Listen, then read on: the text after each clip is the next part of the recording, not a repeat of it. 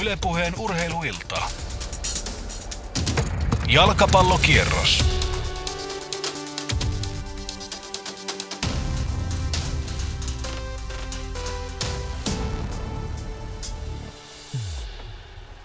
Oikein hyvää helteistä sunnuntai-iltaa. Tervetuloa Yle Puheelle seuraamaan jalkapallokierrosta. Seuraavat kolme tuntia mennään vahvasti kotimaisen jalkapalloilun parissa. Tänään Veikkausliigassa vuorossa siis kolme ottelua.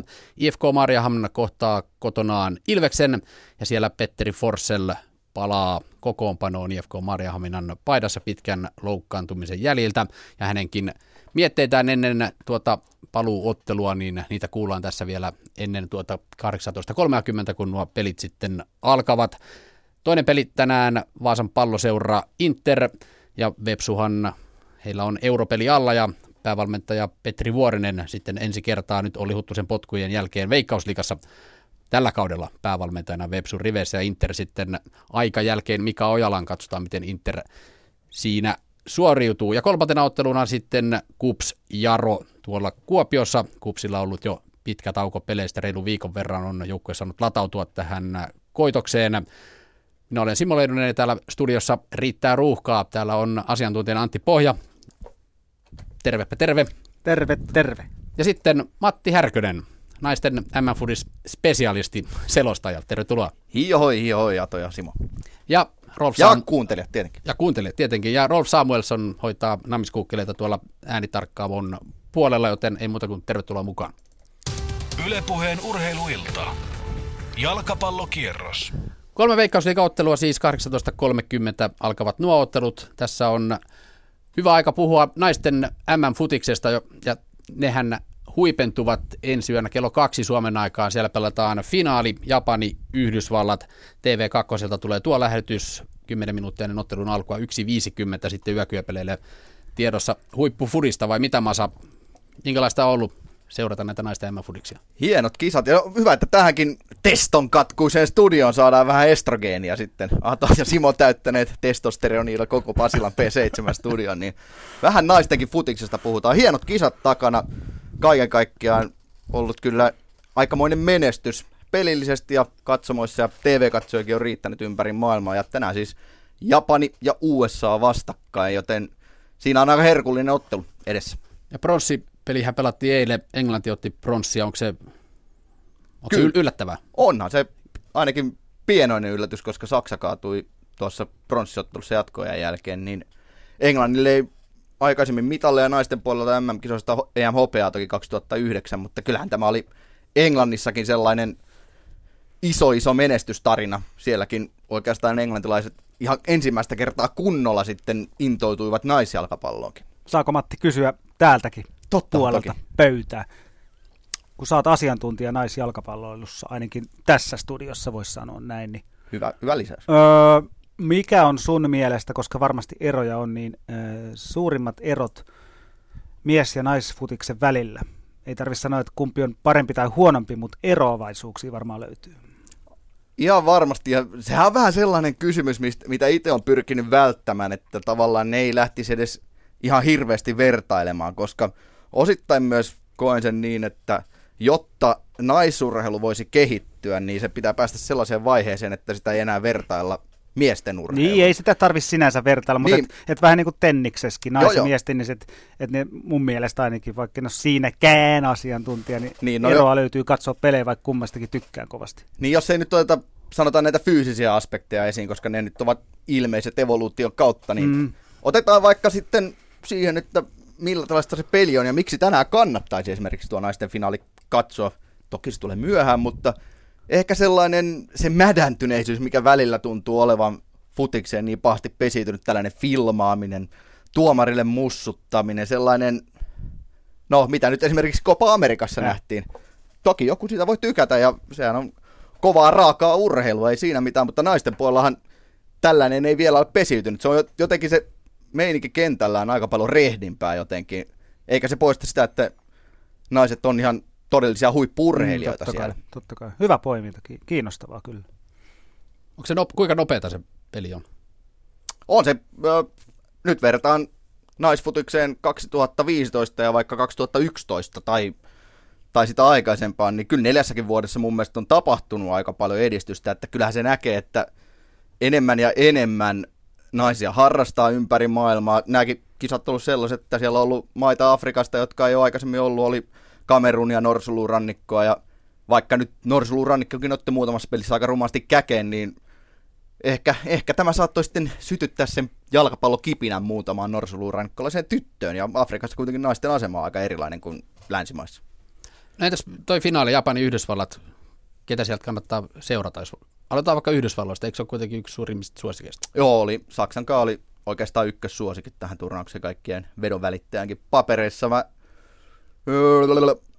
on vähän vaihtanut tuota kokoonpanoa toi Yhdysvallat-turnauksen edetessä, siis nimenomaan peliryhmitystä, että 4-4-2 pelattiin alkukisat ja sitten se vaihdettiin tuohon välierään Saksaa vastaan 4-2-3 yhteen. Siellä on paljon mun mielestä fyysisiä, hyviä yksilöitä, jotka sanotaan tällaisessa kaksinkamppailuvoimassa, pääpelissä, nopeudessa, niin kepittää kyllä Japanin tota, pelaajat ihan, ihan menne tulle melkein. Alex Morgan hyökkää ja no varmaan ehkä naisjalkapallon valovoimaisin tähti, niin aika mahdotonta sivuutta, mutta Brian tuossa keskikentän pohjalla pelasi puolivälierässä, ää, anteeksi, välierässä Saksaa vastaan ja ilmiömäisen hyvän pelin ja oli yksi sellainen avainpelaaja, miksi USA on mukana finaalissa, niin se on ehkä Yhdysvaltain puolelta nämä pari nostoa. Ja Hopso on maalissa tietenkin ollut hyvä. Yhdysvallat ei ole päästänyt kuin yhden maalin tässä turnauksessa, yli 500 minuuttia nyt. Maali pysynyt koskemattomana. Ja, tässä Yhdysvallan nosto. Ja Hopsolosta varmaan eniten kirjoitettu kisoja aikana. Niin joo, se on aina nämä kentän ulkopuoliset, että kyllä siinä sanotaan, että sellaista, mm, sanotaanko, typeryyttä, mikä... Kerro lyhyesti hänen tarina. No, siellä nyt on ollut tällaista pahoinpitelysyytettä, että siellä on sukulaispoika saanut käkättimeen kuulemma huolella, mutta tästä nyt ei mitään syytteitä nostettu sitten, ja sitten on ilmeisesti poliisin kanssa ollut myös vähän pientä vääntöä, mutta ehkä nämä on taas tällaisia ulkojalkapallollisia asioita, mitä mä en välttämättä jaksaisi puida niin hirveän paljon tässä näin finaalin alla. Siellä on hieno futismatsi tulossa, niin ehkä noiden puiminen on jotenkin, mua ainakin vähän, mä oon vähän leipiitynyt siihen. Joo, ehkä se on ollut ehkä ennen kisoja sitten eniten puhuttiin noista. Just on tietenkin, no onko Japanilla yllätysmomenttia tuossa? No 2011 maailmanmestari voitti silloin USA. Lontoon olympialaisissa kaksi tai samat maat oli silloin USA oli vahvempi. Onhan USA tässä ainakin hienoinen ennakkosuosikki, mutta kyllä mä uskon, että Japanilla on siis Norio Sasaki päävalmentaja, se on saanut luotua siihen joukkueeseen just sellaisen pelitavan, millä Japani voi pärjätä, koska siellä ei ole fyysisyyttä, ei ole niin paljon sitä kaksinkamppailuvoimaa, ei ole ehkä niin paljon nopeutta, niin tällainen pallonhallinta, lyhyt peli, palloin menetetään tosi vähän vaarallisilla alueilla. Siellä on sellaista oikeaa kurinalaisuutta ja sitten mun mielestä myös malttia hyökkäyksiin lähdössä. Niitä hyökkäyksiä ei pusketa väkisin eteenpäin, vaan jos on tukossa, niin sitten ei lähdetä turhaan painaa. Ja taitotaso siis Japanissa on kuitenkin USAhan verrattuna suurempi. Tuo on mielenkiintoinen, tuo Japani, Japanin jalkapalloliitto, naiset sekä miehet omasta näkökulmasta. Mä käyn Eerikkilä urheiluopistolla viestintähommissa ja, ja siellä on tullut yhteistyökumppaniksi sama pulju espanjalaisia valmentajia, jotka tekee huolehtii Japanin jal- jalkapalloliiton ö, juniorivalmennuksesta. Eli tuota, jos he menestyy tällä tavalla, niin ehkä meilläkin joskus on saumaa, että et, hyväksi havaittu tapa siellä ja, ja tuota, katsotaan, mitä me Suomessa saadaan samalla metodilla aikaiseksi. Yes, hei. Kiitoksia Matti Järkynen vierailusta. Etkä halunnut tulosveikkauksia? no otetaan, no. Yks, Kielsit mua kysymästä tulosveikkauksesta. Yksi, yksi, yksi ja tota, jatkoa USA voittaa 2-1. Eli nyt sitten neljän vuoden tota, tauon jälkeen tai siis itse asiassa 99 on USA voittanut, mutta sit nyt saa siis neljän vuoden tauon jälkeen revanssi Japanista USA. Kuinka sä itse, onko sun pelipäivän lenkki tehty jo? Ja... Hmm. Joo, on, on. No niin. Hei, kiitoksia. Kiitoksia. Ja... Näistä analyyseistä 1.50 alkaa TV2 ja Yle Areenasta, eikö niin? Joo, juuri näin. Ja ei muuta kuin oikein mukavaa jalkapallokierrosta kaikille. Kiitoksia. Ylepuheen urheiluilta. Jalkapallokierros. No niin, kiitokset Matti Järkönen lähtee valmistautumaan tuohon yölliseen selostukseen. Japani Yhdysvallat TV2 1.50 alkaa siellä lähetys. Morjestetaan Matti tuosta saman tien. Heippa. Ja Veikkausliikassa kolme matsia, mutta ennen kuin lähdetään niitä puimaan, niin palautetaan mieleen vähän tämä Junnu jalkapalloturnaus, mikä on alkamassa, alkoikin itse asiassa tänään jo täällä Helsingissä, legendaarinen Hesa Cup. Siellä on monenmoisia tähtiä vuosien saatossa nähty. Antti Pohja muun muassa, sä oot siellä pelannut ja oot päässyt pyttyäkin nostamaan. Milloin se oli? Öö, hetkinen, nyt täytyy mennä aika monta vuotta ajassa taaksepäin, mutta se oli B-junioreissa kyllä, että mitäköhän se sitten olisi, 90-luvun alkupuolta varmaan. Että. Mutta Kuusisin kanssa hoidettiin kunnialla finaali kotiin ja saatiin sitten se juniorifutiksen himoittu pokaali kotiin. Että, että pari, pari kertaa muutenkin ollut finaalissa, tai ainakin kerran sitä ennen, ja itse asiassa kaksi kertaa jo, ja, ja tota, nyt sitten vihdoin B-junnuista tuli voitto kotiin. Niin kyllä se on, se on hieno muisto niiltä vuosilta. Itse muistan aina, että se oli aina hienoa, kun pääsi ulkomaalaisia joukkueita vastaan. Oli eksottisia vastustajia, oli Brasiliasta aina jokkeja ja sitten oli näitä venäläisiä taitureita, Smeenan kavereita. Joo. Niin oliko se, minkälaisia muistoja sulla on?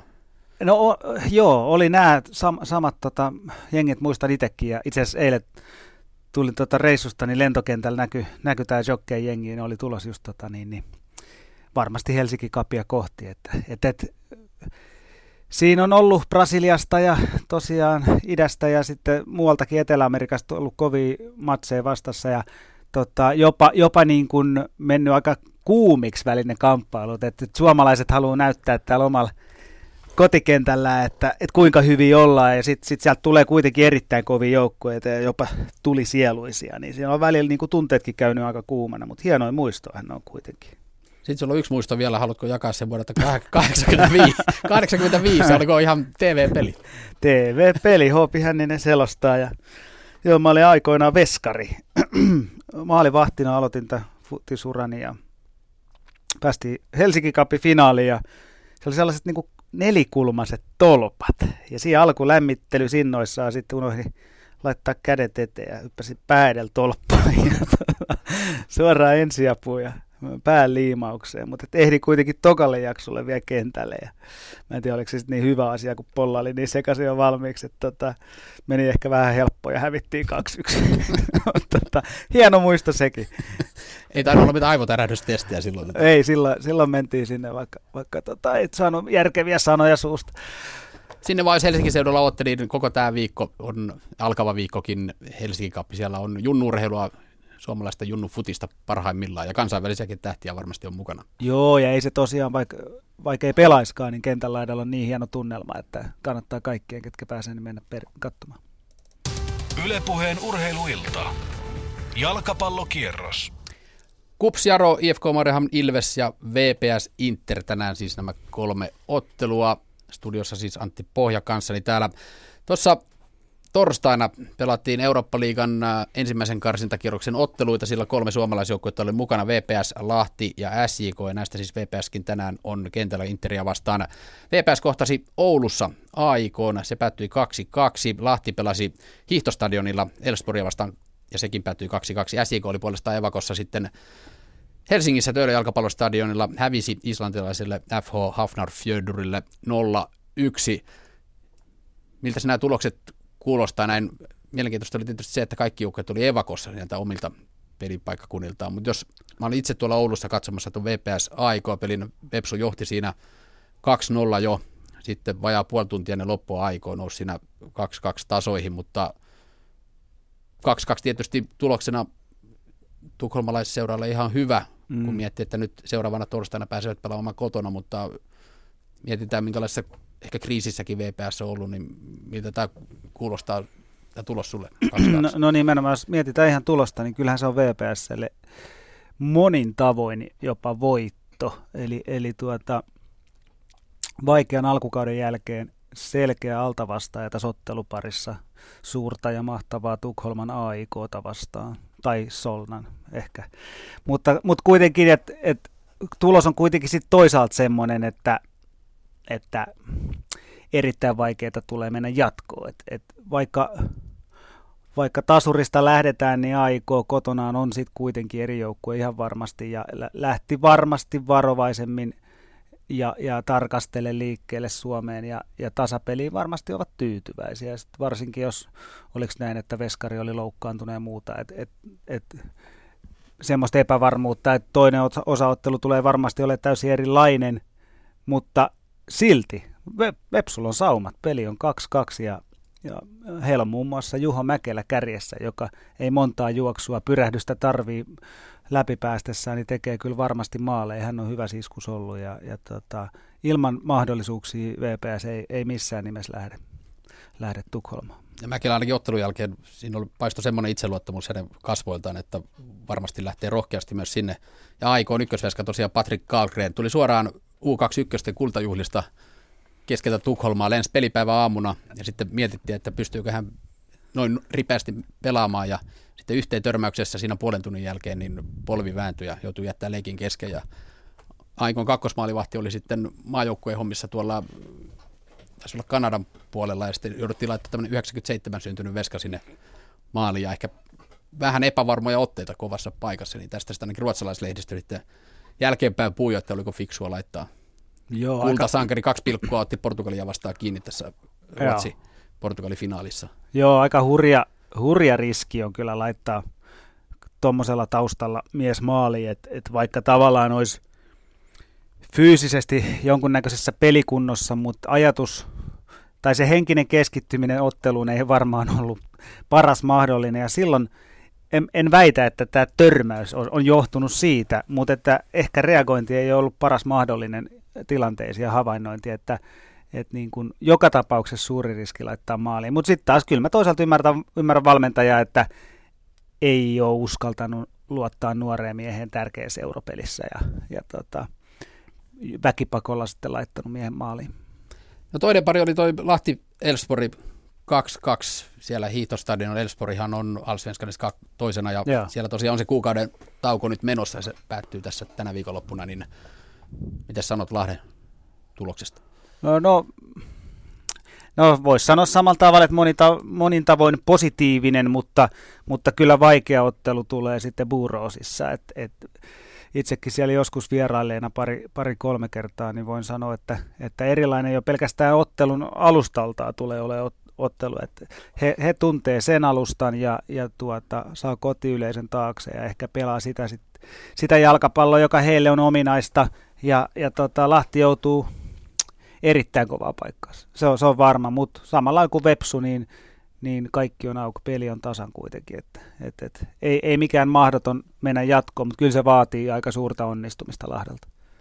No SIK ainakin ennalta oli tämmöinen hel, helpoin arpaonni tuossa Eurooppa liikan ensimmäisellä kahdesta kierroksella, kun Islantin kärkijoukkue Hafnarfjördur tuli vastaan – SIK oli opetellut kuulemma hoikolta vähän ottelujärjestelyjä järjestelyjä ensi kertaa Euroopeleissa, kun ovat, niin ja pelasi tosiaan Töölön jalkapallostadionilla, mm. mutta 0-1 kuitenkin se tulos siinä, kyllä se monen pettymys ainakin paistoi Simon Valkarin kasvoilta sen jälkeen. No varmasti paisto ja sitten on tietysti hankala tilanne, että, että SIK on kotikenttä versus Helsingissä tekonurmi aika uusi ja tuuhea ja hidaskin semmoinen, niin kyllä se pikkusen aina muuttaa peliä hoikoon. Varmasti siinä osaa jo paremmin pelata, koska he siinä myös harjoittelee ja muuta, mutta et, et alusta etu SIK ei ainakaan saanut vastustajansa vastaan juurikaan. Ja sitten toisaalta onhan tuo Islannin futis, että Islanti aikoinaan eurokapeista, Islanti tänään tai huomenna eurokapeista, niin kyllähän he on niin kuin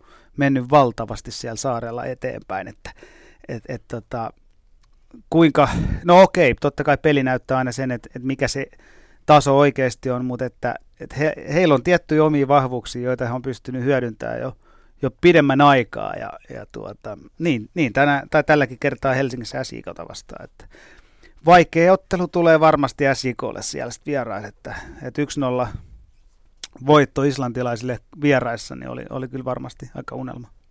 Ja samalla kun me tuskaillaan Suomen maajoukkojen otteita EM-karsinoissa, Islanti tosiaan johtaa sitä A-lohkoa. Niin. Siellä on muun muassa Hollanti-Turkki samassa lohkossa. Semmoisia niin pieniä. Lagerbeckin ruotsalaisvalmentajan johdolla on kisoihin menossa kovasti. Joo, kyllä, että et, kyllähän siellä niin kuin, ei voida enää pitää ihan kääpiönä futismaana, että et, et, kyllä siellä on jo vuosia tullut isoja tuloksia ja nyt näköjään seurajoukkoetkin. Kannattaisiko sinne mennä vähän SIK-tyyppiä vähän aikaisemmin ja ottaa oppia? Mitä siellä oikein tehdään? No kaikkien meidän kannattaisi mennä, jos vaan mahdollisuus tulee, niin kyselee ja katselee, että mitä siellä oikein tehdään. Että se olisi totta kai se on tosi mielenkiintoista, että, että miten, miten he onnistuu siinä esimerkiksi näissä karsinnoissa, jossa me ei olla onnistuttu. Et totta kai tyhmä verrata aina kahta eri joukkuetta ja lohkoa keskenään, mutta et aika iso ero on menestyksessä. Sitten lähdetään pikkuhiljaa kohti tätä veikkausliigakierrosta ja ehkä se isoin asia on se, että Marjahaminassa, IFK Marjahamina Ilves ottelussa Petteri Forssell palaa kokoonpanoon ja Marja Nisula on siellä tuttuun tapaan paikan päällä, eikö niin? Terve Marja. Kyllä mä oon täällä edelleen. no niin, ja hei, hienoa oh. työtä. Sait Petteri Forssellin haastattelua vielä ennen peliä. Joo, oli kyllä keskittynyt mies ja, ja paistoi kyllä niin kuin läpi se, että, että oli siinä keskittymiskuplassa, mutta, mutta fiksuna herrasmiehenä kuitenkin antoi kommentit ja, ja oli hyvät, hyvät tunnelmat totta kai. Tätä on odotettu kyllä Ahvenanmaalla pitkään. Kuunnellaan. Muuta, no kuunnellaan ihmeessä. Kuunnellaan aika mitä Petteri sanoi ja katsotaan sitten mitä täällä. Täällä on nimittäin Brasilia vastassa. Siltä kyllä näyttää, kun keltapaita täällä auringossa juoksee. Mutta tästä on Petteri Forsell. No niin, Petteri Forsell, odotus alkaa olemaan loppusuoralla. Tänäänkö meinaat päästää irti tuonne kentälle? Joo, näin se on. Joo, minkälainen aika tämä on ollut sulle tämä Veikkausliigan ensimmäinen osa? No, raskas. Niin. Mitä sä ö, oot pääasiassa viime aikana pystynyt tekemään? Viime aikana kaikkea. Joo. No, kuinka iso kolaus tuo oli sulle, kun Jaroa vastaan silloin ekassa pelissä kävi, kun kävi? No, silloin se oli iso kolaus, mutta ei se enää tunnu missään. Niin, niin, se tietää, että loukkaantumisia tulee, vaikka se tuli nyt rumiinta kautta, niin niitä tulee joka tapauksessa. Että ehkä se olisi tullut jollain muulla tavalla, jos ei se tullut. Niin, no sä oot kuitenkin kokenut kuntoutumaan ja, ja oot siinä onnistunut ennenkin, niin auttako tuo pari vuoden takainen loukkaantuminen, se oli myös polviongelma, niin siihen, että oli helpompi nyt taas aloittaa? Joo, kyllä ne jo, joka kerta se on aina askeleen helpompi tota,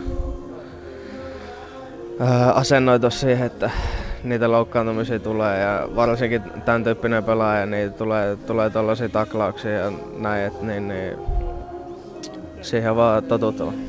No minkä, se oli varmaan hieno tunne silloin, kun tuli totuus paperille, että, että nyt, nyt saa taas pelata, niin mitä sä ajattelit silloin? No kyllä mä sen tiesin jo ennen kuin se paperi tuli siihen, että niin, niin kaikki oli mennyt hyvin siihen asti ja se, se oli sama loukkaantuminen silloin kaksi vuotta sitten, niin ei se paperi antaminen, että äsken mulla tuli kyyneliä, kun mä menin ja katsoin, että mun kopissa on mun paita ja se ei ole ollut tällä kaudella kertaakaan siinä ja se oli niinku enemmän.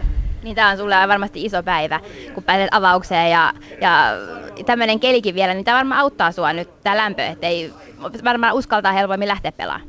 No ei sillä ole oikeastaan mitään väliä, minkälainen ilma siinä on. Että niin, niin. No, ei se niin. muuhun vaikuta. Kiva päästä vaan niin, vetää paita päälle. Paita päälle ja mikä suunnitelma sulla on? Miten sä meinaat ensimmäisenä tehdä, kun sä tuonne kentälle meet? En, en mä muuta mitään. Mä oon pärjännyt ittenäni tähänkin asti ja aion jatkaa sitä samaa rataa. Toi kyllä kertoo siitä, että sulla on kova, erittäin kova pää, hyvä psyyke, kun sä oot pystynyt taas kuntoutumaan. Näin, se oli oikeastaan niin nopeasti kuin oli suunnitelmistakin, että, että sait tehtyä sen, mikä piti tehdä. Joo, siis no, se oli sama loukkaantuminen kuin silloin kaksi vuotta sitten ja niin, niin silloin kun mä loukkasin sen, mä tunsin, että se oli taas löysä heti sinne kentälle. Mä tiesin, että mä ainakin 12 viikkoa pois se sama ajan, mitä mä olin viimeksi. Ainut oli, että mä pelkäsin, että se voi olla jotain muutakin. Että sitten kun mä kuulin, että se on se sama vamma, niin mä tiesin, että mä tuun pelaa tasan 12 viikon päästä. Et ei siinä ollut niin, niin sit sen kummemmin. Et, et, sanotaan näin, että mä ollut siinä päivä tai kaksi surullinen ja sitten sit piti alkaa keskittyä tähän, koska tiesi, että pääsee vielä yli puoli kautta pelaamaan. Joo, no tänään varmasti sitten Petteri Forsell nauttii ihan joka hetkestä. Se on aivan varma. Joo, kiitoksia, Kiitos. nautit siitä. Kiitos. Kiitos. Näin, siis Petteri Forsell ja, ja tänään on siis avauksessa ja tuolla tutulla kymppipaikallaan. Siinä ei ollut sitten valinnan varakaan, että kuka siihen kymppipaikalle tänään menee, koska Diego Assis on edelleen sivussa IFK-joukkueesta ja samoin Tommi Virtanen, Kangaskolkka, Albin Granlund vielä sivussa, mutta sielläkin alkaa pikkuhiljaa olemaan hyviä uutisia, että Christopher Wexström on tehnyt hyvää työtä kyllä näiden loukkaantuneiden kanssa ja, ja ja tota niin, niin on, on tulossa miehiä kehiin. Pistää nyt nämä taustaäänet takaisin, että saadaan vähän tunnelmaa, kun oli toi toinen mikki päällä. Tosiaan vastustaja Ilves taas, taas täällä. Voisi sanoa, että SJK kävi täällä kuukauden sisällä kaksi kertaa, KUPS kävi täällä kaksi kertaa kuukauden sisään ja nyt on sitten vielä Ilves. Ja, ja Ilvestä ei kyllä pysty ottamaan sillä tavalla niin kuin IFKkaan leikin kannalta, koska Ilves on kyllä pelannut täällä edellisen kerran, kun oli niin erittäin hyvin oli viemässä jopa kolmea pistettä, kunnes sitten viime, viime minuuteilla, 10 minuuttia ennen loppua, Diego Assi sitten kaksi maalia, mutta, mutta näytti hyvältä Ilveksen kannalta silloin ja pelasi tosi hyvän ensimmäisen jakson ja, ja on vaarallinen joukkue. Heillä on allaan kuitenkin yksi yksi tasapeli hoikota vastaan ja, ja kotona tuolla Tammelassa on kyllä ollut erittäin vahva joukkue ja, ja Ilves on hyvä boksissa, että siellä IFK pitää kyllä olla puolustuspäässään erittäin vahva ja tarkkana. Ja muutenkin varmasti vastaiskuihin kannattaa IFK asettua varmuustilalle, koska Ilves varmaan niillä sitten meinaa varmasti rokottaa. Maaleja kuitenkaan Ilves ei ole hirveän paljon tehnyt, mutta päästään nyt 26, eli eniten liigassa. Että se on sillä tavalla, IFK nyt pystyy sitten ehkä vähän tuota maalintekoa taas harjoitella ja terävöittää. 17 tehtyä maalia IFKlla, mikä voisi tietenkin olla vähän enemmän, kuin katsoa tuota IFKn hyökkäyskapasiteettia. Pepsu, Pepsua Ilves on neljä pistettä edellä, joten erittäin tärkeät pisteet täältäkin varmasti irtoaisi, jos tai on tärkeät pisteet kyseessä tänään myös Ilvekselle. No IFK sitten pelannut viidestä edellisestä ottelusta yhden voiton, kolme tasuria, yksi tappio. Eli edellinen voitto on kesäkuun kahdeksas päivä tullut KTPtä vastaan, niin maale, voit, siis voittoja IFKkin kaipaa, mutta siis tuo asenne ja taistelutahto, mitä IFK on esittänyt viime aikoina, niin, niin se on kyllä niin kuin, on hyvä ja näyttää siltä, että eteenpäin sielläkin ole mennyt, mutta vähän vaikeampi jakso myös IFKlla. No tosiaan toi Petteri Forsellin tänään paluu kentällä, niin se nyt on varmasti se tärkein asia ja kiva nähdä, miten joukkueen pelaaminen lähtee liikkeelle, kun on uusi, uusi kymppipaikan mies siellä. Varmasti ensimmäinen ottelu on vaikea saada se tuntuma, mutta kyllä Petteri Forsell varmasti on, on liekeissä. Onnellinen sielu kymppipaikan sisällä, niin se voisi kiteyttää. Kiitokset Marja. Seurataan täällä studiossa sitten mielenkiinnolla Petteri Forsellin otteita lähes kolme kuukautta siis sivussa pelikentiltä tuo jaroottelun loukkaantumisten takia. Mennään eteenpäin. Mennään Kuopioon Kups jarootteluun Kari Salmella. Siellä Kupsilla siis tosiaan se reilu viikon tauko peleistä. Kuulemma heinäkuussakin vain kolme liikapeliä, niin joukkuehan on varmaan levännyt ja latautunut. Joo, ennakoidaan nyt tätä matsia, joka ilmeisesti tämän ennakoinnin aikana jo alkaa. Kyllä, levätty on Kuopiossa ihan mukavasti ja kyllä Jarkin on tuossa saanut vähän huilia, ei niin kauan kuitenkaan, kuitenkaan kuin Kups. Viimeinen peli, edellinen peli kotona, Kups väänsi 1-0 voiton, tärkeän voiton Lahdesta ja kolme pojoa. Ne olivat kyllä tuikin tarpeelliset. Matsi oli sinänsä pienestä maalimäärästä huolimatta aika hyvä peli täällä, tasokas peli ja ma- maalipaikkoja molemmilla joukkoilla pariin kolmeenkin maaliin, lisämaaliin vielä tai maaliin olisi ollut, mutta se päättyy nyt sitten kupsille 1-0. Ja tuota tilastonikkarointia, kun tässä hieman harrastin, niin tuota, Jarolle nämä vieraspelit ovat olleet kyllä tällä kaudella melkoisen myrkkyä. Joukko on pelannut vieraissa kuusi peliä, niistä on vain yksi voitto ja yksi tasuri saalina. Eli kyllä Jarolla on vähän ollut takkuista nämä vieraspelit. Se on sarjassa, sarjassa tällä hetkellä alempana kupsia, kups on kuudentena ja sillä on kaikista näistä kotipeleistä, jos verrataan taas mitä kups on pärjännyt kotona, niin Kupsilla on vain sitten taas vastaavasti yksi tappio kotona, eli kuusi peliä pelattu kotona, niistä kolme voittoa, kaksi tasuria, joten puntit ovat nyt kyllä tilastojen mukaan Kupsin puolella ja jos joukkue aloittaa yhtä pirteästi kuin se pelasi koko matsin Lahtea vastaan, niin kyllä Jaro on vähän helisemässä täällä, mutta katsotaan. Jaro on ollut kuitenkin se joukkue, mitä useimmiten ovat kuopiolaisia helisemään, mutta mielenkiintoinen ilta täällä on tulossa. Näillä mennään.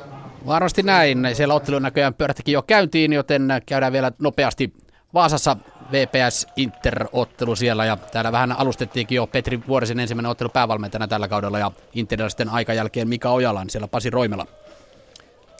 Joo, totta puhuitte nimittäin Vuorinen ottaa nyt sitten, muistaakseni toisen kerran, kun valmentaja saa lähteä, niin Vuorinen ottaa sitten päävalmentajan rooli ja hän on sitten saanut avuksen tuolta seuran A-junioreista brittiläisen Chris Huckstep, joka on erittäin tämmöinen tulisieluinen, aggressiivinen tunnelmaluoja valmentaja ja on myös erittäin taktinen kaveri ja pelaa tämmöistä brittityyppistä tietysti suoraviivasta jalkapalloa, tykkää peluttaa ja tietysti kun Petri Vuorinen on erittäin paljon nähnyt tuota valmennusta, nähnyt joukkuetta, ollut eri valmentajien kakkosvalmentajan täällä, niin tietää kyllä erittäin paljon tästä joukkueesta. Ja itse en ollut katsomassa tuota europeliä tuolla Oulussa, koska työpäivä oli siinä sitten siviilitöiden osalta, niin en päässyt Ouluun asti lähtemään, niin jäi näkemättä. Mutta todella monelta suunnataan kuullut, että VPS pelasi todella iloista hyökkäävää peliä, mikä on yleensä puuttunut tuosta Okahuttusen ajalta. Eli Vuorinen on, on todennäköisesti sitten vaan antanut enemmän vapauksia hyökkäyspäässä pelaajille ja muuttanut hieman tiettyjä pelaajan roolia ja saa sitten nähdä, miten se tähän otteluun vaikuttaa. Ja viimeksi kun joukkueet täällä kohtasivat sitä ei hirveän kauan ole, nimittäin silloinhan VPS voitti tämän ottelun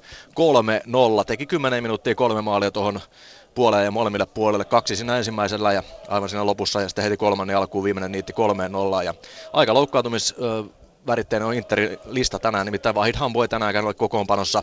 Hän puuttuu sieltä, niin puuttuu myös ensimmäisestä pelistäkin. Ja VPS oikeastaan sitten ihan parhaalla mahdollisella kokoonpanolla oikeastaan kentällä. Ja Mikko Viitikko palaa myös kokoonpanoon, on siellä kentällä. Ja viime kohtaamista, kun nämä joukkueet pelasivat vastakkain, niin VPSllä kahdeksan samaa kaveria kentällä ja Interillä seitsemän, eli enemmän vaihtuvuutta on tuolla Interin avauksessa.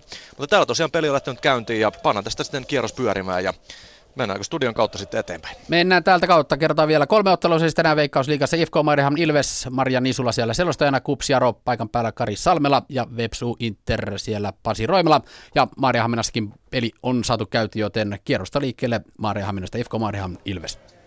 Ja täällä tosiaan kohta minuutti peliä pelattu aurinkoisessa ja lämpimässä säässä tänään täällä pelataan ja IFK on hallintaan. Nyt tässä totta kai vasta ensimmäisiä sekunteja pelattu, mutta IFK lähtee kyllä omaan tuttuun tyylinsä pitämään palloa. Ja hyvän hyökkäyksen saakin sinne palloa, pelataan Spanille kohti kulmalippua, mutta hieman pitkäksi menee tuo Lyyskin keskitys ja pallo menee päädystä yli. Ja nopea avaus Hilanerin osalta tänne oikeaan laitaan, Hynnynen pistää eteenpäin Jelmille, näille Jelm lähtee nousuun. Ensimmäisen kerran nyt kun Ilves hyökkäilee ja siinä kaadetaan sitten Jelm, Siir kaataa ja siitä tulee vaparisten tosiaan Ilvekselle. Sanoin tuossa, että Ilves oli ottamassa pisteitä edellisessä kohtaamissa, mutta olin kyllä aika väärässä. Se oli 0-0 päättymässä, kunnes Assis teki kaksi maalia, joten tuossa nyt sitten korjataan tuo erhevirhe. Ja nyt on sitten vapari Ilvekselle täällä paremmalta puolelta kuitenkin hyökkäysalueelta ja sieltä lähtee lyhyenä, pelataan eteenpäin sinne viistoon Jelmille, Jelm pelaa taaksepäin Hynyselle, Hynynen nostaa boksiin hyvin sinne Kujalalle, Kujala pistää kantapääkikalla hienon passin sinne keski boksiin sisään, mutta ei saa siitä vielä sitten alala, Alan Myllymäki palloa ohjattua maaliin. Tosiaan 0-0 tilanteessa täällä mennään, kun mennään sitten Karin pakeille Kuopioon Kups Jaroottelun. Se vaan passuu, se vaan passuu. Neljä minuuttia pelattu Kuopiossa 0-0 tilanne edelleen. Ja hieman semmoista hakevaa keskikentän prässiä molemmilla tuntuu nyt olevan, eikä oikeastaan ole tuonne se maalintekoalueelle päästy kuin kerran, ja sen teki Jaro, ja olikin komea kuvio, kyllä. Vapaapotkulla pelattiin vasenta kaistaa tuonne päätyy, ja siitä pallo nopeasti boksiin, ja boksin takalaidalta sitten pusku tuohon keskialueeseen. Ja kas kummaa siellä oli sitten unohtunut vapaaksi Ilja Vaganov, joka tykitti sellainen sellaisen puolivolleen vähän hankalasta asennosta järkyttävä kanuna, mutta meni metrin maalin, yl, maalin yli tuo veto. Kova veto vähän hankalasta asennosta ja siinä oli kyllä Jarolla oikeastaan ensimmäinen, ensimmäinen maalipaikka. Kups yrittää nyt leipoa oma paikkansa tuolla Jaron alueella, mutta sinne ei boksiin pääse. Sirvilatse kiertää, kiertää ja yrittää kikkailla ja syöttää, mutta loppujen kaksi miestä on ihan liikaa sitten hänenkin taidoille ja näin sitten Jaro lähtee painamaan, Jaro lähtee painamaan vasenta kaistaa, siinä on Lima, joka yrittää kikkailla ja pääseekin läpi. Ja siellä sitten näin tuli syöttö vielä eteenpäin, mutta sitten lopulta Maanoja pääsee palloon ja rauhoittaa tilanteen. Hyvä nopea vastaisku Jarolta, terävä, terävä sellainen. Ja siellä Papakai Diallo, häntä vietiin vähän kuin litran mittaa tuossa tilanteessa, mutta nyt on sitten pallo jo tuolla Jaron päässä ja sivu, Jaron alueella ja sivura ja heitto. 5.30 pelattu täällä 0-0 edelleen tilanne. Ja täältä sitten eteenpäin otteluun VPS Inter. Täälläkään ei ole maalia vielä nähty, mutta VPS sai jo heti alkuun erittäin hyvän vapaapotkupaikan ja jatkotilanteesta myös vielä hyvästä paikasta rajaheiton. Pyry Soiria rikottiin tuolla rangaistusalueen kulmalla muutaman metri sieltä rajan ulkopuolelta ja vapapotku ei tietenkään sitten tulosta tuonut, vaan siitä sitten tuonne kulmalle tuntumaan pantiin pallo sivurajasta yli ja VPS pitkä heitto ja sitten kävi antamassa Jonas Seabrook ja tuttu pitkä linko tuonne maalialueelle, mutta siellä ei kuitenkaan ollut raitapaitoja paikalla, vaan Inter pääsi välittömästi purkamaan ja lähtemään vastaiskuun, mutta sekin sitten aika nopeasti tyrehtyy tuohon keskikentälle ja Soiria siinä minuutin verran paikkailtiin ja Soiri nyt on sitten pelikunnossa jälleen, että aika monen koulusena kuitenkin Soirille tuli, mutta pelikunnossa kaveri edelleen on. Interillä pallo tällä hetkellä pitkää palloa lähdetään pistämään laitaan kohti äh, kärkipelaaja Sergen Gaalia, mutta hän ei koskaan kuitenkaan palloa saa ja keskellä tullaan jälleen siellä sitten Katovic. On muuten Aiko kasvatti ja pelasi tuolla Aikoota vastaan torstaina ja teki siellä myöskin maali ja varmasti oli miehelle erittäin iloinen paikka. Sitten lähtee todella hyvä pitkä pystysyöttö, mutta hieman saa jalkansa siinä väliin Interpuolustuksessa Belitsa ja sitten lähtee pitkä keskitys maalialueelle ja siellä on päinen välissä Mäkelä sitten kaadetaan tilanteessa VPS-pelaaja, se on Soiri, mutta no siinä tietysti pallo oli kaukana menossa tuonne. Tietysti yleisö, ehkä olisi voinut jotain epäsuoraa vaparia tuosta odottaa, mutta ei tule sittenkään hyvä keskivaleen katko VPSltä, Abdullahi katkoo pitkinen kinttuuneen ja näin sitten lähtee jälleen Katovitsin kautta keskeltä. Hyökkäys Katovits tulee keskellä, lähtee haastamaan, ajautuu sitten kohti laitaa, antaa sinne pallon Soirille ja Soirille se nyt keskityspaikka kulmalipun tuntumasta. Sieltä lähtee matala keskitysmaalille, mutta tämäkin Inter-puolustus sitten hoitaa. Erittäin hyvää iloista jalkapalloa pelattu täällä. Aurinko paistaa parikymmentä lämmintä ja sää on mitä paras jalkapallon pelaamisen ja lopulta myös Hietalahden Nurmikin on saatu täällä kohtalaisen hyvään kuntoon ja ainakin viimeksi täällä Nurmi oli kyllä aika paha ongelmakohta tässä ottelussa. Mutta 0-0 Vaasassa ottelussa VPS Inter. Sitten mennään Marienhaminaan otteluun. IFK Mariehamn Ilves. Hui, hui, hui. hui, etukäteen, koska täällä oikeasti kans on aika iloista värikästä jalkapalloa. Pelataan molempiin päätyihin reippaasti, vaihdetaan laitaa ja hyökätään reippaasti. Ja nyt on IFK vuoro. Forsell ottaa tyhjää pois ja lähtee vetämään. Hieno vasuri lähtee. Hienosti nousee, mutta menee ohi yli maalin. Forsell siinä sitten vähän tuskailee, että voi vitsi, se oli aika, aika hieno tyhji kyllä. Hän otti tyhjät pois ja vetää heti vasurillaan tuosta aika kaukaakin kolmesta kympistä. En maalia, maali, maalin edustalta ja, tai siis mitä mä nyt puhun, maa, 30 metristä tuo veto lähti. Forsellon takaisin ja se varmasti tulee näkymään tässä IFKn pelaamisessa ennen tai myöhemmin, ainakin tähänkin mennessä nyt on hyvin tämmöistä rakentelua ja, ja Duarte on hyvin vaihtaa molempiin laitoihin, että ei, ei tota, pelkästään tuosta keskeltä pyritä lähtemään ja hyökkäyksiä rakennellaan. Nyt sitten oikean laidan kautta. Mantia pallon kanssa keskiympyrässä lähtee, yrittää nousua, mutta ei, ei saa oikein ratkaisua pelaakin alakertaan takaisin Kojolalle. Kojola vaihtaa laitaa Lyyskille. Nyt IFK tässä hallita, hallit, hallitsee tilanteita, mutta Ilvekselläkin on ollut tuolla boksissa pari hyvää paikkaa, jossa tosiaan boksipelaaminen on Ilveksellä vahvaa ja, ja siellä on, on kyllä koko ajan tekemisen meidän, kun siellä on keltapaidat tekemisissä. Ja nyt sitten IFK ei saa palloa ja, ja siellä putsaa sitten Miettunen pallon sivurajasta yli. Tosiaan hieman yksi muutos oli tuossa aikaisempaa kokoonpanoa, kun, kun katsoin, niin Jaakko Juuti oli avauskokoonpanossa tuossa ensimmäisessä pöytäkirjassa, mutta sen nyt sitten myöhemmässä pöytäkirjassa löytyy hänen tilallaan Jussi Kujala. Joten semmoinen pieni muutos. Nyt katsotaan vielä tämä Petteri Forsellin sisään heitto. Näitä heittoja muuten on toiminut, toimittanut Bobby Freeberg Cruz, mutta nyt tulee hyvä heitto sinne boksin sisään. Ja hieno saksari lähtee sieltä Spanilta, mutta äh, Hilander torjuu tuon. 0-0 tilanteessa mennään kalakukkojen luvattuun maahan Kuopioon Kupsjaro. No johan nyt keksit, vai ihan luvattu maa. Kyllä tämä on kalakukkojen maa ja sellaisena varmasti tulee pysymäänkin. 9.48 pelattu täällä ja 0-0 tilanne edelleen ja tulihan siihen kupsillekin myös maalipaikka. Ensimmäinen kulmatilanne ja Urho Nissilä sen antoi oikealta puolelta ja tarkka oli tuonne aivan maaliviivan tuntumaan. Ja siellä oli Irakli Sirbilaatse puskemassa jo, mutta jostain tuli valkoinen hanska eteen. Se oli Jesse Östin hanska ja siitä sitten Öst sai torjuttua tuon vedon tai sitten oliko sitten Sirpilatsin pusku jo sitten menossa, sitä en tästä kulmasta kyllä nähnyt, mutta yli maalin ja siitä uusi kulmapotku, joka sitten epäonnistui kupsilta aivan täydellisesti se tilanne. Mutta yksi maalipaikka molemmilla joukkoilla nyt tähän aikaan, kun on 10 minuuttia Kuopiossa pelattu.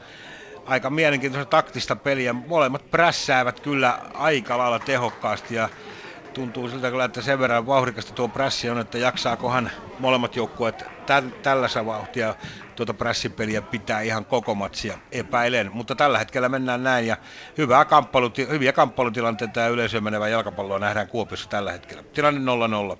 Mennään täältä eteenpäin otteluun VPS Inter. Ja täällä tapahtuu, VPS on erittäin hyvin saanut pelijuonesta kiinni heti alkuun. Se on ää, ainakin alkuun näyttänyt sitä, että se hyökkää tänään ja se tulee olemaan hyökkäävä joukkue. Ja, ää, se nähtiin jo esimerkkiä tuosta Pyry Soirille, pelattiin keskelle tuon rangastusalueen etuvivan tuntumaan. Erittäin hyvä pitkä pystysyöttö ja siellä hän haastoi kolme pelaajaa ja lopulta sitten Kana Kuudes joutui häntä rikkomaan tuossa aivan rangastusalueen kaaren kohdalla ja siitä tuli vapaa potku. Sen kuitenkin ampui Katovic päin muuria pahasti, mutta jatkotilanteesta Katovic pisti vipuun kaksi Interin pelaajaa, pisti vielä hyvän keskityksen ja loistava pusku tuli myös Jordan Seaburgista vaikeasta asennosta, mutta se pallo liu, li, li, li, tuolta takatolpasta tuommoisen metrin verran ohi. Ja nyt sitten on erittäin kova prässi Interillä, kun VPSllä pallo omassa päädyssä, mutta rauhassa pelaa Timi Lahti pallon pois sitä viitikon kautta ja keskelle pelataan Abdullah ja näin Abdullah lähtee nousemaan ja hän tästä vedetään kintuille. Sitten tulee jälleen vapaa potku keskialueelta ja kyllä kovaa siellä käy Giinabuju tuomarille soittamassa suutaan. Ei se auta, koska vari on kuitenkin vihelletty ja siihen on sitten myös Nabukuun tyytyminen. VPS keskeltä vapaa potku ja edelleen siellä Nabukun kädet ovat levällä ja hän ihmettelee mitä siinä tapahtuu, mutta kyllä siinä takaviistosta sen verran tuli jalkoihin, että kyllähän tuosta vapaa potku kyllä ihan aiheellinen on ja tuomari siellä sitten antaa hieman palautetta. Antti Murukka tänään oikeudenjakajana avustavina Jan-Peter Aravirta ja Arttu Hautamäki ja näiden herrojen vastuulla sitten tämän ottelun kurinpitoon ja sitten lähtee vapaa potku ja sen antaa sitten viitikko pitkällä vasemmalla potkulla tuonne toisella millä tavoitetaan Soiria ja pallo tulee sitten takaisin keskiollen puolelle, mutta tosiaan VPS ei pari erittäin hyvää paikkaa maalin tekoon, mutta ei ole vielä maalia päässyt tekemään eikä vielä edes torjuntaa maalivahdille, mutta hyvää hallintaa ja hyviä paikkoja VPS on rakentanut. 0-0 lukemat Vaasassa 11 minuuttia pelattu ja sitten palataan Marienhaminaan, IFK Marienhamin Ilves jossa kymppi täynnä 0-0 tilanteessa. Ja kyllä täytyy sanoa, että kyllä, kyllä IFK on hyökkäyspään pelaaminen nyt pyörii ja toimii. Petteri Forselilla jo hy, hy, kaksi hyvää yritystä ja tässä edelleen niin boksin sisältä niin hyvää vetoa lähti, mutta ei maalin asti. Ja on siis tuossa boksin sisällä he, he oikeastaan leikittelivät tuon pallon kanssa. Siellä oli Span, siellä oli Origin, siellä oli Tammilehto, siellä oli Forsell. Että kyllä tuo, tuo semmoista piirteitä tuohon IFK-hyökkäyspelaamiseen, joka on ollut ehkä pikkusen, ei nyt huonosti, ha, huonossa hapeessa eikä vaisu, mutta ehkä ihan niin sitä, mitä on, on, olisi voinut olla. Nyt sitten pallo tulee tänne IFKn puolustusalueelle korkeaa palloa pelataan moneen kertaan, kun ne sitten menee päädystä. Ei vaan sivurajasta yli ja Ilves saa itselleen pallon, saa heittää tuonne on, on, on, ollaan nyt täällä IFKn puolustusalueella. Ja pitkä pallo tulee sinne kohti kulmalippua, sieltä lähtee, ei lähde vielä keskitys, vaan Mantia ottaa pallo ja Mantia kaadetaan siinä, mutta ei Lähteenmäki ei pilliänsä eh, nosta, eikä sitä siihen puhalla. Ja näin sitten päätyy menee, päädystä menee yli ja ja Otso Virtanen saa putkasta pallon peliin. Tosiaan Miika Lähdesmäki tänään erotuomarina ja 0-0 tilanteessa. Sellaista, äh, tämä peli on sellaista ollut molemmin puolin ihan hyvää. Ei voi sanoa, että kumpikaan vielä on hallinnut, mutta tuo IFKn hyökkäyspelaaminen on kyllä siinä mallissa, että tänään varmasti tulee maaleja tulemaan. Se on aika, se on aika hyvä enne. Mutta tosiaan siirretään sitten Kuopioon Kari Kups Jaro. Kiitoksia lähetys Satujen saarelta tänne Savon sydämeen. Kallaveden kaupunkiin. Keli täällä muuten on sellainen, että hellepää, hellekelit kyllä hyvästeltiin ja käteltiin ihan suosiolla ja tällä hetkellä 14 astetta lämmintä Kuopiossa. Ilma on kyllä kaunis, ei siitä pääse mihinkään. Ei paljon pilven hatteraakaan ole, mutta viileä. Se on, kun tulee kupsille tilanne ja siinä Joo, siinä tuota, tuosta ei olisi maalia tullut, vaikka se olisi tolppien väliin mennytkin, nimittäin siinä oli jo rikottu Jaron ja tuomari, tuomari Petteri Karin pilli, jos ehti soimaan ja se veto, minkä Kups veti siinä, niin se ei olisi koskaan tuottanut tulosta. Kupsin virhe ja näin ollen sitten Jesse Öst, Jaron maalivahti, lähettää vihaisesti pallon kohti Kups kenttäpuoliskoa, joka sitten pusketaan takaisin ja keskellä siinä sitten Vanunov, Vanunov pistää peliä liikkeelle ja nyt lähdetään oikea kastaa pitkin menemään, mutta Kups tuon siivoaa turvallisimmille vesille eli sivurajan yli tuon ja näin sitten Jaro uuteen ryhmitykseen. 15 minuuttia pelattu Kuopiossa ja edelleen 0-0 ja maalipaikkoja yksi kummallakin tähän mennessä tässä ottelussa. VPS Inter. Ja nyt kun siellä muualla ruvettiin oikein sanaleikittelemään kaupungeista, niin Vaasasta nyt ei tule oikein mitään muuta kuin Boom City mieleen. Ja tervetuloa vaan tänne Boom City, missä 14 minuuttia pelattu ottelua VPS Inter 0-0 täälläkin lukemat. Ja VPS hyvästä paikasta rajaheitto ja sen antaa jälleen Jordan Seabrook, mutta se menee VPS-pelaajista monta metriä ohi etukulmasta ja näin sitten jälleen Interille maalipotku. Magnus Baane siellä Interin maalivahtina. Siellähän on Lehtovaara on pitkään poissa ja Baane sitten kokeneena veräjävartina siellä hoitelee hommia. Ja viimeksi täällä tosiaan häntä kun jututtiin pelin jälkeen, niin oli kyllä erittäin tyytymätön omaan puolustukseensa ja tänäänkin kyllä näyttänyt siltä, että VPS kyllä aika helposti sieltä puolustuksesta pääsee läpi, mutta VPSkin näyttää kyllä tuo peli tavaltaan muuttanut aika paljon, että siellä on aika paljon tuosta iloista hyökkäyspeliä. Sielläkin näkyy tuollaisia yhden kosketuksen ulkosyrjä, kierresyöttöjä puolustuksen linjan väliin ja muuta, mitä nyt normaalisti ei ole nähty. Ja pelataan rohkeasti ylöspäin, mitä Okahuttusakana ei välttämättä aina niin paljon nähty, että Ehkä ne kohdalla pyritettiin pelaamaan, pitämään pallo itsellään, lähtemään vaan puolustuksen kautta uudestaan, mutta kyllä nyt VPS ainakin pyrkii todella aggressiivisesti lähtemään ylöspäin ja pelaajallakin näyttää olevan tuosta hyvää intoa tuohon pallolliseen pelaamiseen, mikä tietysti on aina ilo nähdä, että pallon kanssa osataan ja uskalletaan tehdä asioita, ettei heti lyödä sormille, kun jotain omaa temppua vähän yrittää. Interillä ihan mukava näköinen hyökkäys, mutta se päättyy paitsi on näin tulee sitten, sitten VPSlle vapaa-potkulta rangaistus rajan tuntumasta ja sitä tulee antamaan maalivahti Henri Sillanpää, jolla on erittäin hyvät pitkät potkut ja tästä varmasti saadaan sitten pallo kertaheitoa tuonne Interin päätyyn, mutta näissä on tietysti aina se, että useimmitenhän nämä pallot kuitenkin loppujen lopuksi jäävät puolustavalla joukkueella. No nyt sinne menee Mäkelälle kohti kulmalippua. Mäkelä onnistuu, kun pitämään pallon kentällä. No onnistuu juuri siihen kulmalipun tuntumaan pysäyttämään, mutta tämä taistelu voittaa sitten lopulta Inter ja näin lähtee sitten Interin vastaisku laidasta. Vastassa on VPSltä Abdullahi, erittäin kova tulee keskeltä. Solomon Dua ja laittaa sitten laitaan. Näin sitten keskitys lähtee, mutta se epäonnistuu aivan täydellisesti Nabukulta ja Nabukun keskitys kohti takatolppaa menee suoraan kohti Henri Sillanpäätä maalille ja näin. Tuo kokenut maalivahti nappaa pallon hyppysiinsä ja pistää sitten nopeasti vaan pelin käyntiin. Täällä lukematta 0-0 vartti pelattu kaunissa säässä hyvää iloista jalkapalloa, joten ei muuta kuin siirretään lähetystä tuonne Ahvenanmaan suuntaan. Tervetuloa vaan messiin. Vasta hyökkäykseen lähtee nyt sitten keltapaitainen Tampereen Ilves ja vas- vasenta laitaa Samu Nieminen tuo palloa ylös ja näin sitten lähtee ei siellä sitten loppujen lopuksi olekaan ketään, kelle pelata. Ehkä tosiaan Ilveksellä on ollut tätä, että pelaa hieman, on tällä hetkellä aika alha, alas vetäytynyt ja, ja ylhäällä ei ole sitten väkeä niin paljon, että saisi näitä hyökkäyksiä menemään. IFK on ottanut tässä viime aikoina ehkä niin sitä hallintaa ja, ja pyörittelee ja, ja hienosti kyllä Petteri Forsellilla on tuo, sillä on tekniikka kyllä hallussa ja, ja pallo pysyy hienosti mukana, että ei ole kyllä ruostunut ollenkaan ja tässä ja varmasti onkin hyvässä kunnossa, koska monesti nuo loukkaantu, lou, loukkaantuneet miehet on kaikista parhaimmassa kunnossa, koska fyysinen treeni on niin kova ja, ja tekemisen meininki. Nyt IFK sitten hyökkää, pelaa taas kuitenkin alakertaan takaisin kapteeni Jani Lyyskille ja Lyyski lähtee nostamaan hyvin sinne keskelle, mutta siellä on ensimmäisenä Hynynen puskee palloa eteenpäin ja, ja nyt sitten Kujala saa palloja pelaa eteenpäin sinne alalla, alamyllymäelle ja ei saa kuitenkaan Ilves nyt enää tätä omaa hyökkäystä. Ei, ei semmoista hyvää paikkaa ollut vielä yhtäkään Ilveksellä, vaikka, vaikka on saanut palloa pelattua tuonne Otso Virtaselle. Mutta tosiaan IFK nyt katkoo aika hyvin nämä, nämä Ilveksen murtoyritykset ja, ja IFK palloansa pitää ja, ja pelaa sillä tavalla niin kuin isänän ottein. Mutta 0-0 tilanteessa ollaan täällä ja 16 minuuttia on pelattuna, vähän rapiat, kun siirretään taas Kuopioon, Kups ja Jaro. Jossa Sohnalle tulee vähän kiire ja Dialon kautta sitten aina Maanojalle, Maanojalle saakka Kupsvahdille ja näin sitten pallon takaisin tuonne Jaron puoliskolle. Hieman oli siinä syöttö tempo hukassa Sohnalla ja oli tulla kiire ja nyt siinä sitten kompuroi siellä kompuroi Kups-pelaaja ja siellä kompuroi Jaron pelaaja. Siinä ei kuitenkaan tuomari mitään, mitenkään reagoi tuo Hatakka.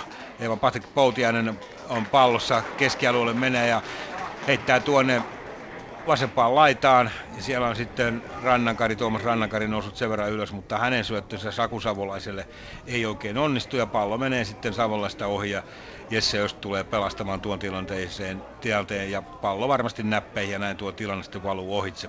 Täällä on pelattu 20 minuuttia ja edelleen tilanne 0-0. Mutta kaksinkamppailun tilanteita, niitä tulee koko ajan ja maata pitkin pelataan välillä sitten molemmat kokeilevat, ovat kokeilleet jo pitkään tuonne puolustuslinjan taakse. Nyt lähtee Jaro sitten siirtelemään nopeasti nurmea pitkin, keinonurmea pitkin ja sitten pääsee siellä kupspuolustus väliin, puskee pallon päädystä ulos ja siitä, ei kyllä, siinä oli, oliko se sitten joku virhe, paitsi jotain joku, mutta kuitenkin vapaapotku kupsille tuosta tilanteesta. 0-0 täällä, kun on rapiat 20 minuuttia pelattu. Ja täältä eteenpäin VP Sinter.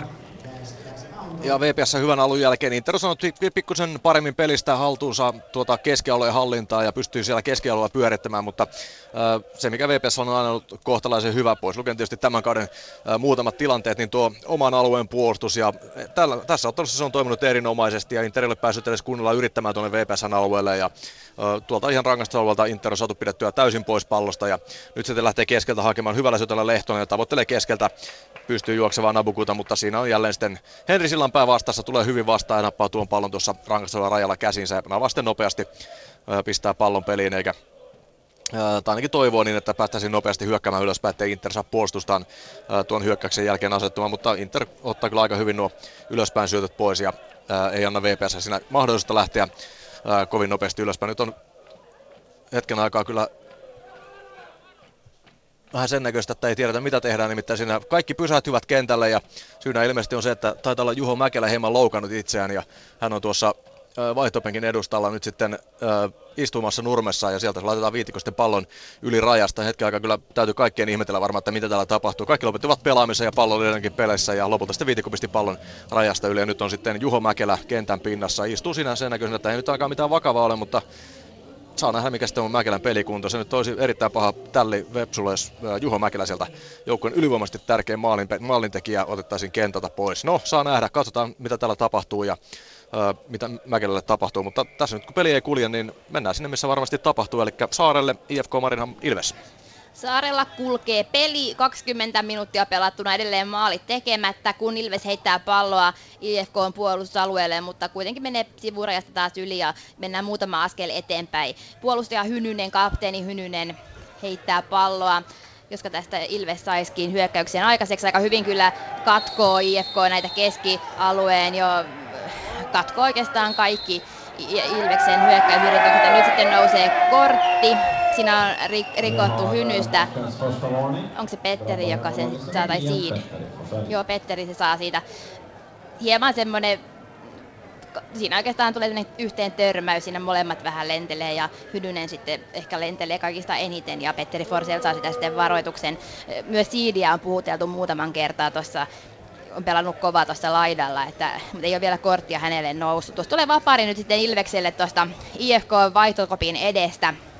Ollaan kuitenkin IFK puolustusalueella ja siellä on Otso Virtanen valmiina. Vahvana maalivahtina on tehnyt kyllä erittäin hyvää työtä tänä kesänä IFK-maalilla ja varsinkin tuon U21-vuotiaiden ottelun jälkeen niin ollut kyllä erittäin ilmiliekeissä. Pelasi tosi hyvin siellä silloin Ruotsia vastaan ja sen jälkeen nyt lähtee sitten pallo. Lyhyenä menee. Petresku pelaa Hynyselle. Hynynen keskittää boksiin ja siellä on Otso Virtanen nyrkeilee pallon kuitenkin väljemmille vesille. Siinä on sitten pääpallosta taistelee Hynynen ja Forsell ja sen voittaa sitten kuitenkin itselleen IFK ja saa, kun saakin putsattua palloa, Juota Tammilehto vaihtaa laitaan, toiseen laitaan Mantialle. Nyt on hyvät paikat IFKlta lähteä vastahyökkäykseen. Mantia pelaa eteenpäin Spanille Span nousee oikeata laitaa, hän saa vastansa siinä ojan perään ja keskitys lähtee boksiin ja Seed ei ehdi palloon, vaan siinä tulee kujalla ensimmäisenä, siinä lentääkin sitten Seed. Yleisö vaatii jonkinlaista jäähyä tästä, mutta ei tule. Ja nyt sitten boksiin pelataan Forsellille ja nyt on hyvä tekemistä IFKlta. Span keskittää, mutta ensimmäisen pallon kuitenkin ehtii sitten Jonne Jelm. Ja siellä tulee hyvä pusku. On se hyvä pusku Ilveksen pelaajalta. Meinaa puskea näin, mutta siellä voidaan mennä sitten kuitenkin mun mielestä oli Alan Myllymäen päästä, kun tuo meni tuo pallo. Oli vaarallisen näköinen paikka, mutta ei mennyt maaliin. Näin sitten tosiaan 0-0 tilanteessa jatketaan täällä ja Hilander saa pelaa pallon maaliltaan. Kuopioon Kupsjaro. Jose Manuel Rivera, meksikolaisen pelaaja, erotaan tuo äsken kulmapotkuun, mutta se meni kyllä, tuo tilanne valui, valui kyllä ihan täysin. Ja nyt näyttää sitten tuosta tilanteesta, mikä oli hetki sitten päällä tulee uusi, uusi kulmapotku Jarolle. Mielenkiintoista on tuo Jaron taktiikka, nimittäin kärkipelaajat Seth Pantsil ja Dennis ovat ne kaverit, jotka ovat todella nopeita Jarolla, Jarolla ja heille myös pelataan noita pitkiä palloja ja yksi siinä oli jo tulla, kun eh, Set Pantsil oli päästä läpi ja nyt Jaro antaa tuon kulman uudestaan, mutta sinne pääsee keltapaita kuitenkin väliin. ja sitten lähtee pallo aivan, aivan osoitteettomasti ja meneekö kentältä ulos. Ei mene, siellä on punapaita ottamassa kuitenkin sen kiinni. Sitten Saku Savolainen nappaa vain menettääkseen pallon, mutta tuosta nyt sitten Dennis lähtee kieputtelemaan, mutta siinä vetää sitten Trafford tuon pallon itselleen ja näin sitten, ja siitä sitten vähän nuhjataan Kupsille virhe ja Jarolle vapari. Niin, pitkää palloa Jaro kokeilee pelata näille kahdelle kaverille, mikä siinä on pelatessa, ne ovat, he ovat molemmat Set, Pantsille Dennis kyllä ilmiömäisen nopeita. En tiedä mitä hän tulisi kelloon, kun kellottaisi näitä kavereita 100 metriä tai 60 metriä. Kyllä todella liukkaasti nämä menevät ja Kupsin puolustuksella on nyt kyllä kiire, kun näille kavereille pelataan pitkiä palloja. 26 minuuttia kuitenkin pelattu täällä ja edelleen 0-0 tilanne. VPS Inter. Ja niin siinä kävi, niin siinä kävi. VPS joutuu tekemään vaihdon. Juho Mäkelä jouduttiin ottamaan pois kentältä. Se on iso menetys totta kai VPSlle, mutta Mielenkiintoista on nähdä se, että mitä Petri Vuorinen nyt tekee, kun hän on päävalmentajaksi päässyt. Nimittäin nuoruutta otetaan kentälle. Sinne otetaan kentälle VPS oma kasvatti Samu Alanko. 98 vuonna syntynyt pelaaja otetaan tuonne hyökkäykseen ja luottoa annetaan kaverille. Ja heti muutamat ensimmäiset kosketukset pallon olivat kyllä aivan maagisia. Aivan suoraan sitä vastapallosta, niin ulkosyrjä syötöllä pannaan kaveri melkein puolittain läpi laidasta ja muutenkin erittäin hyvää pehmeää kosketusta näyttää heti Alanko tuossa olevan, mutta Alanko nyt ei ole paljon edustuksen mukana pelannut ja ilmeisesti muistanko väärin, että onko minuuttiakaan vielä edustuksessa pelannut aikanaan. No, se voi tarkistaa tuossa hetken päästä, mutta Mäkelä tosiaan kärjestä pois. Iso menetys VPSlle ja ja, ja tosiaan Alanko, nuori 98 syntynyt oma kasvatti, käynyt Jarossa tuolla pelaamassa lähinnä tuolla junioreiden sarjassa, niin pelejä. VPS lähtee pyörittämään laidassa pallo sieltä lähtee erittäin hyvä matala keskitys ja Alanko siellä on puskemassa ja ää, ei aivan pääse päineen väliin ja sitten pannaan korkea pallo tuonne maalille, mutta se menee aina Magnus Baanelle asti ja kokenutkin maalivahti tuon pallon sitten nappaa ja näin sitten pääsee rauhoittamaan. Ja VPS-peli on kyllä pakko että se on ollut todella iloista tuollaista rohkeaa pallollista pelaamista ja tietysti onko Vuorinen tuota erityisesti painottanut, täytyy tuossa loppuhaastattelussa vaikka jossain Vuoriselta kommentit kun hän nyt tässä tällä kaudella ensimmäistä peliä valmentaa päävalmentajana, että mitä hän on tosiaan tuossa ottelussa lähtenyt hakemaan ja tehnyt muutoksia joukkueeseen, mutta käydään sitä läpi tuossa sitten ää, lähempänä, kun ottelu on loppunut ja se lo, lop, ottelun jälkeen. Inter lähtee vastaiskuun, mutta jälleen siellä hyvin VPS-puolustus, toppari pari Koskimaa, Lahti hoitaa tuon tilanteen ja jälleen keskeltä lähtee Soiri pelaa Alangoille, Alanko joutuu nyt hieman peruttamaan alaspäin, jälleen pelaa pallon vaan tyylikkästi omille, että kun ne eteenpäin pääsee ja Koskimaalle asti ja Koskimaa kapteenin auho kädessään. Abdullahille ja Inter on valunut nyt ihan puolen ketän alapuolelle koko kymmenikköä laista löytyy sitten viitikko pakkina tänään pelaava. Pistää keskitystä sinne Sibrukille ja hyvin putoaa Sibrukin rinta ja hän on rangasta alueella laukkoon, mutta hieman osuu huonosti palloa ja pallo lähtee tuonne taivaan tuuliin, mutta loistava tuollainen chippikeskitys tuonne laitapakin ja topparin väliä. Siellä on Jordan Seabrook ja rinnalla pallolla se suora laukaus siitä, mutta ylimaali menee ja VPS kyllä hallitsee tätä peliä maalipaikkojen osalta ja Inter oikeastaan ei ole tuonne rangaistusolojen sisällä oikeastaan pallon kanssa päässyt kertaakaan. Lukemat 0-0 VPS Interottelussa ja palaamme sitten saarelle. IFK Mariehamn Ilves. Siidiltä erittäin hyvä pitkä pallo sinne Orgilille ja nyt Orgil palaa taaksepäin sitten Siidille. Siidi keskittää hyvin sinne kohti takatolppaa, mutta Hilander nappaa palloja vaan nopeana eteenpäin ja vasta hyökkäykseen nyt sitten lähtee keltapaita Ilves. Ala Myllymäki, nuori, nuori, nuori lupaus, jota Keke Armstrongin mainitsi mulle tuossa viime kerralla, kun kävi täällä, että häntä kannattaa seurata ja ottanut vakiinnuttanut itsenne tuohon Ilveksen kokoonpanoon. Ja nyt kaadetaan sitten mies juurikin Alamyllymäki, Antoni Dafaa kaataa ja nyt tulee erittäin taas hyvästä paikasta Ilvekselle vapaari. Tässä oikeastaan nyt IFK on rikkonut aika monta kertaa just tässä keskialueella, omalla puolustusalueellaan, mutta, mutta myöskin on erittäin hyvin katkonut ja rikkonut tuossa, että ei ole päässyt kyllä Ilves enää viime hetkillä. Alkumetreillä oli ehkä vähän paikkoja ja pääsi tuonne boksin sisään, mutta nyt tuo boksi on kyllä aika lailla pyhä ja varjeltu paikka. Sinne ei ole mitään asiaa tällä hetkellä keltapaidoilla, mutta nyt tulee hyvästä paikasta vapari. Siinä on ehkä 30 metriä. Nyt on spreiki käytössä. Vartavaahto sotkee näin WHAn kentän. Ja siellä on Forsell ja Seed muurissa ja Hynynen ja Petrescu pallon takana.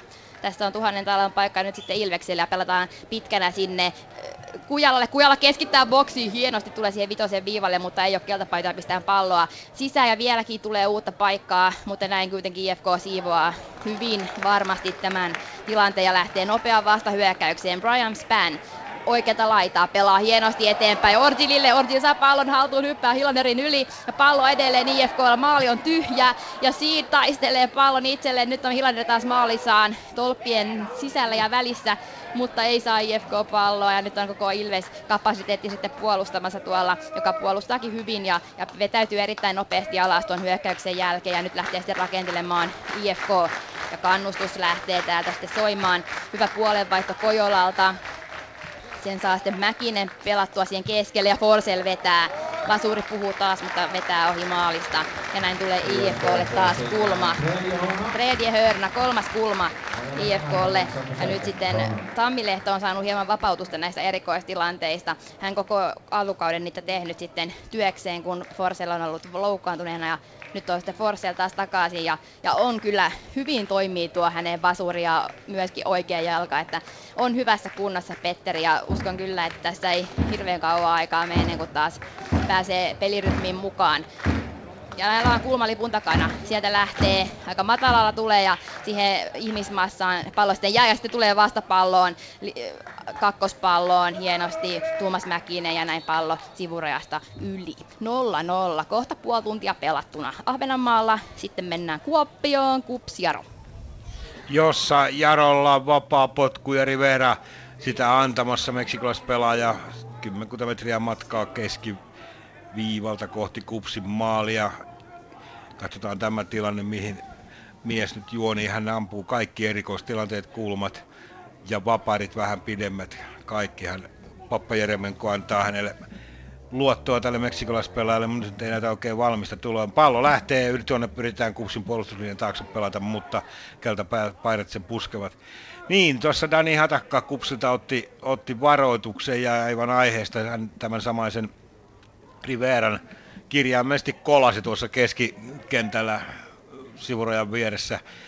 Ja siitä varoitus ihan aiheesta. Ja varmaan taustalla oli se, että Atakka oli hetken aikaisemmin tehnyt samanlaisen tempun jarpelaajalle ja silloin päätuomari Petteri Karjo kävi puhuttelemassa ja näytti sormet leväälle, että tämä homma muuten loppuu nyt tähän. Ei loppunut ja sitten kortti heilu. Ja en tiedä mitä Hataka, Hataka kyllä nyt pelaa todella, todella rajusti. Ei nyt ole varsinaisesti kaveri kuumana käy, mutta kovaa pelaa. Että nyt ei olisi kyllä varaa kupsilla, hänen ottaa ainakaan punaista korttia tässä tilanteessa. On niin iso pelaaja tuolla kupsin alakerrassa, Dani Hatakka tällä hetkellä, mutta todella kovaa mies pelaa. 32 vajaa tai oikeastaan ylitse kohta 33 minuuttia pelattu Kuopiossa ja 0-0 tilanteessa edelleen mennään. Täältä eteenpäin VP Sinter.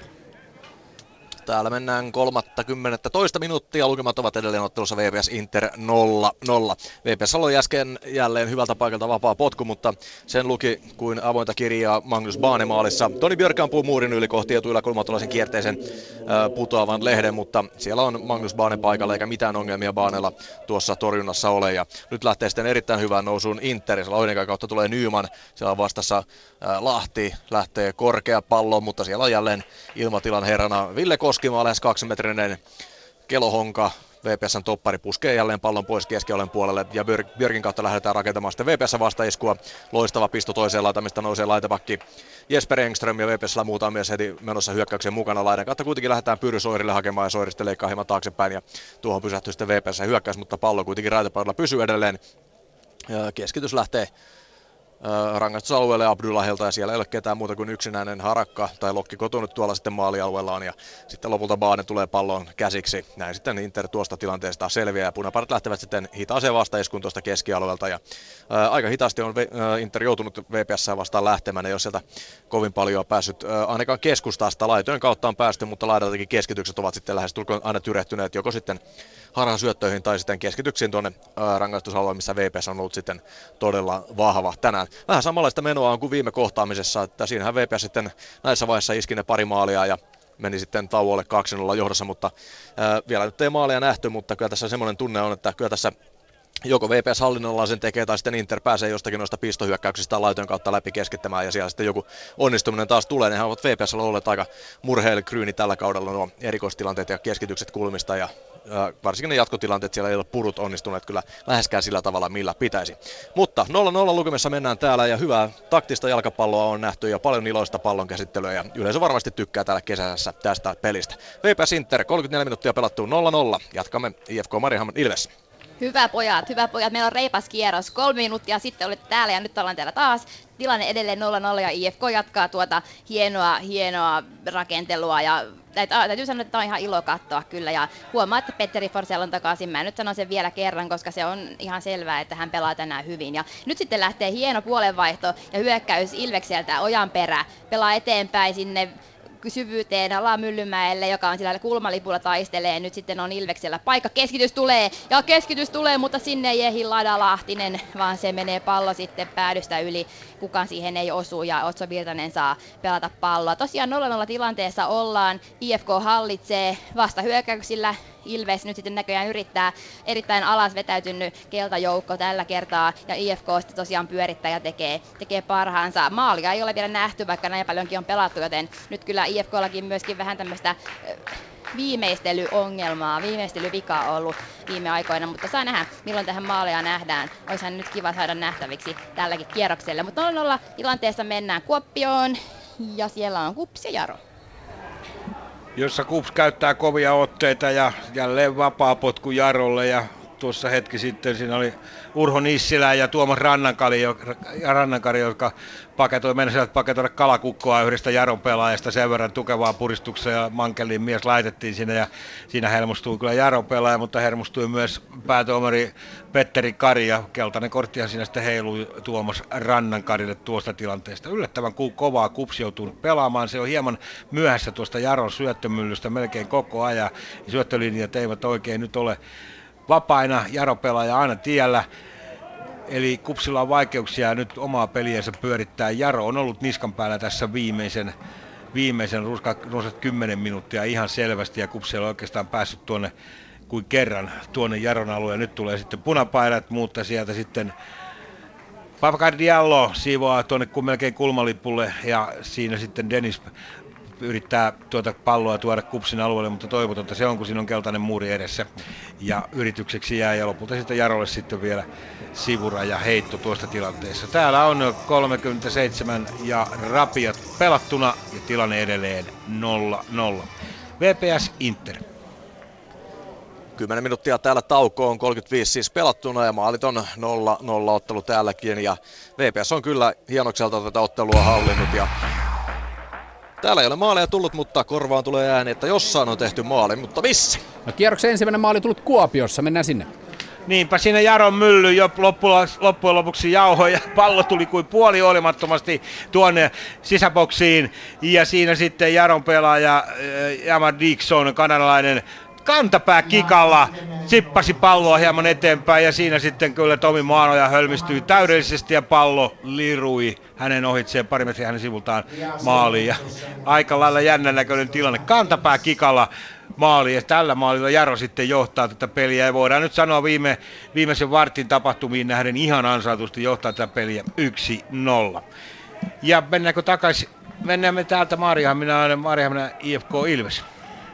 Joo, tulkaa tänne vaan. Ollaan IFK on viidennessä kulmatilanteessa. Forsell kävelee sinne kulmalipulle taas kerran 36 minuuttia pelattuna. Edelleen 0-0. Maalipaikkoja olisi kyllä ollut, mutta Mika Hilander ja maali on kuitenkin kestänyt. Ja näin tulee Forsellin kulma tuohon etukulmalle, se kuitenkin siivotaan, mutta IFK on pelata ensimmäisenä pallossa. Tammi Lehto pelaa siidille oikean laitaan, siirrottaa tyhjä pois, siirtää siihen Forsellille, joka hyvin rakentelee.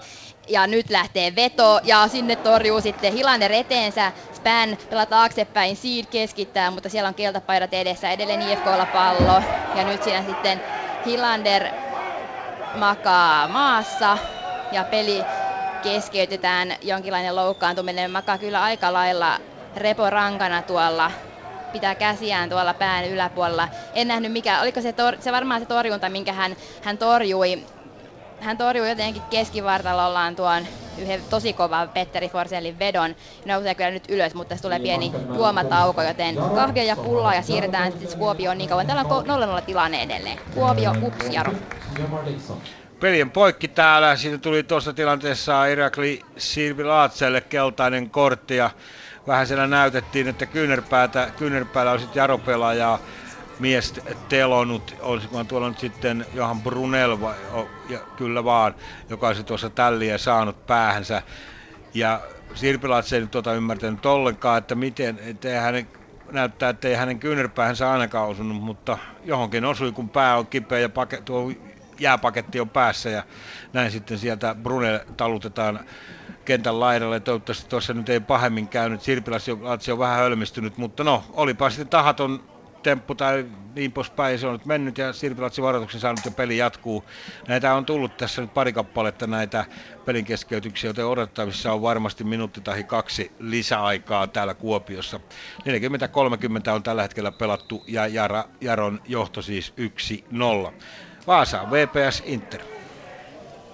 Täällä on hieman tuollainen seesteinen tunnelma tällä hetkellä ja neljä minuuttia on jäljellä ja ö, nyt lähtee erittäin hyvä pystypallo jälleen Jordan Seabrookille vasempaan laitaan. Nyt on yksi haastotilanne vastaan ja sieltä lähtee Seabrook haastamaan ohi ja pääseekin ohi ja pallo tulee rankastalolle Björkille, mutta Björk juoksee niin paljon kohti, että ei saa paikkaa sitten pistää takavistoa Katovitsille, joka laukoo viidenteen kerrokseen kyllä niin hyvä vetopaikka tulee tuohon 10 metrin Katovitsille, mutta liikaa voimaa ja pallo taivaalle. Ja hetken aikaisemmin VPSlläkin oli samanlainen tilanne, mutta siinä taas sitten hieman tuollaisen ylimääräisen syöttelyyn katosi tuotina. Siinä Katovic, Alanko ja Seabrook syöttelevät hieman liikaa tuossa rangastasolle rajalla. Lopulta sitten lähti Abdullahin veto 25 metristä. Se meni lähes yhtä paljon ohi kuin tuo äskeinen Katovicin tinttaus. Että kyllä VPS noita paikkoja on, mutta nyt viimeistelyn laadussa vaan kyllä saisi olla kotijoukkoilla paljon enemmän laatua. Inter taas ei ole päässyt oikeastaan yhtään mihinkään, sillä ei ole oikeastaan yhtään kunnon vetoa maalia kohti ja noinkin pari tilastomerkitä, mitä sinne on tullut, niin on lähinnä tuollaisia keskityksen katkaisuja, mitä Henri Sillanpää on tuolla VPS-maalilla tekemään. Täällä viisi minuuttia jäljellä ensimmäisestä puolesta. Nyt mennään tulla kyllä Timi Lahdelle kyllä aikamoinen hassi. Siinä on tullut todella korkealle karvaamaan Sergen Gal, mutta hyvin onnistuu siinä kantapäällä kuitenkin pelastamaan tilanteen ja vielä lähtee viitikkolaidasta, saa hyvän pystysyötä, mutta hänenkin etenemistä keskellä pysähtyy, Seabrook pistää hyvin Katovitsilla, joka on tullut laitaan ja Katovits lähtee jälleen haastamaan siinä Egon Belitsaa vastaan, lähtee sitten kiertämään keskustaan, ei pääse kuitenkaan ohi, pistääkö sitten kulmalipulle, minne nousee viitikko. Kyllä vaan sieltä lähtee vasemmalla keskitys, menee kohti takakulmaa ja onko se Baani korkeammana? Kyllä on Baani, nappaa tuon pallon kuin kypsän Tyrnimarian pensaasta. Näin Täällä 41 minuuttia pelattu. VPS Inter lukemat 0-0. Jatkamme IFK Marienhamn Ilves-otteluun. Ja nyt kun tulette tänne, niin ollaan kerrankin tällä IFKn puolustusalueella 0-0 til- pelattu, eikö 0-0 tilanne, ja 40 minuuttia pelattu, vitonen vielä jäljellä, edelleen maalit tekemättä. Maalivahdit ovat kestäneet, puolustuslinjat ovat kestäneet, ja puhutaan oikeastaan tässä nyt kuitenkin sitten Ilveksen puolustuslinjasta, koska kyllä IFK on päässyt sillä tavalla aika ei nyt helpolla, koska he pelaa hyvin, ne puolustaa hyvin, he katkoo Ilveksen yritykset ja nyt lähtee sitten IFK taas Seed, joka on pelannut erittäin vahvasti, rakentelee siinä Spanin kanssa. Span vetää vasemmalla ja Hillander torjuu. Hillander on ollut kyllä muuri tuolla maalilla ja on tehnyt hommia. Otso Virtanen taas puolestaan olla aika kylmä maalivahti tällä hetkellä, mutta sää on sen verran kuuma, että täällä ei kyllä kukaan palele. Sen takia kysyinkin tuosta Korsetilta, että auttaako tämä lämmin keli häntä keskittymään tähän peliin, kun ei tarvitse pelätä sieltä paikat menee rikki ihan sen kylmyyden takia, mutta sillä ei ollut kuulemma mitään väliä. Nyt pelataan ja, ja nautitaan siitä.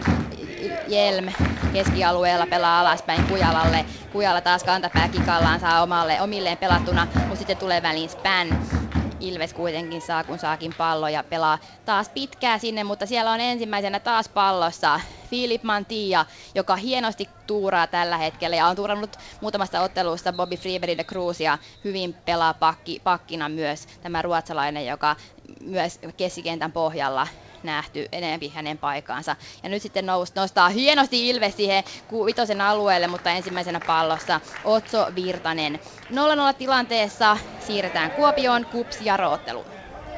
Tullaan sopivasti pitkästä aikaa Kupsilla nyt erikoistilanne tulee Urho Nissilän pallon takana tuossa vähän puolesta kentästä Jaron alueelle päin. Nyt lähtee Vapari ja se pääsee Jaro pelaaja ensimmäisenä puskemaan ja tuleeko tuosta sitten kulmapotku, kyllä vaan.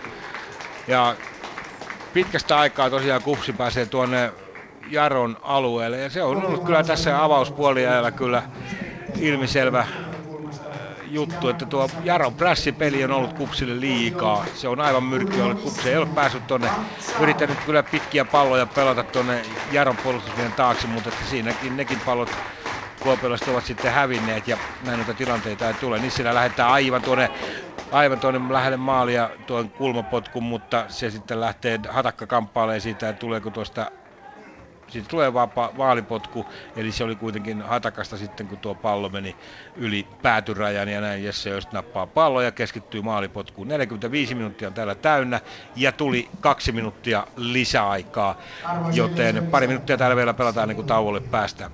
0-1 kuitenkin tilanneottelussa Kupsjaro. Täältä eteenpäin VPS Inter-otteluun.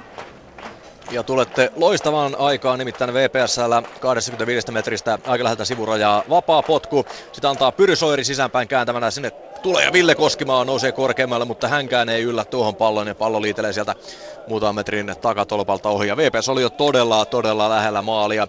Siellä sai pallosera todella hyvää painetta tuonne Interin maalille ja siinä oli parikin pelaajaa päästä sorkkimaan palloa maaliin, kun Magnus Bane oli pelannut itse asiassa jo ensimmäisen torjunnan jälkeen kentän pintaan ja lähimpänä oli Pyry Soiri, joka pääsi tuikkaamaan sieltä aivan maaliviivalta. Taisi olla toppari Erik Matukuu sitten, kuka pystyy viimeisenä siivoamaan pallon pois maalivivalta ja jälkitilanteesta tuli sitten tuo vapaa potku. Ja kyllä on toisaalta ilo katsoa tuota VPSn tason nostoa noista aikaisemmista peleistä. Sen oikein näkee, että peli on aivan erilaista. tiedä sitten, mikä tuolla joukkueen sillä on tapahtunut, mitä sillä on tehty, mutta VPSn peli on todella iloista. Inter nyt vaan pelaa ihan fiksua peliä, mutta eipä se nyt hirveästi ole päässyt maalipaikoillekaan täällä ottelussa. Ja VPS kyllä on nyt eh, erittäin lähellä ollut maalintekoa muutaman kerran, mutta maalia ei ole tullut täällä 0-0 lukemat ja täällä juuri ja juuri tulee 45 minuuttia täyteen. Ei vielä ole kerrottu lisäajan määrää, mutta veikkaanpa, että sieltä tulee aina se perinteinen yksi minuutti. Mutta käydään vielä muualla ja tullaan sitten takaisin tänne, jos tarvetta on. Mutta IFK Marihan Ilves, olkaa hyvä. Oi kiitos Vaasa puoli minuuttia enää, niin nelivitonen on täynnä. Tämä menee nopeasti tämä peli. Maali olla nähty, mutta värikästä pelaamista. Ja, ja on kyllä, varsinkin IFK pelaaminen on, on ollut semmoista kivaa katsottavaa. Ilves puolustaa hyvin, hyvin matalalla on, tekee sen semmoiseksi, että IFK saa pitää palloa ja rakenne, rakennella. Ja nyt IFK on taas sitten vapaari tuolta oikeasta laidasta. Forsell pistää matalan sinne boksin sisään. Kojola ei ylety palloa, mutta Ortil ylettyy, mutta hienosti kyllä torjuu Hilander. Hän on kyllä ollut tämän, tämän ottelun muuri, herra muuri. Ja näin se päättyykin sitten nollaan nollaan ei ehkä ihan voisi voinut kuvitella, että tämä näin loppuu, koska maalipaikkoja IFK on ollut varmaan kymmenen. Ilveksellä ei paikkoja, mutta Hilander ja kumppanit on pelannut hyvin ja puolustanut hyvin. Hyökkäyspelaminen ehkä vielä vähän ontuu, mutta 0-0 mennään ja tilanne on tosiaankin tasan. Mutta mä kuittaan täältä, sitten mennään Kuopioon vielä, Kupsjaro. Kuitataan täältä saman tein peli, tai siis peli, peli vaan avausjakso päättyneeksi. 0-1 tilanne oli ja on päällä, kun tauolle täällä lähettiin. Pari minuuttia lisäaikaa tuossa tuli ja siinä sitten se pelattiin pois. Siellä yksi jarokaveri vähän loukkasi itse, en nähnyt kyllä kuka ja sen takia tuossa Tommi Petteri Kari totta kai päätti, että noin tätä ei sitten katsella kauempaa eikä pitkitä tauolle menoa. Maalin tekijänä kantapää kikalla Hammer Dixon. Kantapää kikalla tosissaan ja siinä Maanoja katseli hölmistönä ennen kuin pallo liruu maaliin ja aivan, aivan, aivan yllättäen tuli hänelle tuo tilanne, mutta sillä maalilla Jaro täällä sitten on taukotilanteessa on johdossa. Odotamme toisen puolen alkua. Menemme eteenpäin täältä ottelun VP Inter. Ja täälläkin se legendaarinen yksi minuutti tuli, niin kuin tuolla viimeisessä jalkapallon MM-kisoissa aina tuntuu, että ensimmäisellä jaksolla tulee yksi minuutti lisäaikaa ja toisella jaksolla kolme. Täällä tuli yksi, mutta eipä sen aikana tapahtunut mitään sen ihmeellisempää. Täällä lukemat 0-0 VPSn äh, hienoista hallintaa ja maalipaikoissa VPS on ollut kyllä todella paljon parempi tänään, mutta maaleja ei ole täällä vielä nähty. 0-0 ottelu VPS Inter ja muualla on myöskin saatu kierrokset pelattua ensimmäisen puolijan osalta, joten ei muuta kuin annetaan studioon sitten täältä ääni. Ylepuheen urheiluilta. Jalkapallokierros. Yksi maali nähtiin avauspuoliajan aikana. Siitä vastasi Jamar Dixon, Jaron mies. Loistava tuommoinen kantapäkikka, ehkä tuommoinen takavasaramainen viimeistely. Käydään läpi tilanteet. Kups, Jaro siis 0-1, IFK Mariham, Ilves 0-0, VPS Inter siis 0-0 samoin. Ykkösen puolella PS Kemi TPS 1-0 ja Mikkelin palloilijat Vaasa IFK 0-0. Antti Pohja, yksi maali nähtiin, mutta jos lähdetään tuosta Petteri Forsselin paluusta IFK Marjahamnin pelaamisesta, näytti siltä, että ei ihan monta kertaa Ilves tuolla toisella kentän toisella puolikkaalla käynyt. Mika Hilander piti kyllä joukkuetta aika lailla pystyssä. No niin piti, että jos kärjistetään, niin tämä oli Forsell vastaan Hilander tämä ensimmäinen jakso. Että kyllä Marjahamina vei hyökkäykset aika hyvin perille. Ilveksen puolustus on kestänyt suht hyvin, mutta että aika paljon on tullut myös semmoisia paikkoja, että maali olisi voinut tulla. Hilander on torjunut muutaman tosi hienosti jaloilla ja käsillä ja välillä mahallakin, mutta että ollut aina siellä, missä pitää. Yksi tolppakin oli, olisiko ollut Forselin pusku ja Forsell on ollut muutenkin erittäin hyvä. Näkee, että on kunnossa, on, onko 90 minuutin kunnossa, sitä ei tiedä vielä, mutta, mutta ainakin toistaiseksi ollut tehnyt valtavasti töitä, ollut joka puolella kenttää ja, ja laukonut paljon ja antanut kulmapotkut ja jaellut palloa hyvin. Et, et erittäin väkevä paluu veikkausliikaa ja se on tietysti meidän kaikkien etu, että hän on yksi niitä pelaajia, joita, yksittäisiä pelaajia, joita yleisö haluaa tulla katsomaan, koska hänellä on jotain erityistä, mitä, mitä katsella. Ja tota, ihan mun mielestä hyvä matsi, vaikka Ilves tietysti taktiikka onkin aika, eh, onko se sitten passiivinen, mutta ainakin eh, yksipuolinen, että yk, hyökkäykset on harvoja ja, ja, ja eh, vähälukuisia, sanotaan näin, että et, et kyllähän niin kuin, no mutta tämä on usein semmoisia pelejä on, että tota, tällaisetkin pelistä niin Ilves voi kolme pinnaa ottaa jostain erikoistilanteesta tai muuta, että Ilveksellä on ollut vaikeat vieraspelejä, että et ei, ei ole liikaa pisteitä sieltä ja, ja tänään on mun mielestä yksi semmoinen edessä, että jos tämä peli näin jatkuu, niin ei ole ihme, jos IFK Maarianhamina jossain vaiheessa maalin tekee, että kyllä he on ollut niin vahvasti niskan päällä. No sitten VPS Inter, Petri Vuorisen ensimmäinen peli päävalmentajana Veikkausliigassa tällä kaudella hän on kesken tullut aikaisemminkin, mutta aika iloista pirteää peliä, jos verrataan tuohon Olli Huttosen VPS. Joo, siinä on, siinä on mun mielestä aika selkeäkin semmoinen, että valmentaja vaihtuu, vaikka onkin samasta valmennusnipusta valmentaja, niin selvä muutos on, on tullut, että esimerkiksi Toni Björk, joka vaasalaisten keskikentällä on semmoinen pelaaja, joka, jolla on valtavasti palollista osaamista, niin hän, hän mun mielestä on saanut tai ottanut, kuinka vain, varmaan molempia, niin semmoisen roolin tässä joukkueessa tällä hetkellä, jota hänellä ei ollut ö, Huttusen aikana. Et Huttusen aikana peli oli ehkä hiukan ää, reaktiivisempaa. Ja nyt, nyt, nyt niin kun Vaasa ottaa enemmän itse aloitteita itselleen ja, ja pelaa ää, osittain myös rohkeammin ja monipuolisemmin. Et, et niin kun he, he hakee aktiivisesti itse ratkaisuja, eikä vain odota, mitä vastustaja tekee. Ja tämmöinen vahva pallollinen rooli tuntuu sopivan Toni Björkille hyvin, ja, ja, ja myös muut pelaajat näyttää, että, että liike on, liike on äh, oikea-aikaista suhteessa ratkaisuihin, ja he on pystynyt luomaan aika hyviäkin paikkoja tässä ottelussa, mutta et Inter sitten vähän niin kuin Ilveksen asemassa. Ehkä vähän, vähän ehkä pikkusen aktiivisempi, mutta että VPS vienyt peliä selvästi. Että, että siinä mielessä ihan mielenkiintoista nähdä, että kuinka, kuinka tämä niin kuin VPSn nousukäyrä tässä jatkuu, että et, tota, valmentajavaihdos tuo aina oman energiansa, mutta et, onko se pysyvää, niin se nähdään sitten kauden myötä. Se on totta, se on mielenkiintoista. Se saattaa just sen muutaman pelin kestää mm. ja sitten ehkä tulee se realiteetit vastaan. Mutta nyt toisaalta toistaiseksi näyttää hyvältä. Tässä semmoisen 10 minuutin päästä toiset puolijat käynnistyvät. Meillä on tässä pitkin kautta tutustuttu eri joukkueiden faneihin. Nyt tutustutaan Kupsin faneihin. Kupsin kotiottelussa keltamustia kannustaa äänekäs ja melko reipasotteinen KPO Crew-ryhmä, nimeä kantava ryhmittymä. KPO-lyhenteeseen ei liity mitään sen kummempaa mystiikkaa. Se tulee sanasta Kuopio. Vuonna 2006 perustetusta ryhmästä kertoo Kari Salmenan haastattelussa seuraavaksi Juuso Ikonen. Juuso Ikonen ja KPO-ryhmä Kupsin taustalla, ärhäkkä ja äänekäs. Kerropa vähän ryhmästäsi, minkälainen ryhmä KPO on. Mistähän sitä lähtisi liikkeelle? Tota... Pitkä juttu vai? No pitkä juttu totta kai, että tuota...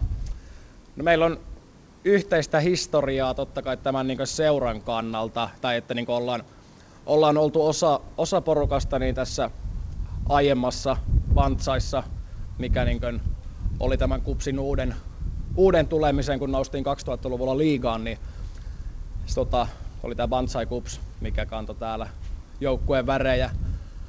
Ja ja, mitenköhän mä tätä meidän porukkaa oikein kuvailisin? Sanotaan intohimosta ja yli urheilurajojen mennään myöskin tässä niin kuin kaveriporukalla. Että tässä on suuri osa on kuitenkin toisilleen ennen jalkapallon niin entuudestaan tuntemattomia ihmisiä. Et pieniä pari hengen kaveriporukoita on eksynyt sitten tähän vuosien varrella tähän meidän touhuun mukaan, mutta tuota, tuoda tuota. Nykyään totta kai tärkeintä on se, että kannatetaan yhdessä kupsia, mutta se, että se ei jää pelkästään siihen, että todella paljon viedetään yhdessä, yhteistä aikaa sitten ihan ottelutapahtumien ulkopuolella ja pidetään sitten omia juhlia, niin kuin on jo perinteeksi muodostunut tämmöinen pikkujoulugaala, mikä on sitten yksi tämmöinen vuoden kohokohtana itse kullekin. Ahaa, se on vissiin sellaista, mitä ei nyt julkilausuta, mitä siellä tapahtuu, mutta no joo, miesporukalla, vai onko naisia mukana? Kyllä siellä itse asiassa naisiakin on mukana, että tota, ei tämä ole mikään pelkkä herrasmieskerho, että, että, että kyllä totta kai naisetkin on tervetulleita naisia on mukana myös. Sanot, että ja viittasit siihen, että teitä jalkapallo yhdistää. Onko myös KUPS juniorivuosilta tuttu teille?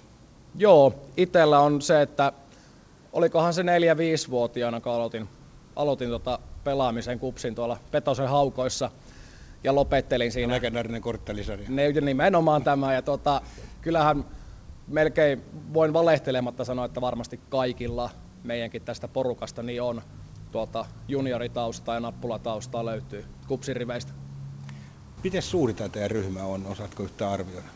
Mehän ollaan tämmöinen rekister, rekisteröimätön porukka, että minkälaista tämmöistä jäsenrekisteriä, tarkka jäsenmäärää ei voida sanoa, mutta no, kotipeleissä totta kai vaihelleen ajankohdasta, vaihelleen ottelusta, niin semmoisesta reilusta 20 hengestä 4-50 ja jonkun laskutavan mukaan niin mä me uskaltaisin väittää, että ketkä niin tässä meidän mukana pyörii, niin yhteensä varmaan semmoista 80 90. Ihan hyvän kokoinen nippu kuitenkin. Kyllä se on, mutta se on vaan valitettavaa, että tosi harvoin saadaan, saadaan aina kaikki paikalle, että käytännössä ei koskaan ole tietenkään kaikki paikalla, mutta sitten kun on joku vaikka esimerkiksi viikonloppumatsi, isompi peli sattuu lauantaille, niin kyllä siellä aika pitkälti kaikki tutut on paikalla. Sen tiedän, että Jyväskylä JIK, kun saapui tänne, niin kaikki varmasti olivat paikalla, mutta JIK nyt ei pelaa liikassa enää. Mikäs nyt on se rakas vastustaja? Ei oikeastaan varmaan semmoista enää ole mitään semmoista tiettyä, mikä aiheuttaa ne kovimmat vibaat niin sanotusti. Et se on sinällään sääli, että vaikka niin voi sanoa, että JIKota kohtaa oli semmoinen viha-rakkaussuhde ja ehkä no kärjistetysti sanoen ehkä enemmän vihasuhde totta kai, kun niin tämmöinen nuori nousukas tulee, tulee pelaamaan, mutta kyllähän ne JJK-matsit oli ihan ainutlaatuisia, mutta ei semmoista... Onko ikävä? On, on ikävä, että tota, tuoda tuota vaikka mä en sitä ikinä oikein voi ääneen sanoa, mutta tota, No sano kyllä, nyt, että toivot, että palaa Kyllä, liikaa. kyllä se on vaan toivottava. Okei, okay, tästä lähti terveiset myös tuonne Jyväskylän, Jyväskylän suuntaan. No mitäs tämä käytte kotipeleissä, mutta miten tiivisti te matkustatte sitten kupsin matkassa vieraskentille? Sanotaan näin, että tarkoitus on se, että jokaisessa vierasmatsissakin olisi vähintään sen yhden henkilöautollisen verran väkeä, mikä ei totta kai paljon ole, mutta nyt varsinkin tällä kaudella niin tämä Veikkausliikan otteluohjelma on kyllä vieras kannattamiselle erittäin haastava, että esimerkiksi yhtään lauantai-ottelua ei ole koko kaudella vieraissa eikä kotonakaan. Ja kaksi perjantai-peliä oli tuossa toukokuussa ja nekin jää ainoaksi tämmöiseksi viikonloppupeleiksi, mutta kauden avauksessa oltiin Kotkaa vastaan, silloin pelattiin Myllykoskella, niin siellä oli Kuopiosta semmoinen parikymmentä päätä. Ja, ja Ahvenanmaahan on totta kai sitten se oma juttusa, että mikä oli nyt viikko sitten, niin siellä oli sitten myöskin oma porukka, itse valitettavasti sinne päässyt töiden takia, mutta seuraava, seuraava tapahtuma olisi tuossa 12.7. lähetän Tampereelle sunnuntai-peli Ilvestä vastaan, niin sinne olisi tarkoitus bussi saada ja kai se tämän kesän kuitenkin onneksi se suuri juttu tulee olemaan tuo tämä Suomen Cupin välieräpeli Turussa Interia vastaan, että se pelataan tuossa elokuun puolivälissä. Se on onneksi lauantai. Aha, että siihen varten on jo viritelty vähän aseita ja teroteltu lauluja. Joo, kyllä ehdottomasti. Että se on, meillä on yleensä ollut aina kaudessa se yksi päämatka, mikä esimerkiksi viime vuonna kohdistui tuonne Seinäjoelle, kun siellä oli sopivasti tangomarkkinoiden aikaan, niin tota, lauantai-peli Veikkausliigassa SJKta vastaan, niin, niin, niin. jospa tuosta Turun vierailusta tulisi vähän korvaava tapahtuma tänä vuonna. Niin sanotaan, että lyhenne KPO tulee sanasta Kuopio se oli helppo ottaa tuo lyhenne käyttöön. Ja teillähän on vielä Savon vaakunakin siinä sitten vilahdellut jossain tunnuksissa, olen nähnyt. Joo, se, on, se oli tota, itse asiassa silloin, kun porukkaa pistettiin pystyyn 2006 siinä kevät-talvella tai keväällä pikemmin, tai no kevät-talvella, niin siinä itse käytiin tämmöinen porukan sisäinen äänestys, että mi, siinä oli useita vaihtoehtoja, että mikä sitten kalskahtaa kunkin korvaan paremmalta, mutta tämä tuli tosiaan, tämä KPO Crew tuli sitten, sai eniten ääniä ja tosiaan se, että varsinaista tuommoista logoahan meillä ei ole, mutta toi Savon vaakuna on mun mielestä aika osuva tolleen tuohon yhteyteen. No pakko pysyä, kysyä Juuso Ikonen, nyt tässä on ollut vähän tapahtumia keväällä. Tuolla oli IFK Ilves, Ilves IFK-pelissä Tampereella, sitten myös täällä Kups HJK-pelissä vähän niin sanotusti nenä vaihtoi väriä ja sun muuta tapahtui. Tuossa mikä KPO, miten se ryhmänä suhtautuu tällaiseen ilmiöön? Siis missään nimessä me ei, me ei haluta väkivaltaa, eikä missään nimessä hyväksytä väkivaltaa. Mä en itse ollut tässä HJK-pelissä, mikä täällä, täällä oli, tota, mistä, mihinkä nyt viittasit.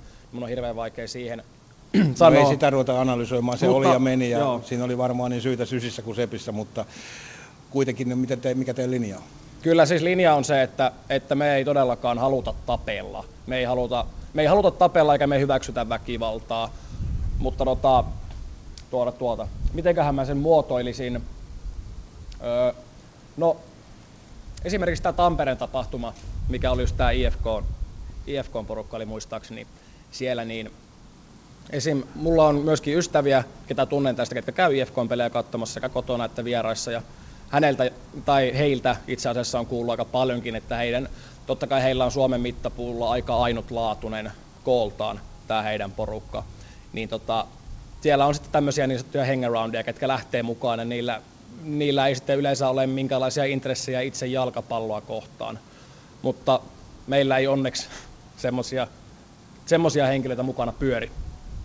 Hieno homma. Kupsin kausi on ollut vähän ailahtelevaa ja vähän siellä on, olen kuullut tuonne selostamoonkin vähän murinaan, että miten tämä nyt näin menee. Onko se ollut vähän tuskasta Teidän, teidänkin seurata? Totta kai se on, että kyllähän mieliala vaikuttaa, tai siis tämä, että jos kentällä menee huonosti, niin se vaikuttaa myöskin katsomoon, tai katsomotoimintaan ja omaan mielialaan. Että varsinkin kun tähän kauteen lähettiin tosi kovin odotuksin, no itseni mukaan lukien niin kuin Villeimissä toiveessa vähän ajateltiin jopa, että voitaisiko olla vaikka tuossa kesänkin, ehkä jopa loppukesästä, niin vielä ihan rehellisesti mukana jonkinlaisessa mestaruuskamppailussa. Että mä en ole ikinä sitä päässyt itse kokemaan, että minkälaista se oikeasti olisi, kun puhuttaisiin, että niin on saumat mestaruuteen. Mutta kyllähän tämä on tosi suuri pettymys ollut tähän asti ja ei sitä ole mukava katsoa, kun joukkue konttaa ja kun joukkue pystyisi paljon parempaan. Niin, potentiaalia on. Se on varmaan teidänkin leirissä nähty. On, on, ehdottomasti. Nuor, nuori joukkue hyviä pelaajia, niin kyllä parempaan pitäisi mun mielestä pystyä. Ylepuheen urheiluilta. Jalkapallokierros. Siinä kuultiin Kups-fania Juuso Ikosta tuosta KPO Crewsta keltamustia kannustava äänekäs porukka, joka tänäänkin tuolla Kupsin ottelussa paikalla on. Ei, halu, ei haluta tapella, oli se kommentti siinä, että totta kai hienoa fanikulttuuria Suomessa Veikkausliigaseuroilla nähdään ympäri maata.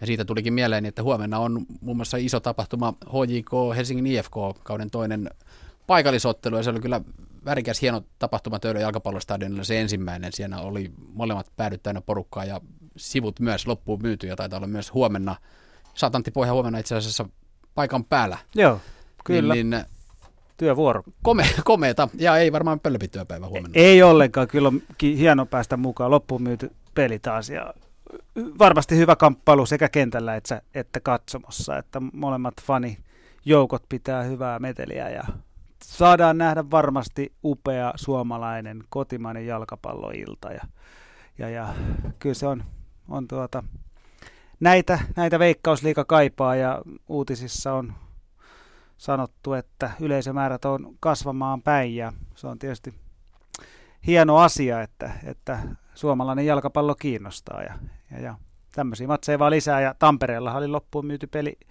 reilu viikko sitten, että kyllä tässä niin kuin loppuun myyty sana Veikkausliikan yhteydessä, niin saa käyttää useammin kuin kerran kaudessa, niin se on makea juttu. Se on loistava ja Tammelassakin oli loistava fiilis ja hyvin siellä on porukka aina liikenteessä, mutta se on aina ikävää, että sitten porukkaan mahtuu aina sitten promille verran aina niitä ehkä joukossa tyhmyys tiivistyy tyyppisiä henkilöitä, jotka sitten pääsee otsikoihin ja sitä kautta sitten se negatiivinen mielikuva sitten ehkä nousee liiankin korkea osa, en tiedä. Niin, ja onko se mahdollista se fanikulttuurin nousu ilman lieveilmiöitä? En tiedä. No niin, varmaan kaikessa tässä maailmassa on lieveilmiöitä olemassa, että en mä siitä tiedä, mutta että just se, että, että otsikoita ne tietysti liikaa saa verrattuna siihen, että kuinka paljon hienoja öö, futisihmisiä paikalla on, jotka, jotka on, on niin kuin rakkaudesta lajia omaan joukkueeseen ja peliin mukana, että, että heidän takiahan tätä kuitenkin tehdään, että, että, että varsinainen fani ei tappele, se on, to, se on vaan totuus, että ne on porukka erikseen. Maariahaminassa siellä faneja riittää pitkin kautta ja siellä toinen puoliaikakin, puoliaikakin on jo käynnistynyt 0-0 tilanteessa. Siellä VPS Inter samoin 0-0, Kups Jaro, se on puolestaan 0-1 Jarolle. Mutta mennään Maariahaminaan, siellä toinen puoliaika käynnissä. Maria Nisula, ole hyvä.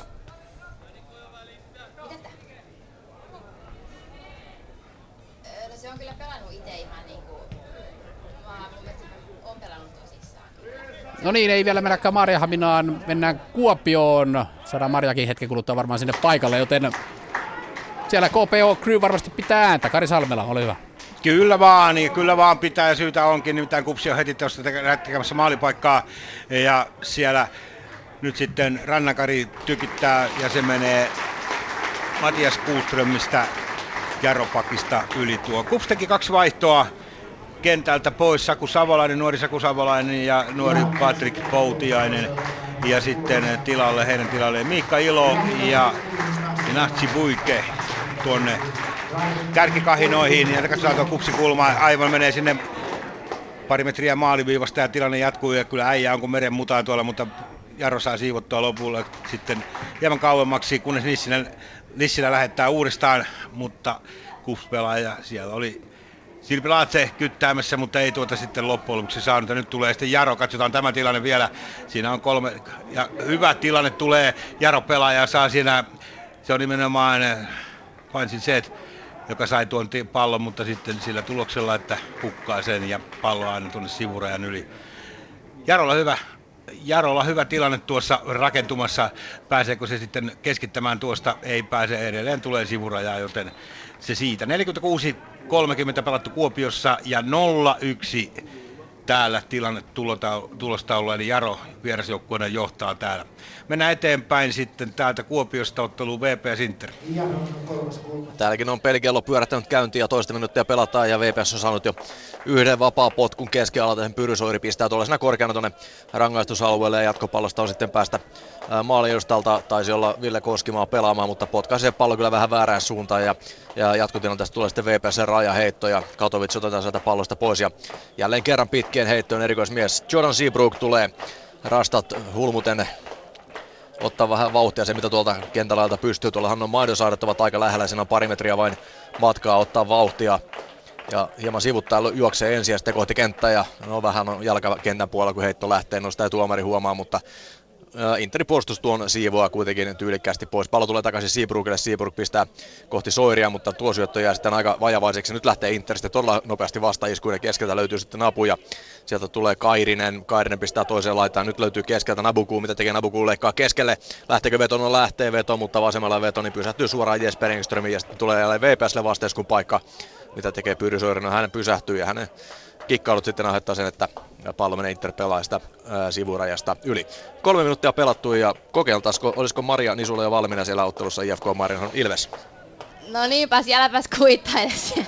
Mä olen valmiina ja mä olen erittäin paikalla täällä henkisesti, mutta fyysisestikin, mutta siis äsken oli tämmöisiä suunnitelmia tulevaa varten peliin, kun päättyy, että ketä haastatellaan. Ja nyt sitten hyökkää IFK Mantia, siirtää Petteri Forsellille. Forsell leikkaa boksin sisään ja sitten hyvin puolustaa siinä Taitaa olla Hynynen itse kapteeni, joka siivoaa pallon päädystä yli ja Petteri Forsell vie pallon taas kerran kulman lipulle. Joo, pahoittelen sinne, kun en ollut henkisesti paikalla, vaikka seisoinkin tässä ihan fyysisesti.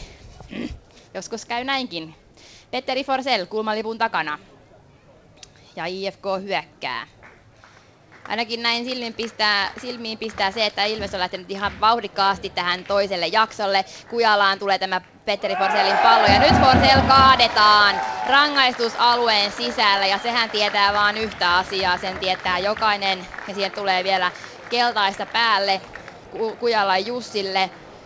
Voi vitsi, se oli aikamoinen ra- ratkaisu. Se ei ollut vielä mikään sellainen tarpeellinen rike. Tuosta olisi vielä voinut ihan päästää seuraavillekin seuraaville pelaajille tuon Forsellin irti, mutta nyt on sitten Forsell pallon takana. Kymppipaita, kymppipaikan taituri, IFK on fanejen rakastama Petteri Forsell pallon taakse. Rankkari on kyseessä, Mika Hilander, tämän ottelun muuri on valmiina ja sieltä lähtee ja Hilander torjuu! Mahtavasti sieltä vaavistaa Hilander ja syöksyy sinne hänen silmistä katsotuna vasempaa kulmaa ja ottaa pallon kiinni ja oli kyllä aivan aika lailla ottelun seivi tilanne 0-0 edelleen ja 50 minuuttia pelattuna. Tuo kyllä jää varmasti mieleen Mika Hilanderille ja Ilvekselle, jos tämä ottelu päättyy Ilvekselle positiivisissa merkeissä ja muutenkin. Ja nyt on Ilveksellä sitten paikka, ala, ala pyörähtää ja vetää, mutta IFK-miehet on edessä. No huhu, tässä oli hyvä drive keltapaidolta, nopea vastaisku ja nyt ollaan tosiaan täällä IFK puolustusalueella. Antti Mäkijärvi valmiina heittämään palloa sisään ja katsotaan vielä tämä, saako Ilves sitä drivea päälle tuosta. Varmasti nostaa itseluottamusta tuommoinen seivi. Ja nyt sitten siellä on pallo pomppii, mutta nyt Lyyski putsaa. Evan se on Mäkinen, joka putsaa pallon väljemmille vesille. Wow, 0-0 pelattuna täällä ja kaikki on valmiina täällä. Niin, kups, Jaro, niin. Täällä kannettiin paareilla Johan Brunel pois ja ilmeisesti päähän oli tullut jonkinnäköinen tälle. En nähnyt mitä siinä tapahtui, mutta joka tapauksessa Jeremenko ei Jaro valmentaja kovin kauan siinä aikaa ollut, kun teki vaihdon. Ja nyt sitten yksi kometanomainen nuorukainen kentälle, nimittäin 16-vuotias Sergei Atakai, nuori kaveri sitten hänen tilalleen. Ja toivottavasti tuossa nyt ei sitten pahemmin Johan Brunelille käynyt. En nähnyt yhtään, että mitä siinä tapahtui. Ei varoituksia, ei, ei mitään sen kummempaa, edes vaparia. Brunel jää vain makaamaan tuohon keskiympyrään hyvin aloituspisteen kohdalle keskiympyrään ja sitten tuomari pisti pelin poikki ja meni katsomaan mikä tässä on ja sitten tuli apuvoimia. Jarolla kulma, mutta tuosta ei sen kummempaa tulee ja sitten Sipulka nappaa, nappaa kiekkoa, ei vaan, ei, palloa, se on ei vaan se oli tota, Sohna ja nyt Sipulka vauhdissa, mutta saa, pääseekö hän tuohon, voittaako tuo juoksukilpailun? Ei, se voittaa Jaropakkiin ja näin sitten kiek aika lailla kierteisellä vedetään sieltä ja lopulta sitten tuleeko tuosta maalipotku.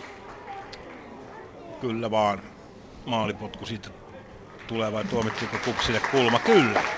Kupsille tulee kulma tuosta lopulta. Siinä oli nämä käsimerkit tuomarilla vähän sellaiset, että ei oikein heti tajunnut, että mistä, mistä, mikä siellä nyt vihellettiin. Katsotaan tämä tilanne. Urho Nissilä, yksi tämän kesän kups ja nuori kaveri antamassa kulmaa isolla roolilla pelannut tuossa kupsin kärjen takana ja vähän kärjessäkin nuori kaveri, joka ei nyt sitten paremmin, paremmin oli jarrutellut ja mielikuvista riittää ja näin sitten lähtee nuorkaisen kulmuri. Mutta vetänyt kaikki kupsin kulmat ja sieltä lähtee sitten pusku, mutta se menee kyllä aivan, aivan ihmeelliselle vesille ja nyt sitten Nissilä kaadetaan tuossa, äh, tuossa, tuossa rangaistusalueella, mutta hän kyllä syöksyy tuohon tilanteeseen missään nimessä rankkarin arvoinen teko. Melkein vaakatasossa Urho Nissilä syöksyy tuohon tilanteeseen, eikä siinä Jaro pelaajalta kyllä missään nimessä rankinarvosta rikettä tullut, vaikka yleisö sellaista vaatikin. 53 minuuttia tuota pikaa pelattu Kuopiossa ja edelleen Kups Jaro-ottelussa tilanne 0-1. VPS Inter. Täällä on iloinen peli käynnissä, maaleja ei ole nähty, mutta tilanteita on kyllä nähty enemmänkin. Ja, ää, tuossa tuo VPSn Juho Mäkelän tilanne, niin todennäköisesti Mäkelä tuli ainoastaan kramppia, sen verran paha kramppi, että hänet piti tosiaan vaihtoon ottaa jo hyvin aikaisessa vaiheessa, mutta ei sulle VPSn peli kyllä vaikuttanut oikeastaan millään tavalla, nimittäin kyllä erittäin hyvin on Samu Alanko nuori 98 syntynyt vaasalaispelaaja tuolla kärjessä hänen paikkansa äh, hoitanut. Ja puolen Inter teki kaksi vaihtoa. Sieltä tuli molemmat laitapakit, eli Egdon Belitsa ja Petros Kanakuudis vaihtoon molemmat. Ja kentälle tuli heidän tilalleen Filip Joku ja Joni Aho, joten saa nähdä, onko tuo sitten tuonut mitään. Kyllähän VPS tuolta laidosta tuli välillä heittämällä läpi tuonne Inter-puolustukseen ja sitten katsotaan, mitä nämä vaihdot saavat aikaan, mutta se on ainakin äh, hyvin usein ollut Job, Job Draxmalla se, että vaihtoja tehdään silloin kun on tarve ja ne tehdään yleensä aina oikea-aikaisesti oikeaan paikkaan ja siinä mielessä hän on erittäin fiksu ja hyvä valmentaja muutenkin totta kai, mutta tämä on yksi merkki valmentajan näkemyksistä, että vaihdot onnistuvat yleensä aina. Ja Inter tulee tälläkin kertaa, keskitys lähtee kesken, mutta hyvin hoitaa tuota selän takaa kantapäällä Timi Lahti tuon pallon keskialueella ja sitten lähtee jälleen keskitys toiseen laitaan ja siellä juuri kentältä tullut Filip joku ja Korjans onkin vaihtanut paikkaa, siellä on Kiin Abugu lähtee ohittamaan ja py- tulee takaviston erittäin hyvä paikka, sieltä lähtee kova maanuoliana ja taisi laukaana olla Solomon Dua, aina vaikea vähän erottaa noita Interin ulkomaalaispelaajia, kun kaikki ovat suurin piirtein saman tyylisiä pelaajia ja käyvät vielä samalla parturilla, kun kaikilla on täysin samanlainen kampaus kampaus Kuontalossa, niin aina ei välttämättä tiedä kuka niistä pelaajista siellä pallossa on, mutta korjataan sitten sitä mukaan kun keretään. Mutta tosiaan lukemat täällä 0-0 öö, edelleen ja VPS Inter erittäin hyvää jalkapalloa. Sitten mennään takaisin öö, IFK Marianhämeen Ilves. Ja Hilander jatkaa kyllä aikamoista näytöstä. Tämä on ollut kyllä maalivahti Mika Hilanderin näytösottelu, sen voi kyllä sanoa. 55 minuuttia pelattuna edelleen 0-0 tilanne. Nyt siellä makaa sitten Ilveksen vitosen alueen sisällä pelaaja ja häntä lähdetään sitten hoivaamaan.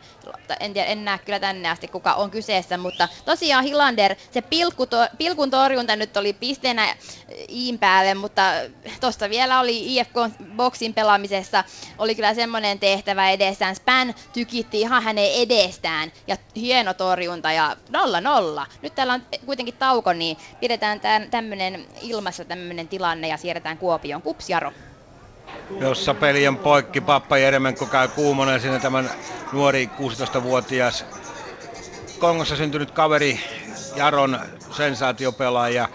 Sai vähän päähänsä ilmeisesti niskaan pienen tälle ja Pappa Jeremenko on sitä mieltä, että tästähän nyt pitäisi kortteja jaalla ja aika kuumana käveli kävi siinä, mutta ei sen kummempaa kuin Vapari, jonka Jesse jos lähettää nyt tuonne aivan kupsin 16 rajalle. Trafford, Charles Trafford tappelee, tappelee pallosta. Sillä tuloksella, että Jaro pääsee sitten heittämään pientä keskitystä ja se keskitys menee tuonne laitaan ja sivurajasta yli. Tom Rannakari pallossa. Sivurajaheitto ei vaan se oli Dani Hatakka, joka tuon, ei kyllä se Rannakari oli, kaksi samanlaista liinapäätä kauempaa katsottuna. Uudestaan nyt kupsille vapaa potku, Charles Trafford yrittää antaa vähän liian nopeana, mutta nyt sitten sieltä tulee Toni Markis pallon taakse ja katsotaan, mitä, miten hän sitten tuon tilanteen juoni. Mikka Ilola antoi tuossa hetki sitten tuolta oikealta puolelta vapaa potku ja sen jälkeen siinä tuli kyllä sellaista tilannetta, että Kups pääsi pyörittämään aika mukaviin paikkoihin, mutta laukaukset jäivät puuttumaan ja nyt sieltä lähtee pitkä keskitys Papakan Diallolta ja suoraan Jesse Östin syliin ja näin sitten Jaro lähtee nopeasti kääntämään omaa peliä ja paitsio oli tuo tilanne. 57 minuuttia tuota on pelattu Kuopiossa, 0-1 tilanne edelleen. VPS Inter. Täälläkin oli hetken aikaa peli poikki, kun juuri puolella vaihdosta kentälle tullut Filip joku hieman loukkaa itseään ja hän pääsee kuitenkin kentälle nyt sitten ja lähtee Inter todella hyvän vastaiskuun laidasta. Solomon Duah tulee laidasta ja lähtee ohittamaan Timi Lahtia, mutta siinä on toppari Jässikkä vahvana edessä, mutta jatkopallo jää kuitenkin hänelle ja keskitellä Tuari Nyman, Nymanin pisto sitten laitaa ja sitten tulee kilpajuoksu laidassa, ehtiikö sinne Seabrook puolustamaan, avuksi ei ehdi ja sitten to, pallo tulee rangastusalueelle ja potkaisee pallosta ohi Sergen Gaal, mutta jatkotilanteesta vielä rajaheittoa. Siinä oli oikeastaan Interin melkein paras tilanne tässä koko ottelussa, mutta siinä vaan ei Sergen Gaal saa kunnon kosketusta palloon. Aika kova matala syöttö siinä tilanteessa tulee ja ää, kaveri potkaisee puolittain ohi ja näin tuo tilanne sitten äh, vesittyy. Lähtee VPS välittömästi vastaiskuun tuosta keskiollen pallon merkityksestä, mutta hyvin Inter onnistuu pitämään siinä. Äh, erityisesti Juuso Hämäläinen tulee hyvin pelastamaan tuon tilanteen, että VPS ei pääse vastaiskuun ja näin sitten punapaidat sitten itselleen pallon nappaavat. Joo, on ollut tasaisempaa tämä ottelun toinen puoli, eikä ensimmäinen oli oikeastaan VPSn kohtalaisen selkeä hallintaa. Sen näkee noista tilastoistakin. Interillä ei yhtään laukaista maalia kohti ja ei taida olla kyllä itse asiassa vieläkään. Ja lähinnä keskityspallo on sitten joutunut Henri Sillanpää tuolla VPS-maalilla käydä, käydä sitten torjumassa. VPSkin laukunut hyvistä paikoista aika paljon ohi maalin ja ei muuta kuin sihtiä vaan kohti maalia, niin eikä VPS varmaan tästä tällä hallinnalla pikkuhiljaa rupeaa maalia saamaan. Ja kyllä on tosiaan kun sanottu tuossa ensimmäiselläkin puolella, niin kyllä VPSn valmentajan vaihto on näyttänyt tekemään sen, että paljon rohkeampaa pallosta peliä pelataan. Ja nyt on tulossa hyvä paikka Pyry Soirille, mutta nippa nappa on Soiri paitsi, jossa sieltä puolesta kentästä lähtee kova manuaali ja keskitys sinne puolustuksen väliin, eikä kyllä ole paljoa paitsi, jossa Soiri tuossa tilanteessa, mutta näkee, että kyllä siellä uskalletaan pistää kovia syöttöjä tuonne ja rohkeita ratkaisuja hakea VPSsäkin puolelta. Mutta tällä kertaa kuitenkin avustava näkee tilanteen paitsioksi, mitä se varmasti olikin. Ei kuitenkaan paljon, mutta hyvin ovat avustavat näissä tilanteissa usein kuitenkin tilanteessa oikeassa. Pelattu 13 minuuttia toista jaksoa täällä Vaasassa, VPS Inter edelleen lukemissa 0-0. Sitten IFK Mariam Ilves. Ja aivan uudella sykkeellä tulee nyt Ilves ja pallo menee maaliin. Näin siinä sitten käy. Irtopallon käy tuikkaamassa ja paitsio, hertsi leijaa. Tässä innostui ja joku, joku ehti innostua. Se oli paitsio, mutta hyvin Ilveskin se meinaa huomata vasta ihan viime tipassa, mutta se oli Ilveksellä tosiaan on hyvä tekemistä tällä hetkellä. Tunti pelattu ja, ja Ilves on tullut uudella sykkeellä tähän toiselle jaksolle. Pallo nyt on ollut kerran maalissa, se oli paitsio, mutta kertoo siitä, että sinne voi, voi mennä hyvällä työllä ja, ja hyvää työtä Ilves on nyt tehnyt. Otso Viitanen avaa pelin en nähnyt se kuka siellä, se oli irtopallo, mikä joku kävi tuikkaamassa maaliin ja, ja paitsi sitä sitten vihellettiin, mutta tuomaristo on, on tarkkana ja heitä kannattaa uskoa. Siinä rikotaan sitten, taitaa olla Alamyllymäki rikkojana, ei vaan Span ja sitten saa Ilves itselleen vapaarin. 0-0 edelleen ja, ja mä ennustin maaleja ennustin paljon maaleja, mutta näyttää siltä, että maalit on edelleen erittäin tiukassa tänään ja IFK valmistelee jo toi, tästä vaihtoa, tuplavaihtoa. Ojanperä pistää hyvin ristiin tuon vapaarin tuonne 16 kulmalle ja sinne ensimmäisenä ehtii sitten Seed. Seed kikkailee pallon kanssa ehkä liian turhankin kauan, koska siihen tulee Ilves miehet sitten väliin ja, ja Otso Virtaselle tulee pallo. Hän avaa sen, hei, pitää käsistää ja yrittää nopeata avausta, mutta ei löydä miestä, niin pistää ihan viereen siihen Duarte Tammilehdolle. Duarte Tammilehto pelaa suoraan Forselille siihen eteen. Forsell vaihtaa laitaan, Mantia, nyt on sitten IFK-hyökkäys, IFK Mantia pelaa siihen syvyyteen Spanille ja Span tykittää kohti ojan perää ja menee päädystä yli ja IFKlle tulee tuosta kulma, mutta ennen sitä tulee vaihto, sieltä tulee Adafa pois, hänen tilalleen menee Ibrahim, sieltä tulee myöskin Robin Seed pois ja hänen tilalleen sitten Aamos Ekali. Eli Aamos Ekali ja Ibrahim, Josef Ibrahim kentälle ja näin haetaan sitten lisää, lisää hyökkäysvoimaa tuohon kessikentän alueelle. Mutta tosiaan täällä on 0-0 tilanne ja erittäin tiukka. Miten siellä Kuopiossa menee? Kups, Jaro. tiukkana, kenttätapahtumat menevät aika tiukkana, mutta Jarohan on täällä yksin olla johdossa kuitenkin. Kupsilan tra- tilanne, että Trafford heittää siinä yrittää keskeltä, mutta siinä on punapaitoja liikaa, ei kups pelaa ja siitä koskaan läpi pääsee näin sitten Jaro purkaa tuon tilanteen. Ja kyllä täällä Sukille tulee vähän puolia toisin, puolia toisin Sohna kieputtelee nyt siinä keskellä, antaa Traffordille, Trafford pelaa alaspäin. Ja sitten sitä Markis lähettää eteenpäin, hakee ylösnosta Rannankari ja Rannankari murtautuu tuonne aivan melkein päätyviivalle, pallo on hänellä. Ja siinä sitten pallo pelataan Nissilälle, Nissilä Trafford, ampuuko Trafford jo keskittää, mutta siellä ei keltapaitaa ole. Siinä Sirpilassakin pyörittelee päätä, että huh huh, mihinkäs tuo pallo meni, ja se meni Jaro pelaajille, jotka nyt lähtevät sitten vastahyökkäykseen. Kaksi ykkönen tulossa Jarolle, kaksi Jaro hyökkääjää, ja siinä pelataan nyt sitten meksikolaispelaaja Rivera, ja se vetää Tom Maanoja vetää tuosta ensimmäistä pitemmän koreen, siellä on nyt sitten päineen, siellä on Mihka Ilo torjumassa, mutta ei ylety, ja näin sitten Rivera tuikkaa tuosta tilanteesta Jarolle 2-0 johdon näppärä keskitys, taitava keskitys. Maanoja siinä selvisi tuosta ensimmäisestä torjunnasta ja sieltä tuli kaksi, kahdella yhtä vastaan Jaro kuin, miten tuo nyt sanoisi, kuin keihät. Sieltä tulivat keihään kärjet kovaa kaksi pelaajaa ja näin sitten tällä nopealla vastahyökkäyksellä pelattiin kyllä taitavasti tuo tilanne ja Maanoja ajautui kauaksi torjumaan tuolta Riveran ensimmäistä vetoa ja sitten Rivera lukee tilanteen. Miikka Ilo oli maalilla pitkä kaveri, mutta hän ei yltynyt tuota sitten puskemaan tuota palloa, vaan se meni hänen päänsä yli ja siinä sitten Kups-leiri vähän ihmetteli, että mitä tuli nyt tapahduttua.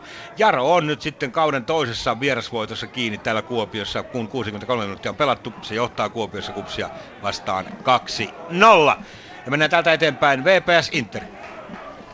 Ja täällä on Inter pääsemässä jatkuvasti enemmän ja enemmän peliin mukaan ja erittäin lähelle pääsee jo Gina Bugu. Laukoo kyllä todella pienestä kulmasta, mutta laukoo niin vaarallisesti, että se muuttaa suuntaa ja on mennä maaliin jo ensimmäistä kertaa tässä ottelussa, mutta lopulta pomppaa kuitenkin kulmapotkuksi. Ja nyt tulee jälleen Inter laidasta. Hyvä Solomon Duahille ja Duahin sitten jatkoyritys päätyy hänen omista jaloistaan yli rajasta. Näin päädystä pallo yli ja VPSlle maalipotku ja VPS on tekemässä toista vaihtoa. Se on myös toinen ja kentältä tulee pois numero 10 Toni Björk. Ja keskikentällä hänen tilalleen sitten tuollainen puolustava työmyyrä. Hyvä vasemmanjalainen erikoistilanne pelaaja Thomas Kula. Ja ensimmäinen vaihtoehto tuli tosiaan VPSlle tuossa ensimmäisen puolen alussa jo, kun aika aikaisessa vaiheessa Juho Mäkelä sai jonkinnäköisen krampin jalkansa ja hänen tilalle tuli numeri Samu Alanko ja Inter teki molemmat vaihtoehtonsa puoliajalla.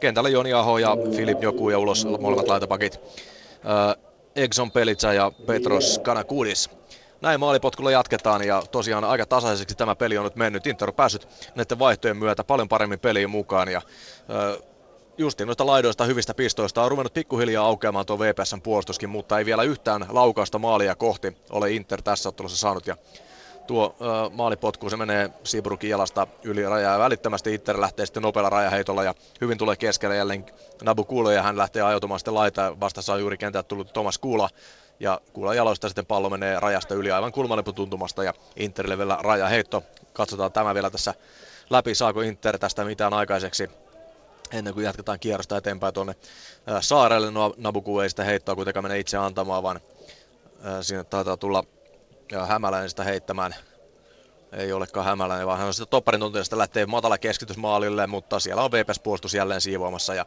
näin lähtee sitten VPS jälleen nopeasti vastaiskuun. Ja hyvin tulee laista Jesper Engströmille pallo ja nyt olisi puolen kentän ylimenossa jo viisikin VPS-pelaajaa, viisi Interi-pelaajaa vastassa. Pyry Soirille pelataan laitaa, mutta onko Soirin kosketus liian kova? Aivan kulmalle tuntumaan menee ja sitten pallo menee lopulta hänen jalastaan yli. Jatketaan täältä Vaasasta sitten ottelun IFK Mariham Ilves. Ja täällä jatketaan myös 65 minuuttia täynnä 0-0. Ilves painostaa tällä hetkellä hyvä nosto sinne Lahtiselle, mutta Lahtinen on kyllä mun mielestä paitsi, jos ei kuitenkaan soi pillit. Ja näin jatkuu Ilveksen hyökkäys. Lahtinen pelaa siihen viistoon ja nyt kaadetaan sitten siellä Jonne Jelm. Mutta se oli ihan, ihan puhdas kaatuminen sitten ja näin peli saa jatkua ja Otso Virtanen saa avata pelin. IFK on ehkä nyt tässä vaiheessa vähän altavastaajana.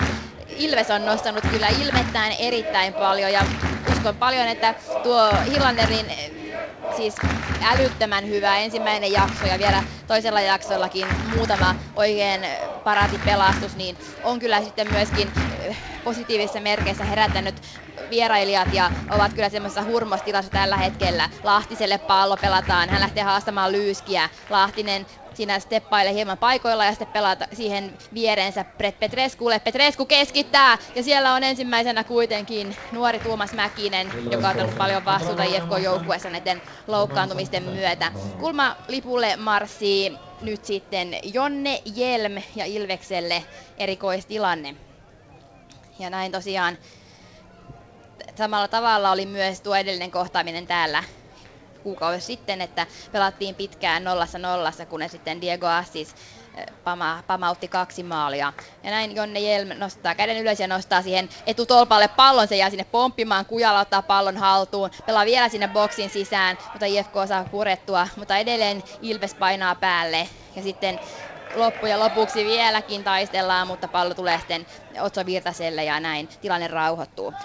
0-0 tilanne ja sitten mennään Kuopioon Kups ja Roottelun jossa Kupsilla hetki sitten hyvä tilanne. Sieltä Sirpilaatsi kikkaili oikeassa laidassa pallon kanssa ja antoi siitä vielä sitten keskityksen. Ja siinä oli Dani Atakka pääsee niin sanottuun one-timeriin, eli suoraan tuosta keskityksestä ohjaamaan, mutta ohjasi epäonnekseen pallon reilusti ohi maalin jäi tuskailemaan sitä sitten kyllä, että miten, miten tuo nyt noin meni, että tuosta olisi pitänyt saada ainakin tolppien väliin menemään, mutta eipä saanut ja näin sitten tuo Jaron 2-0 säilyy tuolla tulostaululla. Kyllähän tässä nyt näin on käymässä, että jollei Kups herää totaalisesti ja pysty murtamaan tuota Jaron prässipeliä. Se on sitä ehkä hieman tässä toisella puoliskolla pystynyt murtamaan, mutta avaus puoliskolla oli ihan purjeessa, mutta kaiken kaikkiaan se on murrettava jollakin lailla jos tässä meinaa vielä edes, edes joukkue tapella jonkinnäköistä pisteistä tai pisteestä. 68, nimittäin, 68 minuuttia nimittäin täynnä ja vieraat, eli Pietarsaari Jaro johtaa täällä tätä matsia 2-0.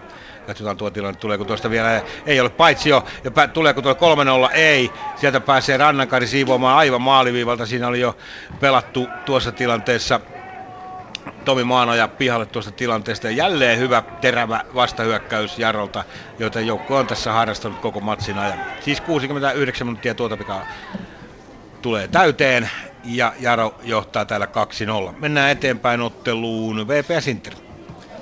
Ja VPS on hakemassa jo kolmatta vaihtoaan. Sen verran voin kertoa jo etukäteen, että tuon neljännelle tuovarille viedyn taulun mukaan kentällä tulee Lorenz Hertziä. No, Hertziä siinä seisoo jo sivurajalla, sieltä on Pyry Soiri tulossa pois.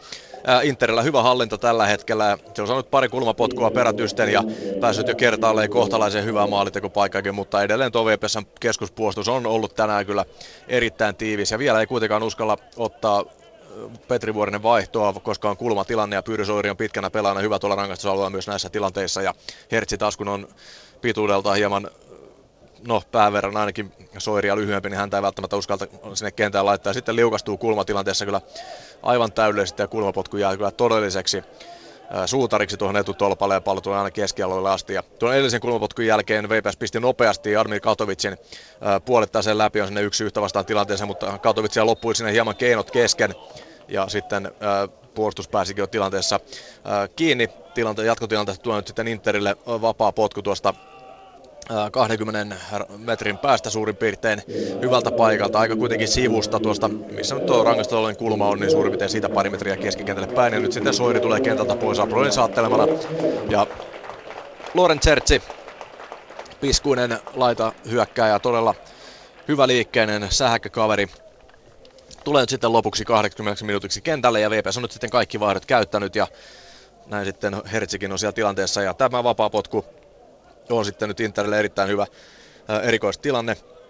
Mm, pallon takana on ainakin Kaan Kairinen sekä Ari Nyman ja Nyman siinä oikeajalkaisena on sitten mahdollisesti oikealla jalalla antamassa ja Kaan Kairinen sitten on antamassa tuota vasemman jalan uhkaa ja kuka sieltä sitten lähtee, no sieltä lähtee keskityskierteisenä maalialueen, mutta siellä on hyvin veipäspuolustus jälleen paikalla, jatkopallo ja sinne Interille sitten lähtee kyllä aikamoinen, aikamoinen harhapallo lähtee Henri Lehtoselta pistää ulkosyrjällä lähestulkoon kulmalipulle keskitykseen ja näin sitten keskialueelle jälleen, jälleen painitaan. VPS vastahyökkäys tyrehtyy kyllä aika nopeasti. Nyt pannaan ensimmäistä kertaa Hertsi vauhtiin, mutta Hertsistäkin loppuu siinä ää, tila kesken sivurajan lähellä. Hän kuitenkin taistelee kuin terrieri, voittaa siinä kaksi kertaa tilanteessa pallon ja peli saa kuitenkin jatkoa. Hyvää pystypainia siinä juuri tällaista oikein äijämäistä jalkapalloa niin kuin pitääkin nähdä. Ja sitten tulee Abdullahi hätiin ja tämänkin tilanteen hoitaa VPS. Sitten on pallo välissä ja VPS pelaa lentää vaihtopekki käy kuumana. Ja lopulta sitten rajaheitto.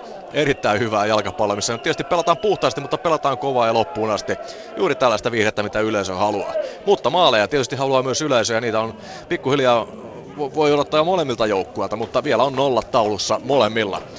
26 minuuttia pelattu toista jaksoa, edelleen VPS Inter lukemissa 0-0. Jatkamme sitten kierrosta IFK Mariehamn Ilves. Ja täällä hyökkää IFK. Petteri Forsell nostaa chippaa sinne boksi sisään Orgilille ja Orgil ei onnistu saamaan, vaan ohi menee. Hän nostaa sitä pallon ohi Hilanderin, mutta pallo menee kuitenkin maalista ohi ja sitten makaa Hilander ei kai vaan pidä päätänsä nyt sitten siihen malliin, että sattuu 72 minuuttia pelattuna ja kyllä nyt sitten kutsutaan huoltojoukot sinne apuun. Hillanerin toistamiseen saa jonkunlaista tälliä tuolla torjumistehtävissä kun on. Ja 0-0 edelleen tilanne. Ja, ja Ilvekseltä semmoista pirist, pirist, piristystä kyllä tälle toiselle jaksolle, että täytyy sanoa, että pelaavat enempi ylöspäin ja, ja kokeilevat tekee, kokeilevat enemmän sitä murtautumista tuonne IFK-alueelle ja, ja täytyy nostaa hattua heille, he taistelevat kyllä ja, ja sinne varmasti jää jokainen, jokainen energia, mitä on olemassa, mutta täällä on tosiaan nyt tauko ja porukka käy kyllä heti juomassa. Täällä on erittäin lämmin päivä ja varmasti ne esteet rupeaa tästä vaiheessa jo olemaan niin kuin loppusuoralla. Mutta 0-0, täällä on jännät paikat vielä. Onko Kuopiossa jännää? No jaa, kentällä on tasasta, mutta tulostaululla 0-2. Vierasjohtohan täällä on, että kyllä siinä jännitettävän riittää saako Kups Kuparisensa eli tuon ensimmäisen maalinsa. Ja nyt siellä on sitten Ilmari Niskanen, joka tuli hetki sitten kentälle. Urho Nissilä otettiin vaihtoon ja Ilmari Niskanen yksi näistä Kupsin lupauksista on nyt sitten tuli tähän ravaamaan niin sanotusti tuonne kupsin kärkeen tekemään töitä. Ja tuosta lämpötilasta kun oli puhetta, niin täällä oli kun matsi alkoi, niin täällä oli 14 astetta lämmintä ja nyt sitä näyttää tuota paikallinen säähaavan tuossa 13,9. Ilta on kyllä kovin kaunis, mutta viileä on. Pohjoistuuli käytännön Mölymäelle ja se tekee tästä kelistä kyllä viileä, vaikka tuolla katsomossa kyllä sortitelassa ollaan. Ja nyt on Maanojalla kiire, mutta nähdään nappaa tuon, tuon tilanteen. Ja siellä oli Rivera taas juonimassa tilannetta, mutta se valui vähän niin kuin sanotusti käsistä pois tuo tilanne ja nyt lähtee kups sitten nostamaan omaa, omaa hyökkäystä. Kyllähän tämä vähän kylmää suihkua sille matsille se matsin jälkeiselle fiilikselle, kun Lahti täällä ihan mukavan pelin jälkeen kaatui edessä kotimatsissa, niin nyt on Jaro oikeastaan valmentaja Jeremenkon ansiokkaan pelisysteemin, pelisuunnitelman ansiosta se on täällä johdossa, kahden maalin johdossa ja Kupsilla on ollut tuo prässiperi kyllä todella, todella myrkkyä. Se ei ole omaa peliä ja sanonut oikeastaan missään vaiheessa kunnolla käyntiin. Jaro johtaa siis ansaitusti täällä 2-0 ja 74,5 minuuttia tuota mikä on pelattu Kuopiossa. Eli Tiimalasissa hiekka valuu niin kuin se kuuluisa klisee kuuluu. Mennään eteenpäin otteluun VP Sinter. Täällä pian enää vartti jäljellä tasan 16 plus mahdollinen lisäaika ja täälläkin edelleen maalit antavat odottaa itseään. Ja hieman tässä nyt on tällainen odottava vaihe, että ilmeisesti molemmat joukkueet nyt hieman alkavat varoa tuota paikkaa, mutta nyt kuitenkin VPS näyttää, että hän, se haluaa maalin tehdä. Katovic tulee sitä kahden kolmen pelaajan läpi laidasta, mutta sitten se syöttö, kun se lopulta lähtee, se lähtee Abdullahille, mutta siihen pääsee Itter sitten vastaan ja sitten lähtee pitkä pallo ja sillä tavoitellaan Duahia laidasta, vai onko se Duah? Katsotaan nyt kuka siellä on. No, tuo tilanne kuitenkin vesittyy VPSn puolustukseen, mutta maali on tullut nyt jossakin. Mennään sinne. Maaleja tehdään tänään Kuopiossa näkö ainoastaan. Mennään sinne.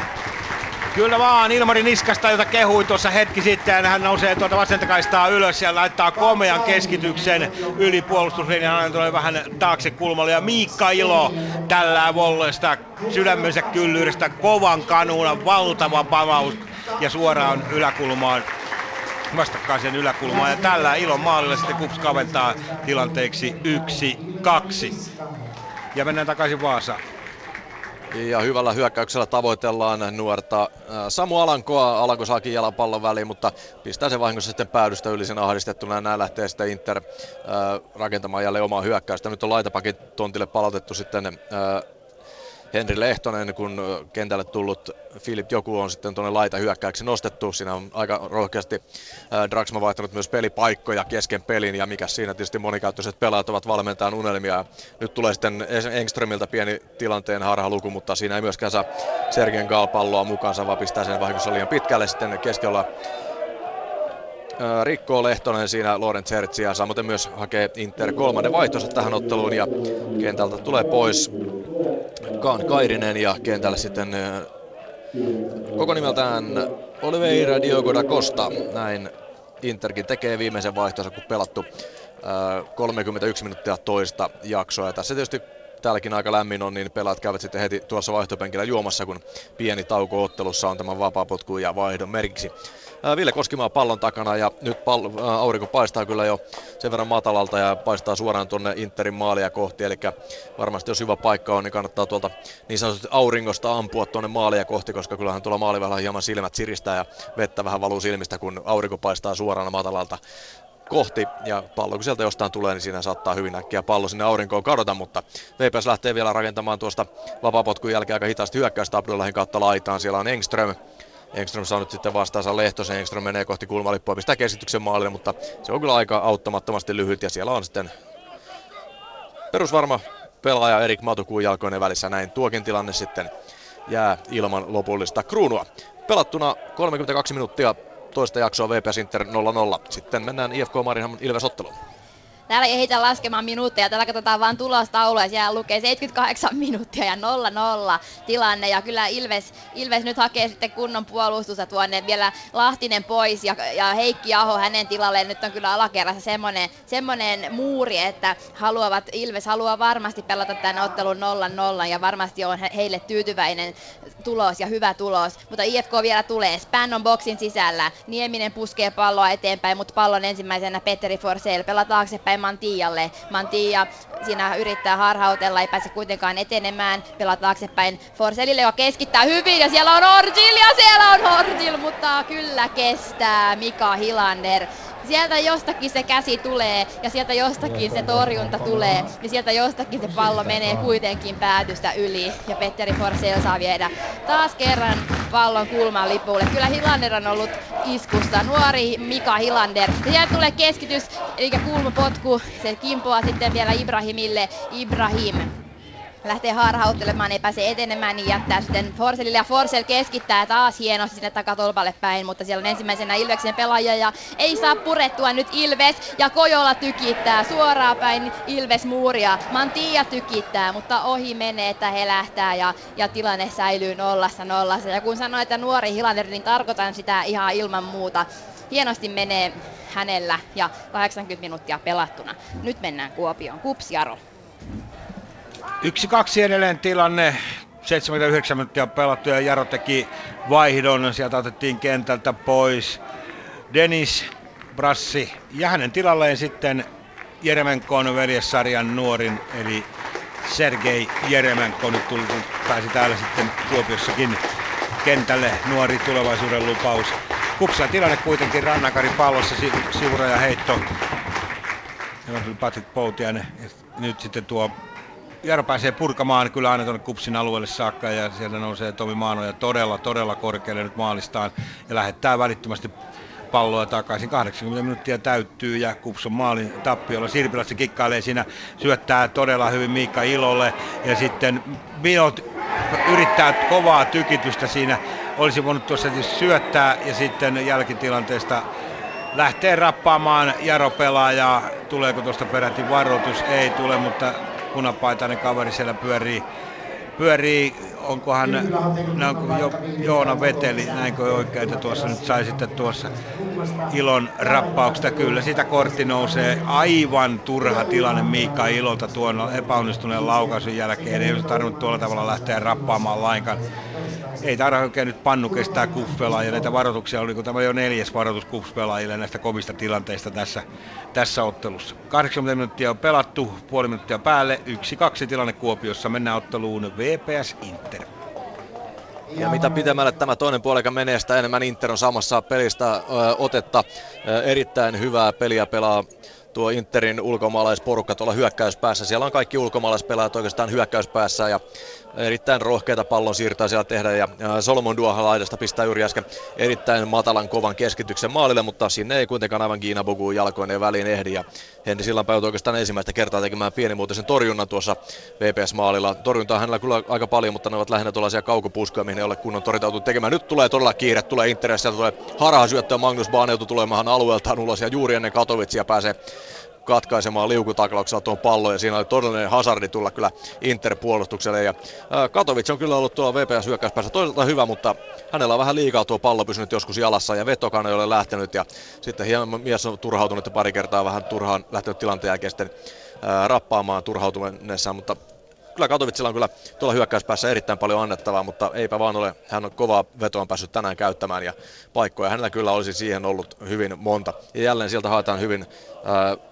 Filip Jokua hyökkäyspäästä ja VPS joutuu pelaamaan sillan päälle asti ja sillan pistää todella pitkän Seabrookille. Seabrook puskee sitten kohti maalia. Nyt menee Samu Alanko täyttä vahtia sinne kimppuun. Vaadi ottaa rohkeasti siitä vaan kevyen kosketuksen ja mennään vielä Alanko ehtiä takaa tulla ohi, ohi mutta Baane pistää sellainen pienen chipin siitä ohi ja lähtee sitten keskikentälle avaamaan peliä. Todella rohkea peli ja maalivahti Magnus Baanelta jaloilla ja siinä Alanko antaa kyllä todella hyvää prässiä ja sitten lähtee jälleen pitkä keskityspallo ja nyt on ongelmissa VPS päädyssä onko Timi Lahti siinä kaatuu puolettaan tilanteessa kaksin kampoissa Kiina Bukun kanssa ja Lahti sitten kaatuu ja loukkaa itse ja näin sillan päästä heittää pallon rajasta yli ja sitten tuomari käy katsomassa mitä tässä tilanteessa tapahtuu, mutta nyt ainakin tällä hetken, hetken tauko tulee, niin siirretään sitten tältä Vaasasta lukemista 0-0 äh, IFK Marinhan Ilves-ottelu jossa juuri Samu Nieminen haettiin huoltoon tuolta kentältä. Hänellä on ranne näköjään vuotaa tai jotakin, niin hän on nyt, nyt Ilves pelaa tällä hetkellä sitten yhden miehen vajaalla ja verta on sen verran paljon, että pitää vaihtaa vaatteet, mutta Hilander avaa pelin tosi pitkälle tulee pallo ja se tulee suoraan sinne Kojolan päähän ja kimpoaa hänen päästään sitten sivureista yli, joten Ilves saa sitten itselle heitoja. Ilvekselle nyt ei ole mitään kiirettä, koska heillä on Nieminen, Samu Nieminen on vaihtamassa vaatteita ja, ja sillä tavalla tilanne on 0-0 ja pelattuna 83 minuuttia. Tässä vaiheessa viime kerralla IFK rupesi tekemään maaleja. Silloin maalintekijänä tosiaan Ahsis, tänään hän ei ole kokoonpanossa. Ja sieltä Juuti nostaa sitten IFK-pelaajien kautta ojan perälle ja pallo menee taas päädystä yli. Nyt on tämmöistä hieman hätäistä peliä ja, ja yleisössäkin rupeaa olemaan pinna tiukalla, kun ei maaleja tule. Ja Ilves tosiaan päästänyt liigassa kaikista eniten maaleja, 26 maalia, ja tänään ei ole päästänyt yhtäkään maalia, ja niitä paikkoja on tosiaan ollut. Ensimmäisellä jaksolla varsinkin, tällä toisella jaksolla Petteri Forselle ei ole päässyt yhtä kovasti tykittämään kuin ensimmäisellä. Laskin, että ensimmäisellä jaksolla tuli jopa kahdeksan vetoa sinne maalia päin, ja, ja ja kovaa yritystä. Nyt on kyllä Ilves nostanut tosiaan sitä omaa ilmettään ja, ja rohkeasti, rohkeasti pelaa ja rohkeasti yrittää. E, ensimmäinen jakso meni oikeastaan puolustuksen kannalta sitten. Juuti hyvin ojan perä nostaa sinne Petreskulle. Petresku ottaa pallon haltuun, mutta ottaa pallon haltuun paitsiossa ja sitten vielä chippaa palloa vähän vihellyksen jälkeen väljemmille vesille, pelaa siinä hieman aikaa. Tässä on ihan selvät eleet, että Ilves haluaa nyt puolustaa tätä nollaa nollaa. Petrescu ainoana miehenä hyökkäyksessä ja viidellä puolustajalla mennään. Siellä linja on kyllä pitävä ja linjan taakse ei nyt pysty pelaamaan kukaan, mutta IFK saa pallon, kun saakin. Forsell jaksaa edelleen painaa, vaikka ensimmäinen ottelu tälle kaudelle sen ensimmäisen loukkaantumisottelun jälkeen varmasti on tuntuman saaminen kestää. Ei, ei ihan ensimmäisestä pelistä vielä ole kyllä ihan täysillä, vaan se vie kyllä aikaa, että pääsee siihen kunnon, kunnon pelituntumaan. Mutta 0 tilanne ja, ja viisi minuuttia jäljellä, kun IFK vielä tekee vaihtoa. Friberg ja Cruz tulossa sitten puolustustehtäviin IFK puolesta, mutta nyt käydään Kuopiossa. Kuopiossa pelaa Kups ja Jaro. Jälleen varoitus Kupsille ja tässä Charles Trafford nyt oli tuossa tilanteessa Kuopiolaisten osapuolena ja toisena oli sitten tämä nuori kaveri, nuori kaveri Jarolta. En nyt oikein tiedä, että nimenomaan se Sergei Atakai oli tuossa kilpajuoksu kavereilla ja siinä nyt paljon paljon kevyempi. Atakai ei pysynyt niin kuin Traffordin kyyrissä ja kierrähti siitä ja vähän piteli polveja ja ne on taas jo pystyssä ja pelikunnossa, mutta tosta hyvästä sitten Traffordille varoitus. No, kaksi hyvin erikokoista kaveria, en minä tiedä oikeastaan, että miten tämä nyt oikein näin meni, mutta niin se sitä tuli sitten ja näin sitten siellä on viivat vedetty ja näin tuosta 16 rajalta kulmittain 3-4 metriä siinä on sitten Jaron Vapari. Se lähtee nyt, kiertäinen lähtee, takakulmaa haetaan, mutta hyvin maanoja lukee tuon liimaa pallon näppeihinsä. Ei siinä sen... Ja nyt, nyt siellä heittäytyy. Jaro kaveri on nenälleen, kun ei edes maanoja osu häneen. Ja täällä jo pikkasen alkaa teatraalista tapahtumia olla punapaidoilla aina silloin tällöin, mutta tietysti jokaista sekuntia yritetään tässä tilanteessa nyt sitten pelata, pelata pois. 6, 86 minuuttia puolet, puolet päälle on pelattu ja edelleen Jaro 2-1 johdossa täällä. Mennään eteenpäin, VPS Inter.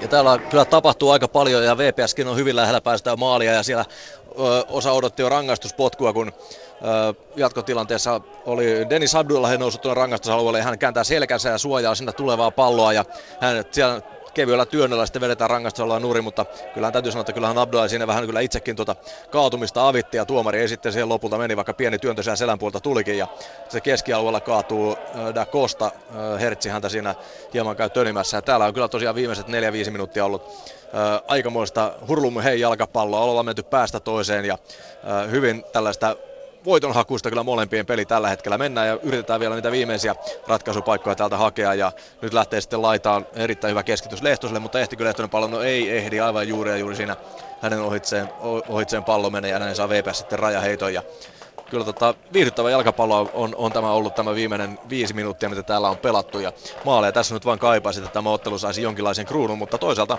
mikä sinne, kyllähän tasapelikin urheiluun kuuluu. Jalkapallossa niitä kyllä nähdään aika usein. Joskus niitä ei välttämättä ansata, mutta tässä ottelussa tasapelikään ei olisi kyllä millään mittareilla kyllä vääryys kummankaan joukkueen kohdalta. Koskimaa puskee jälleen palloa välimille, vesiä kulottaa hyvin vastaan, lähtee sitten nousee ja sitten takapäin hänet kaadetaan, mutta peli saa jatkua. VPSllä pysyy pallo.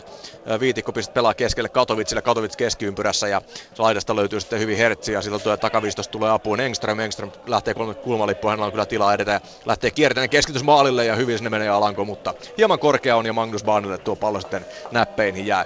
Täällä vielä kolme minuuttia plus sitten ää, lisäaika pelaamatta. VPS Inter 0-0 ja jatkamme sitten kierrosta IFK Marienhamn Ilves jossa minuutti vielä, kunnes ollaan 90 minuutissa. Ja 0-0 tilanne edelleen. Ja IFK Maria Hamna on ottanut nyt SN hihastaan.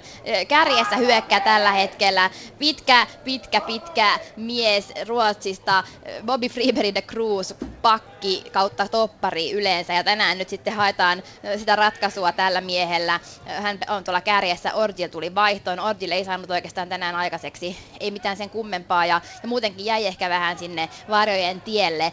Tietenkin nyt on uusi, uusi uusi systeemi ja uusi tilanne, kun on Forsell pyörittämässä tuolla kymppipaikalla. Ja, ja kyllä sen varmasti onkin ekalla jaksolla IFK on pitänyt tehdä maalia, jos olisi halunnut tämän ottelun voittaa, koska nyt tämä on erittäin tiukkaa ja, ja kovaa vääntämistä. Forsell murtautuu sieltä, pelaa boksiin Ibrahimille. Ibrahim jallittelee ja jallittelee liian kauan jallittelee, koska sitten tulee keltainen tykki sieltä ja vie pallon hänen silmien edestään, mutta päätössä menee kuitenkin Ilves-pelaajista ja Petteri Forsell saa viedä taas kerran pallon kulmalle. Katsotaan tämä vielä miten käy. IFKn kulmaan erikoistilanteen, erikoistilanne. Osaa ja Forsell pistää siihen etutolpalle pallon, mutta ensimmäisenä pallon kuitenkin hienosti tämän ottelun pelannut Samu Nieminen. Ja näin tilanne on tosiaan 0-0 ja lisäaikaa just no, nostetaan. Katsotaan kuinka paljon sitä tulee vielä. Viisi minuuttia, wow, se onkin ihan hyvä saldo. Hei, sitten mennään Kuopioon Kupsjaro. Jossa Ilmari Niskasen kanuuna puhuu ja yleisö huokaa. Ai, etuyläkulmasta aivan hiuksi hienosti yli kaverin vasuri puhui, mutta ei, ei maaliin, maaliin tuo ei mennyt. Ja nyt tulee täällä varsinainen peliaika aivan hetken kuluttua täyteen ja nähdään paljonko tuota lisäaikaa tänne annettiin. Katkoja nimittäin on ollut kuusi minuuttia. Kuusi minuuttia peräti lisäaikaa Kuopiossa, eli täällä jatkuu peli vielä tovi ja Kupsan on tässä vyöryttänyt.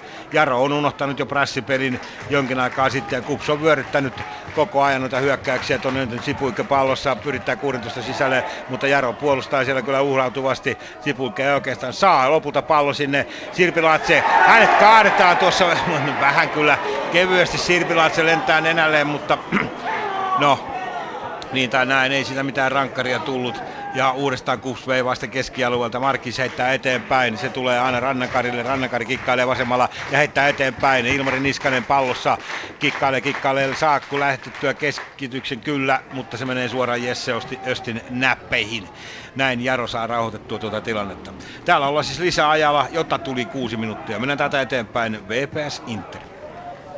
Täällä tuli juuri 45 minuuttia täyteen lisäaikaa täällä vain kolme minuuttia, vaikka tämä nyt välttämättä niin pitkäänkään olisi ollut syytä. Tämä on aika siinä mielessä siisti peli, mutta kolme minuuttia pelataan lisää ja Inter on painostanut viimeiset viisi minuuttia aika reilusti, mutta VPS on päässyt ihan hyvin vastaiskuun ja nytkin on keskellä Kautovic menossa, mutta selkä Intermaalia kohti ja hänet kaadetaan näin VPS sitten vapaa potku ja tässä mennään nyt ensimmäistä lisäaika minuuttia ja VPS on ö, päässyt aika hyvin tällaisella pistohyökkäyksellä toisella puolella, kun Inter on taas enemmän pitänyt palloa ja nyt Keskellä tulee vapaa potku sitten ja sitten tulee antamaan Henri Sillanpää maalivahti ja VPS pistää sitten vähän noita isompia miehiä tunne ylös. Siinä menee nousee Abdullahi vähän korkeammalle ja Kautovitskin nousee tuonne aika piikkiin ja näin lähtee sitten todella todella pitkä pallos, mutta se menee suoraan sitten Interpuolustukseen ja siellä ei ole kyllä hirveästi hämäläisongelmia puskea palloa väliemelle vesille. Ja sitten keskiölle tulee VPSlle raja heitto tuon puskun jälkeen. Sitä tulee antamaan sitten ilmeisesti Mikko Viitikko, mutta ää, täällä nyt on vielä kuitenkin pari minuuttia peliaikaa, niin teemme niin, että käymme tuolla vähän muualla paikkakunnalla tullaan sitten kuittamaan tämä ottelu loppuun täältä hetken kuluttua. 0-0 kuitenkin ottelu VPS Inter ja IFK Marihan Ilves kun käet jäätyy helteessä, niin tarkoittaa sitä, että on jännää. Ja niin täällä on käynyt Ahvenanmaalla. Lisäaikaa mennä ja edelleen olla tilanne. Ja kova yleisö elää mukana tässä ottelussa ja on, on, ei ole tyytyväinen oikeastaan mihinkään tuomareiden ratkaisuihin. Mutta nyt hyökkää sitten IFK ja Bobby Freeberry de Cruz. Hän pelaa taaksepäin alakerta, ala, alaspäin äh, Forsellille, joka lähtee kikkailemaan ja chippaa sinne pallon boksiin. Mutta Hilander tulee ensimmäisenä ja rauhoittaa tilanne, tilanteen, ottaa sellaisen äh, isännän roolin ja rauhoittaa tosiaan tuota tilannetta ja odottaa pitkään ennen kuin avaa pallon, potkaisee pallon pitkälle pitkälle. Siellä on Jonne Jelm lähtee juoksuun, mutta Mantia selvittää pallon välemmille vesille ja näin IFK pitää palloa ja lähtee vielä kerran rakentelemaan. Pitkää palloa pelataan Forsellille. Forsell ottaa pallon haltuun, lähtee leikkaamaan keskelle, ei kuitenkaan pääse lähtemään. Siinä on heti Eme Niikke, hänen ääntä vastaan ja Heikki Aho. Eme Niikke siis vaihdettiin kentälle Tomi Petreskun tilalle.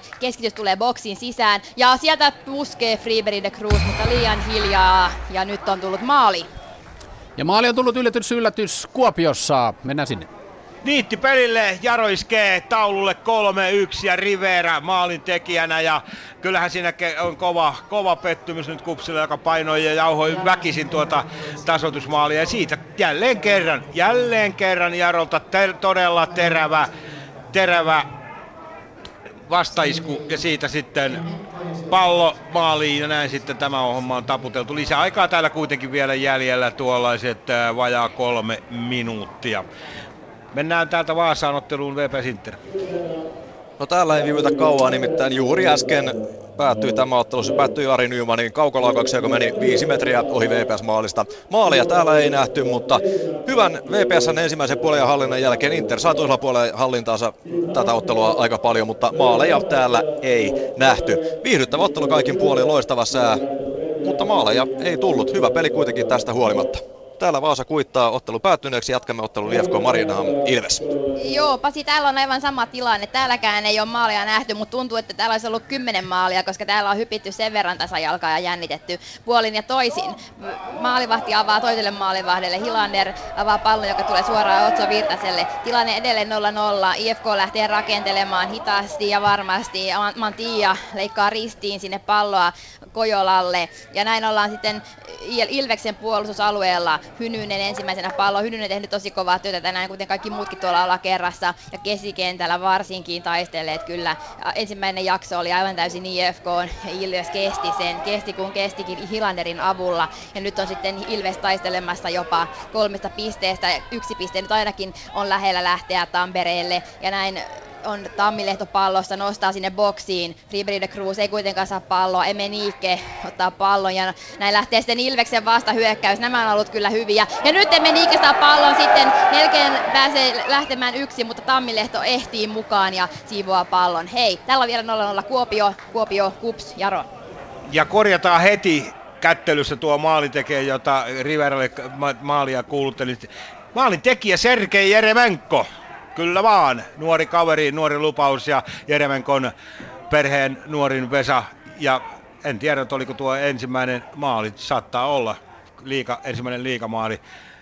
Se pitänee tarkistaa vielä, mutta Sergei Jeremenko tuon Jaron kolmannen maalin tekijänä hyvän, hyvän tilanteen ja nopean vastahyökkäyksen jälkeen. Ja kyllähän tämä nyt on räpistelyä kupsilla, kupsilla tässä t- tilanteessa kahden maalin takaa jo. Ja tässä on viimeinen minuutti nyt menossa tätä lisäaikaa. Mutta kun Vaasassa peli päättyi VP Sinter 0-0, niin menemme Mariahaminaan katsomaan loppuhetkiä IFK Ilves. Ja Ahvenanmaalla kansa vaeltaa kotiin ja ottelu on päättynyt 0-0. IFKlta puolijoukkuetta istuu vielä tuolla kentän, kentän pinnassa ja huokailee. Tämä oli kova ottelu, tämä oli vaativa ottelu, raskas ottelu, helle, kovaa työtä puolin ja toisin. Paljon pettymyksiä, paljon yrityksiä, mikä ei mennyt maaliin. Ja tämä oli Ilvekseltä aika lailla kova tyylinen ja Hilander tuossa palkitaankin parhaana pelaajana ihan ansaitusti. Oli kyllä mies paikallaan. Tosiaan 0-0 pisteet jakoon ja vastakkain siis oli IFK ja Ilves. Hmm, Simo Leinonen. Kuopio, Kuopio, Kuopio, Kuopio. Kups, Jaro. Elähän nyt Maria unohan meitä. Meillä on täällä peli vielä vähän käynnissä. Viimeinen minuutti tästä lisäajasta, jota tuli muuten kuusi minuuttia. Ja se loppuu nyt. Tämä matsi päättyy, se on taputeltu. Jare ottaa kauden toisen vierasvoittonsa kupsin kustannuksella. Ja kyllä tässä täytyy sanoa, että tämä homman arkkitehti on herra, herra Alexander Jeremenko senior, eli Jaron valmentaja, joka loi semmoisen taktiikan kyllä, että johon Kups ei pystynyt vastaamaan. Valtava prässipeli tuossa avauspuoliajalla, ja Kups ei päässyt oikeastaan missään vaiheessa sitten, missään vaiheessa tuota omaa peliään pyörittämään ennen kuin Jaro sitten 2-0 tilanteessa antoi vähän löysää, niin sitten alkoi Kupsillakin jo tilanteita tulee, tuli tuo ilon kavennuskin, mutta kyllä Jeremenko löi jälleen kerran semmoisen taktiikan. Hänen joukkonsa ovat aina olleet täällä kyllä hankalia vastustajia ja jälleen kerran Pappa Jeremenko taktiikka puri ja joukkue oli siihen kyllä erinomaisesti sitoutunut. Ansaitut pisteet Jarolle vietäväksi, vietäväksi Pietarsaareen tätä Kuopiosta. Lopputulos siis ottelu Kups Jaro 1-3 studioon. Ylepuheen urheiluilta.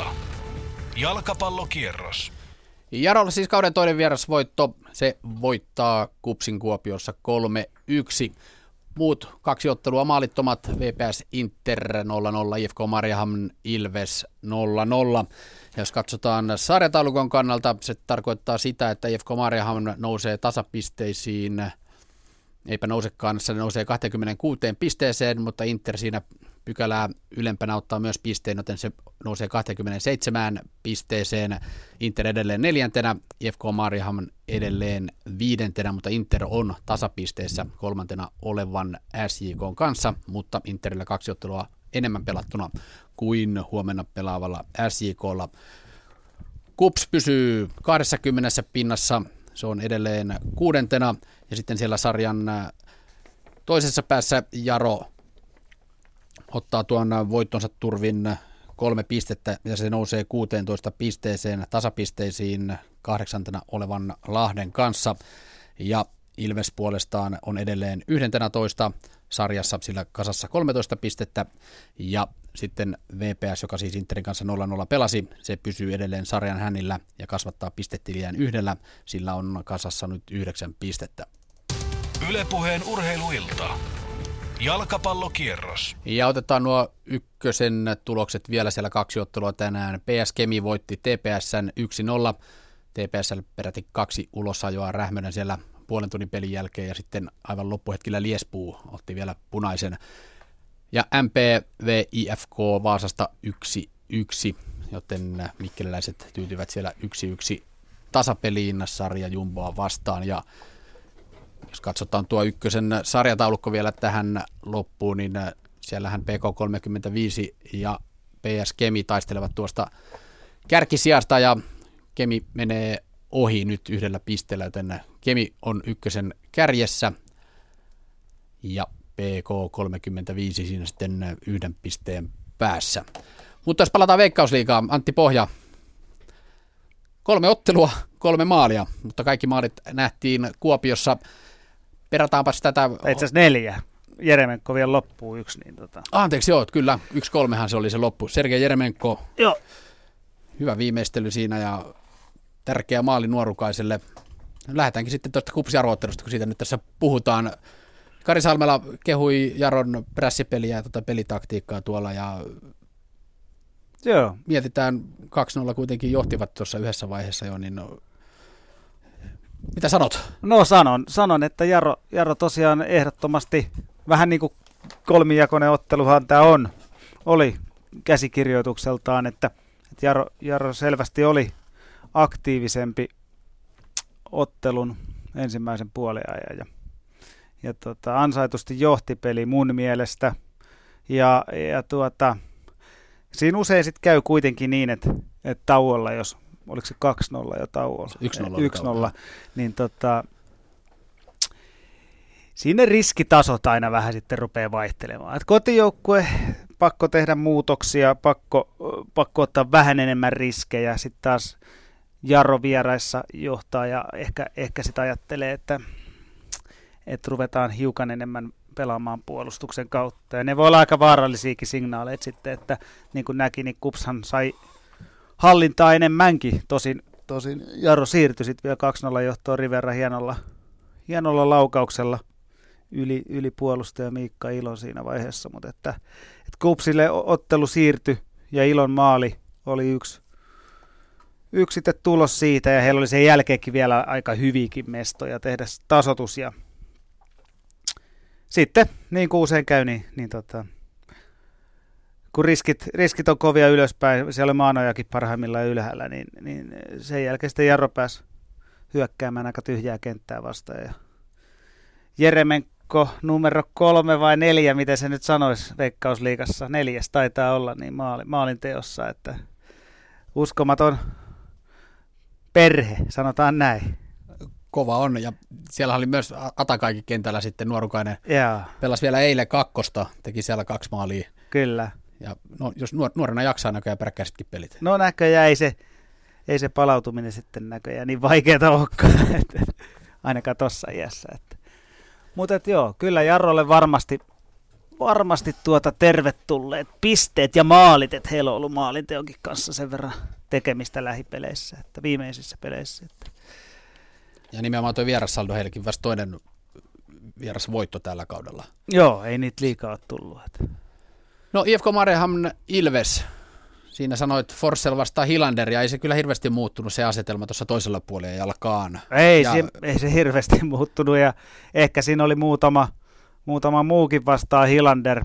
Muistetaan, että siellä oli epäonnistunut pilkku Forssellilta muun muassa. Joo, joo kyllä siinä alkoi niinku olla, ehkä se pikkusen hivenen tasottu se peli sitten toisella jaksolla, mutta et kyllähän Marianhamina kovasti vei peliä, ainakin näennäisesti, ja jahtas, jahtas voittoa, ja oli hyviäkin paikkoja, oli erinomaisia paikkoja tehdä maali, mutta sitten taas toisaalta, no okei, Hilander pelasi niin uskomattoman hienon ottelun, kierroksen pelaaja ehdottomasti, ei kahta sanaa, ihan, ihan mieletön matsi, torju kaiken. Me pannaan kolme tähteä Hilanderille Kyllä, kyllä, ja, mutta sitten niin se lisäksi niin Ilves ei hakenut yhtään mitään kaunista tuolta tuosta ottelusta tänään ja, ja heillä oli itse asiassa pari hyvää paikkaa. Yksi maalikin, joka hylättiin sitten paitsiona ilmeisesti ihan oikeutetusti, mutta tuota,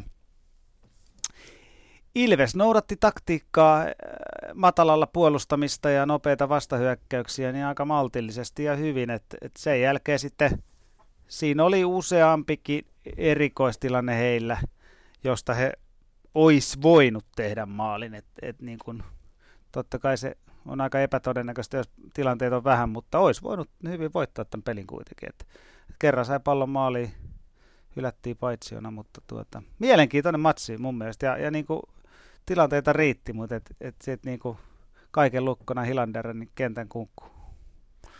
Ja Forsselia tuossa kuunneltiin jo ennen peliä, sanoi, että kyynel tuli silmään siinä, kun asteli pukukoppiin kolme kuukautta lähes taukoa pelistä. 12.4. oli se loukkaantuminen siinä jaroottelussa ja epäilit siinä, että onko 90 minuutin kunnossa. No oli ja oli pirteä, loi tilanteita, syötti hyviä paikkoja, oli vaarallinen taas erikoistilanteessa, kuten on nähty. Ja, mutta loppuasti se ei kantanut, mutta Forselin merkitys tuolle joukkueelle, onhan se nyt aika valtava. On se, on se. Ja kyllähän tuo niin kuin ihan valtavasti osaamista heidän pelaamiseen ja, ja mun mielestä se oli tänään vielä en sano harvinaisen, harvinaisen äh, tehokasta, mutta, mutta hän pelasi mun mielestä, teki paljon ratkaisuja, jotka auttoi koko joukkuetta, että ei missään nimessä tyytynyt vain pitämään palloa ja, ja, ja, ja, ja tuota, tekemään ratkaisuja, jotka,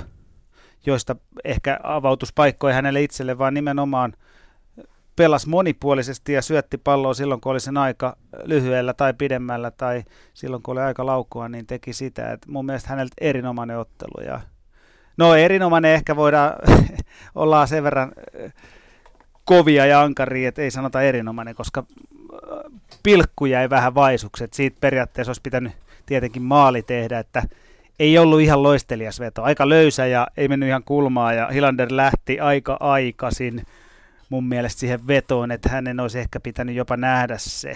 Mutta tota, muuten, muuten kyllä hieno ottelu, mutta oli vielä kentällä yksi parempi kuin hän, eli Ilveksen maalivahti, joka kyllä niin kuin, tästä tuleekin vähän nähdä tota, to, tilanne kimaraa, niin aika hyvin mies ehti jokaisen tarvittavan pallon tielle. Että jos se itse sitten ehtinyt, niin sitten oli puolustaja jalka tai naama välissä, mutta et, kiva mun mielestä katsoa tällaistakin futista, että maalivahti loistaa ja se, se on komeen näköistä toimintaa sekin silloin, kun semmoinen päivä sattuu. Että jos, se, jos se itse torjunut, sitten oli tolpat tai puolustajat tiellä.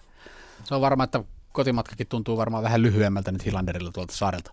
On varmaan varma aika kiva lähteä laivalla tai koneella, millä menevätkään. Tuskin he mitä yksityiskonetta on Ilveksellä Ei ole vielä kulmaa, mutta ensi kaudeksi tulossa. No. niin, mutta että tota, kyllähän taistelupiste, se maistuu, se maistuu hyvältä vieraskentältä vielä, niin, niin, niin, niin kyllä varmasti on mukavampi lähteä kotia kohti. Ja VPS Inter oli tuo toinen maaliton ottelu, siellä haastattelut itse asiassa jo valmiina. Siellähän Juho Mäkelä muun muassa loukkaantui avauspuolikkaalla, mutta Pasi Roimela, kuunnellaanpa jälkipuinnit sieltä. Kyllä, eli tosiaan selvisi, että siinä ilmeisesti pohjevammasta Juha Mäkelä kärsi ja otettiin siinä haastattelu sitten hänen tilalleen kentälle tullut nuori Samu Alanko 98 syntynyt jamppa ja sitten myöskin Interiltä toinen 98 syntynyt kaveri, eli Kaan Kairinen, kaksi kaveria, jotka ovat hirveästi välttämättä otsikoissa paistatte, mutta tässä ottelussa nyt ei oikein otsikoihin päässyt kukaan, mutta kuunnellaan mitä pojilla oli kerrottava. Samoin kun tänään tuli kutsu kentälle hieman yllättäen, kun Juho Mäkelä loukkaantuu. Tiesitkö ennen peliä, että tällainen paikka voi tulla, jos kutsu käy? No kyllä mä tiedän, että ainahan se mahdollisuus on, jos toinen loukkaantuu, mutta en mä nyt ihan olettanut, että se tulee tietenkään. Että pakko vaan valmistautua kunnolla, kyllä se voi tulla. Ainakin heti pelin alussa olit erittäin hyvin mukana tilanteessa ja pelasit aika hyvin tuolla yläkentällä, mutta sitten loppuvaiheessa niin VPS hyökkäyspeli vähän hiipui ja meni vähän enemmän tuollaisen yksityisyrittelemiseksi, mutta äh, näyttikö siltä, että VPS on jotenkin tuo peliväsymys näkyy tuossa toisella puolella? No ehkä se vähän näkyi siinä, että, että jalat, jalat vähän puutu, että ei saatu enää kunnolla pidettyä pitkiä hyökkäyksiä tai se just meni siihen yksin yrittämiseen. Inter teki myös toisella puolella kaksi vaihtoa siinä, kun tultiin kentälle, ja niin se ainakin muutti pelin painopistettä paljon teidän puolustuspelin suuntaan, mutta äh, onko Petri Vuorinen tuonut tähän joukkueeseen nyt jotain uutta, mitä Oka Huttunen on ehkä pannut eri tavalla? No ainakin tässä alkuvaiheessa niin on tullut todella paljon puhtia, että kannustaa jätkiä tekee kunnolla duunia ja se saa niin kuin meidät syttymään. Tosi hyvin tekee kaikkea. Näytti myös siltä, että teille annetaan vähän enemmän vapauksia pallolliseen peliin. Siellä näkyy tosi paljon tämmöisiä pieniä kikkasyöttöjä ja muuta, niin onko hän antanut tällaiseen myös sitten ohjeistusta, että yrittäkää vaan rohkeammin kaikkia ratkaisut? Joo, et on sanonut, että pelaajat saa ihan niin kuin yrittää yksi, yksinäisiä ratkaisuja, että eihän se sitten tule mitään, jos ei ota pari riskiä ylhäällä, että siitä se hyökkäyspeli on. Tiedätkö yhtään, mikä Juho Mäkelän tilanne on, että tuleeko jatkossakin sitten luottaa? No en tiedä yhtään nyt, että vähän se siinä nilkutteli, en mä tiedä, tiedä mitä kävi. Okei, me mitään tseppiä jatkoon kuitenkin. Kiitos. Kankaarinen, kauan ei mennyt, kun viimeksi täällä olitte ja silloin tuli aika rumasti turpiin 3-0. Tänään kuitenkin erittäin tasainen peli ja maaliton tasapeli. Öö, maalipaikalla ei tänään juhlittu. Oliko viime pelistä opittu aika paljon? No viime peli oli kanssa aika vaikea sinänsä ja nytkin oli aika vaikea peli, että ei vaan jotenkin saatu se peli sit rullaamaan eikä tehty liikkeet niin mihinkään suuntaan oikein. Ainakin ekalla puolella, niin oli kyllä tosi vaikeet. Näytti siltä, että VPS hallitsi peliä ensimmäisellä puolella, mutta te saitte ilmeisesti vaihdot toimimaan hyvin tuossa toisella puolella. Ainakin kaksi vaihtoa heti, niin toi paljon eloa teille hyökkäyspeliin. Niin mitä tuolla Pukukovissa tauolla puhuttiin? Puhuttiin, että pitäisi olla aktiivisempi niin hyökkäysalueella ainakin ja liikuttaa pallon nopeammin ja sitä kautta sitten päästä maalipaikoille. Se oli oikeastaan se päässä sitten. Niin maalipaikalle ei aivan päästy, mutta öö, näin jälkikäteen kun miettii, niin mitä olisi pitänyt ehkä tehdä toisin, että olisi päässyt sinne maalipaikalle paremmin tuonne VPSn rangaistualle sisään? No ehkä just jotain keskityksiä aikaisemmin maalille ja syöttökombinaatioita ja sitä kautta sitten päästä maalin tekoiluun. No mitäs nyt kun te olette kuitenkin sarjassa aika korkealla, niin tämmöinen tasapelikin, niin ei se aina tietenkään hyvä sitten sarjataulukkoa ajatellen, niin mitä tässä ottelun jälkeen, esittekö yhtään analysoimaan peliä sitten mitä jatkoa tehdä? Tehdäänkö mitään muutoksia vai millä mennään? Ei vielä olla juteltu, että jutellaan varmaan tuossa kun mennään Turkuun takaisin, niin siellä sitten. Kiitoksia, ei muuta kuin tsemppiä lopuksi. Kiitos. Kiitos. Jes, kiitokset Pasi sinne Vaasaan, VPS Inter 0-0. Siinä kuultiin Samu Alankoa ja Kaan Kairista nuoria lupauksia, joista varmasti kuullaan vielä. Jatketaan matkaa Kuopioon. Kari Salmelakin on, Salmelallakin haastattelut valmiina siellä. Kups Jaro päättyy siis 1-3. Kyllä vaan, ja jatketaan nuorilla lupauksilla. Mulla on tässä haastattelussa ensimmäisenä erinomaisia otteita kentälle tultuaan esittänyt Ilmari Niskanen – varsinainen moottori tuossa kupsin takaa, jossa, mutta sitten seuraavana uransa ensimmäisen liikamaalin tehnyt ja täräyttänyt 16-vuotias Sergei Jeremenko. Mutta kuunnellaan, mitä näillä nuorukaisilla on sanottavaa. Kupsin Ilmari Niskanen, sieltä tuli nyt vähän turpaa tuossa pelissä, mutta yllättikö toi, sä kattelit aluksi penkiltä, mutta yllättikö toi Jaron prässipeli teille? Ei, kyllä meillä oli tiedossa, mitä Jaro pelaa. Ja... Mutta tänään pelattiin pelattiin kyllä aika huonosti, että ei, ei, ei, ei ansaittu kyllä nyt pistettäkään oikeastaan. Itse tulit tuossa sitten vaihdossa toisella puolella kentällä aika piirteitä tilanteita ja rakensitkin itse asiassa Illolle tuon komeen keskityksen, mistä se kavennusmaali tuli. Joo, no ihan, ihan hyvin pääsin sisään, sisään ja sain, pääsin keskityspaikkoon ihan muuten, mutta tietysti olisi pitänyt saada enemmän, enemmän vielä palloja maalille. Maalille siitä en, en sen, minkä Milolle laitoin sen keson, niin sen jälkeen enää hirveästi saanut palloja maalille, että oli siinä sen puolen hakemista vielä, mutta ihan, ihan positiivinen, positiivinen sitä kautta oli kyllä. Mm. No, taistelu ei tullut tulosta ja Jaro tosissaan teki lujasti kyllä töitä tuossa avauspuolella. Teki teidän pelin itse asiassa kovin hankalaksi. Kyllä. Jaro rässäsi kyllä hyvin ja muutenkin, niin muutenkin pelasi kyllä paremmin, paremmin mitä me, että kunnia Jarolle siitä, siitä että No seuraava matsi on Ilves, sekään ei tule olemaan helppo vastus. ei, ei varmasti tule, että Ilves on kova, kova kotijoukkue, ja, mutta lähdetään ilman muuta voittamaan sitä peliä, että parantamaan, parantamaan kyllä tämän päivän peliä roimasti, että ei tänään päästy kyllä hyvälle tasolle. Kiitoksia Ilmari Niskanen. Otetaan sitten siihen yksi historiallinen tapahtuma, Sergei Jeremenko. Oli- Se oli kauden, en, sinun ensimmäinen veikkausliikamaali. Joo, oli ensimmäinen maali. Mitkä fiilikset? Siis tuntui ihan sairaan hyvältä, että saa tehdä se eka maali. Ja, ja kyllä tavoitteena oli ainakin, että tällä kaudella pitää avaa maalitili. Ja tästä se nyt tuli, että toivottavasti nyt vielä tällä kaudella tulee enemmän. Ja onko isolta veliltä tullut vähän kuittauksia, että alahan tehdä jo? No en mä nyt tiedä, mutta mut nyt viime ajoissa niin tullut paljon, paljon tehoja. Et eilen pelasin 90 minuuttia ka- meidän kakkosengin ka- kakkosdivarina, niin divaris. Ja sitten siellä tulikin yksi syöttö piste. Sitten oli viime viikolla maajoukkojen kanssa, niin ka- kahdessa pelissä kolme maali, yksi, yksi syöttö. Et on näitä tehoja tullut ja nyt sain ne mukaan sitten, sitten tänne liikatasoon. Liikamaali on aina liikamaali ja varmasti tämäkin tulee sun muistossa säilymään hyvin pitkään, tämä eka maali. Joo. Kertaas vielä, miten se tilanne syntyi. Siis saatiin riisto omalla puoliskolla. Sain pallo, kuljetin. Sitten Atakai tuli taustalta oikealta. Sitten, sitten just kun se oli siellä paitsion rajalla, niin syötin sille pystyy. Jatkoin itse matkaa. Sitten se syötti takaviistolle ja sieltä sitten sai pommittaa sisään. Sitten se oikeastaan on tehnyt aika paljon semmoisia just Atakain kanssa just sen tyyppiseen maaliin, että pelaan sinne taustalle ja meni yk, sit itse sinne mukaan ja sitten se pelaa takaviistolle. Vähän harjoiteltu kuvio. Joo. Fiilikset ovat hyvät ja onnea tästä. Tämä oli tärkeä voitto Jarolle myös kauden toinen vierasvoitto vasta. Joo, tosi to- tärkeä voitto. Et toivotaan nyt, että se tästä, tästä lähtee nämä pisteet tulee mukaan sit enemmän. Et vähän peli on mun mielestä toiminut ihan hyvin, mutta pisteet on jäänyt. Mutta toivottavasti nyt saadaan mukaan sitten. No, sinua odotetaan jo lehdistötilaisuuteen Jep. tuolla. Nyt Jep. pääse, päästetään nuori mies eteenpäin. Kiitoksia haastattelusta. Kiitos, kiitos paljon. Kiitokset Kari Salmelaisen Kuopioon. Siinä Sergei Jeremenko, uran ensimmäinen liigamaali 16 V-ikää ja Atakaisen alustajana. Jotenkin Antti Pohja semmoinen kutina, että tästä kaksikosta kuullaan vielä Atakai Jeremenko. Kyllä. Ja molemmat tosiaan oli hyvä lisä tuossa, että myös Jeremenko on ollut eilen siellä kakkosdivarin pelissä. Joo, hyvät alkulämmöt siellä. Joo.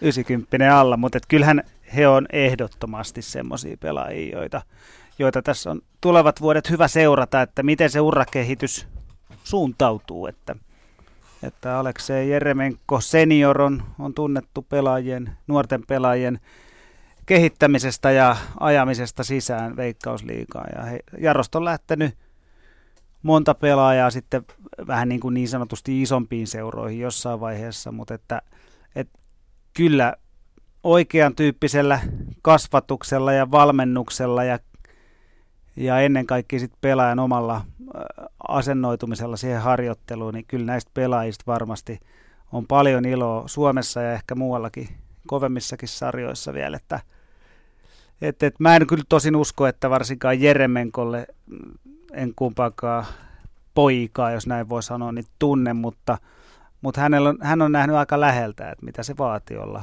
ammattilaisjalkapalloilija. Ja tuskin isä antaa hirveästi nousta tämmöisen ensimmäisen veikkausliikamaali hattuun, että mä veikkaan, että huomenna harjoitellaan taas. Niin, se varmasti pysyy jalat maassa. niin. Jaro, sanoit Sergei Jeremenko, loistava tuommoinen nuorten pelaajien, Aleksander Jeremenko, anteeksi, loistava tuommoinen nuorten pelaajien kehittäjä, niin minkälainen tuo Jaro on niin kuin seurana nuorille pelaajille? No sen, mitä on itse siihen tutustunut jossain vaiheessa parin päivän ajan, totta kai myös pelivuodet pelannut, pelannut siellä ja vastaan ja muuta, mutta että öö, mitenköhän sen tiivistäisi? Pelaaja, he, he saa sinne pelaajia rumasti sanottuna, joita muut eivät huoli. He joutuu ottaa aika paljon nuoria pelaajia ja, ja tuota, he tulevat vähän niin kuin siihen Jeremenkon lapsiksi, jos näin voisi sanoa. Että hän, hän antaa oman osaamisen heidän käyttöön, kehittää ja kasvattaa ja opettaa ja, ja koittaa saada pelaajia urallaan eteenpäin. Totta kai onhan heillä myös kokeneempia pelaajia ulkomailta ja niin edelleen, mutta että, että kaikki perustuu tietysti vahvasti pallolliseen tekemiseen, että kaiken mikä voi tehdä pallon kanssa hyvin ja tehokkaasti, niin siellä tehdään ja, ja valmentaja uskoo, uskoo siihen, että hän pystyy oman esimerkin kautta, oman kokemuksen kautta ja, ja osaamisen, kaiken, kaiken mitä hän pystyy sanomaan ja jopa teoin näyttämään, hän on usein itse mukana harjoituksissa. Ihan kädestä pitää vie pelaajia paikasta toiseen, niin hän uskoo, että pystyy rakentamaan niin yhtenäisen joukkueen, että se on isompi kuin pelaajiensa osaamisen summa ja aika monena vuonna se on onnistunut. Että kyllähän Jaro on veikattu tippumaan sarjasta niin monta kertaa, että, että oikein varmaan Pietarsaaressa naurattaa, mutta että kyllä he vaan, kyllä he vaan niin kuin, e, okei, okay, ja, ja onnistumisen ailahtelee jonkun verran kesken kauden. He pystyy pelaamaan loistelijoita otteluita ja sitten saattaa tulla vaikka kuinka vaikeita kausia, mutta että kyllä he toistaiseksi on aina selvinnyt tässä sarjassa syksyllä sitten voittajina ja, ja tota, tämmöisen pelin jälkeen niin näyttäisi taas siltä, että, että on tässä sarjassa heikompikin joukkueita. Semmoinen tuli mieleen esimerkiksi Jaro kärsinyt HJKlle aika selvät tappiot vieraskentällä ja tänään nähtiin Inter Ilves, Ilves varsinkin tuommoinen inhorealistinen vieraspelaaminen, niin Jaro vieraissa, niin mm. pitääkö ne sen pelityylin ja sen pallollisen pelaamisen, yrittääkö ne pelata vieraissakin samalla lailla, koska se ehkä kehittää kuitenkin niitä pelaajia? No, mä, mä uskon, sitä bussia koska? No, mä uskon, että, että Jarrokin jonkun verran seuraa ihan siitä, että, että minkälainen joukkue heillä on vastassa. Ja kyllä eihän Jaro ole pelkästään pallon pitäjä joukkue, et, et, jota se ehkä oli jotakin vuosia sitten, että he, he on monipuolistanut omaa, omaa pelaamistaan. Ja ja se sitten vaihtelee pelistä toiseen ja jopa pelin kesken, että, että mikä se, mikä se tota, miksi näiden kahden tavan välillä on, mutta että tällä kertaa onnistui näin. Sitten mennään vielä Maariahaminaan. IFK Mariaham Ilves, se päättyi 0-0, mutta me annettiin Maria kolme tähteä tuota Mika Hilanderille. Hän on kierroksen pelaaja, joten jos sopii, niin kuunnellaanko Hilanderin haastattelu tähän kärkeen? Joo, mä annoin kaikki tähet hänelle. Kyllä oli aikamoinen ja sanoi, että ikä painaa. Mä sanoin, että mä haukuin sua kuule nuoreksi lähetyksessä, että ei saa painaa. Ja oli kyllä iloinen. Ei kuitenkaan sanonut, että voitolta tuntui, mutta oli iloinen tässä. Mä otin semmoisen, aika ison laatikon alle, niin että pystyin haastattelemaan edes häntä. Pitkä mies. Mika Hilander, Ilveksen maalivahti, sanoit, että sä et juokse hävitynkään ottelun jälkeen, niin et juokse tämänkään ottelun jälkeen. Mitä sanot tästä ottelusta? No ihan ok ottelu meiltä vieraspelinä piste, niin niitä ei ole paljon viime aikoina tullut. Nolla peli vieraissa. Ei ole tullut vielä yhtään semmoista tällä kaudella, niin ihan monta asiaa taisi onnistua tänään sitten kumminkin. Niin, varmasti jäi vähän hampaankolo edellinen kohtaaminen, sitä ei ole edes kauan, kun pelasi täällä, niin il- sitten IFK rankasi ihan loppumetreillä 2-0 voittoon, niin teillä oli tänään tämmöinen revanssi. No joo, varsinkin silloin se tuli se 1-0 maali vähän mun virheestä, niin kyllä täältä nyt oli kiva hakea sitten edes yksi piste. Oli meillä ehkä pienet saumat kolmeenkin pisteeseen. Niin, tuntuuko tämä vähän niin kuin voitolta? No ei tunnu voitolta, mutta voitetulta pisteeltä, sanotaan näin. Mikä tänään Ilveksellä, teille vaikeaa ekalla jaksolla, mutta sitten yhtäkkiä te olittekin mukana taistelussa? No, mitenkä tämä nyt kauniisti sanoisi me, me, me, me, meitä, meidän joukkuetta kohtaan kaikkia pelaajia itsekin lukien, niin kyllä meillä on ollut jumalattoman paljon vaikeampaa edellisissä vieraspeleissä. Jopa.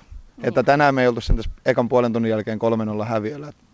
Niin kuin sanoin, niin ollaan parannettu nyt että tähän peliin paljon tota oman pään pelaamista. Niin, mitä te teitte sitten toisen jakson alkuun? Nostitteko te vähän omaa peliä aloitte niin kuin virkeyttämään? Niin, no se aina vähän se itseluottamus nousee ja puoliajalla saadaan sovittuja asioita, että mikä siellä on vähän mennyt huonosti ja mikä hyvin ja koitetaan parantaa, niin se ehkä se varsinkin viekas pelaaminen aina vähän puoliajalla enemmän parantaa. Niin, ja IFKllahan oli kyllä paikka ratkaista semmoinen tuhannenkin taalan paikka, kun pallo vietiin pilkulle. Kommentoija tuo oli aika, aika lailla tämmöinen ottelun ratkaisu. Niin, mulla on aina tieto lähtee, niin mä en tiedä mihin noi pelaajat vetää. Et siis kiitos yhdelle joukkuekaverille, joka sattui tietää, että mihinkä se voisi se Petteri se rankkarin potkasta. Niin oli vähän helpompi kämplätä sitten sinne nurkkaan. Ja tällä kertaa näin, että sehän oli ihan hyvä rankkari, ei siinä mitään, mutta joskus maalivahtikin saa jotainkin. Eli se tieto ehti tulla siihen ennen kuin veto lähti? Joo, kyllä se ehti tulee siihen. Että... Korvanappi? Nee, niin, mutta joskus saattaa joskus olla nähnyt jotain, niin sitten on kiva, että ne kertoo sen mullekin. Hei, sulla tänään oli aivan upea peli. Siis tämmöisiä varmasti kun tulee, niin joku on joku syy takana. No ei, ei tässä nyt mitään sen kummallisempaa syytä. Tänään sattuu onnistuun kyllä omakin peli ihan hyvin, että ei, siinä, ei, ei sitä auta kieltää, mutta on sitten tosiaan, että oli ta- syytäkin parantaa mm. tavallaan viime vieraspeleistä. Uskotko, että joukkue myös syttyi siitä, koska sen huomasi kyllä, että sen rankkarin jälkeen ainakin niin tuli semmoinen jokinlainen tamperelainen hurmos? No, hurmos ja hurmos, mutta tota, totta kai se ihan sama kuka me, meidän joukkueesta, me ollaan kuitenkin aika tosi tiivis joukkue, niin, niin ihan sama kuka niin kuin tekee hyvän suorituksen tai taistelee, niin, niin kyllä se sytyttää aina meidän joukkueen niin kuin kaikki. Ja, just se, että täällä vieraspeleissä niin pitäisi enemmänkin olla joukkue ja semmoinen tunteita enemmän. Että me kotona me sytytään peleihin, kun meillä on niin hieno kotistadioni Tampereella ja paljon yleisöä ja hienoa yleisöä, niin siellä me ollaan heti, mutta täällä meillä vähän kestää täällä vieraspeleissä. Niin tamperelainen vähän hitaasti lämmenee. No, aika ajoin kyllä. Hei, kiitoksia ja hyvää kotimatkaa. Kiitos. Näin siis Mika Hillander, sympaattinen kaveri ja hyvä maalivahti. Ilman muuta. Hei, me ehditään vielä Forssellekin haastattelu. Ah, okei. Okay. Joo, täältä lähti. Se on Anna vähän mennä. lyhyempi. Joo, aina mennä vaan.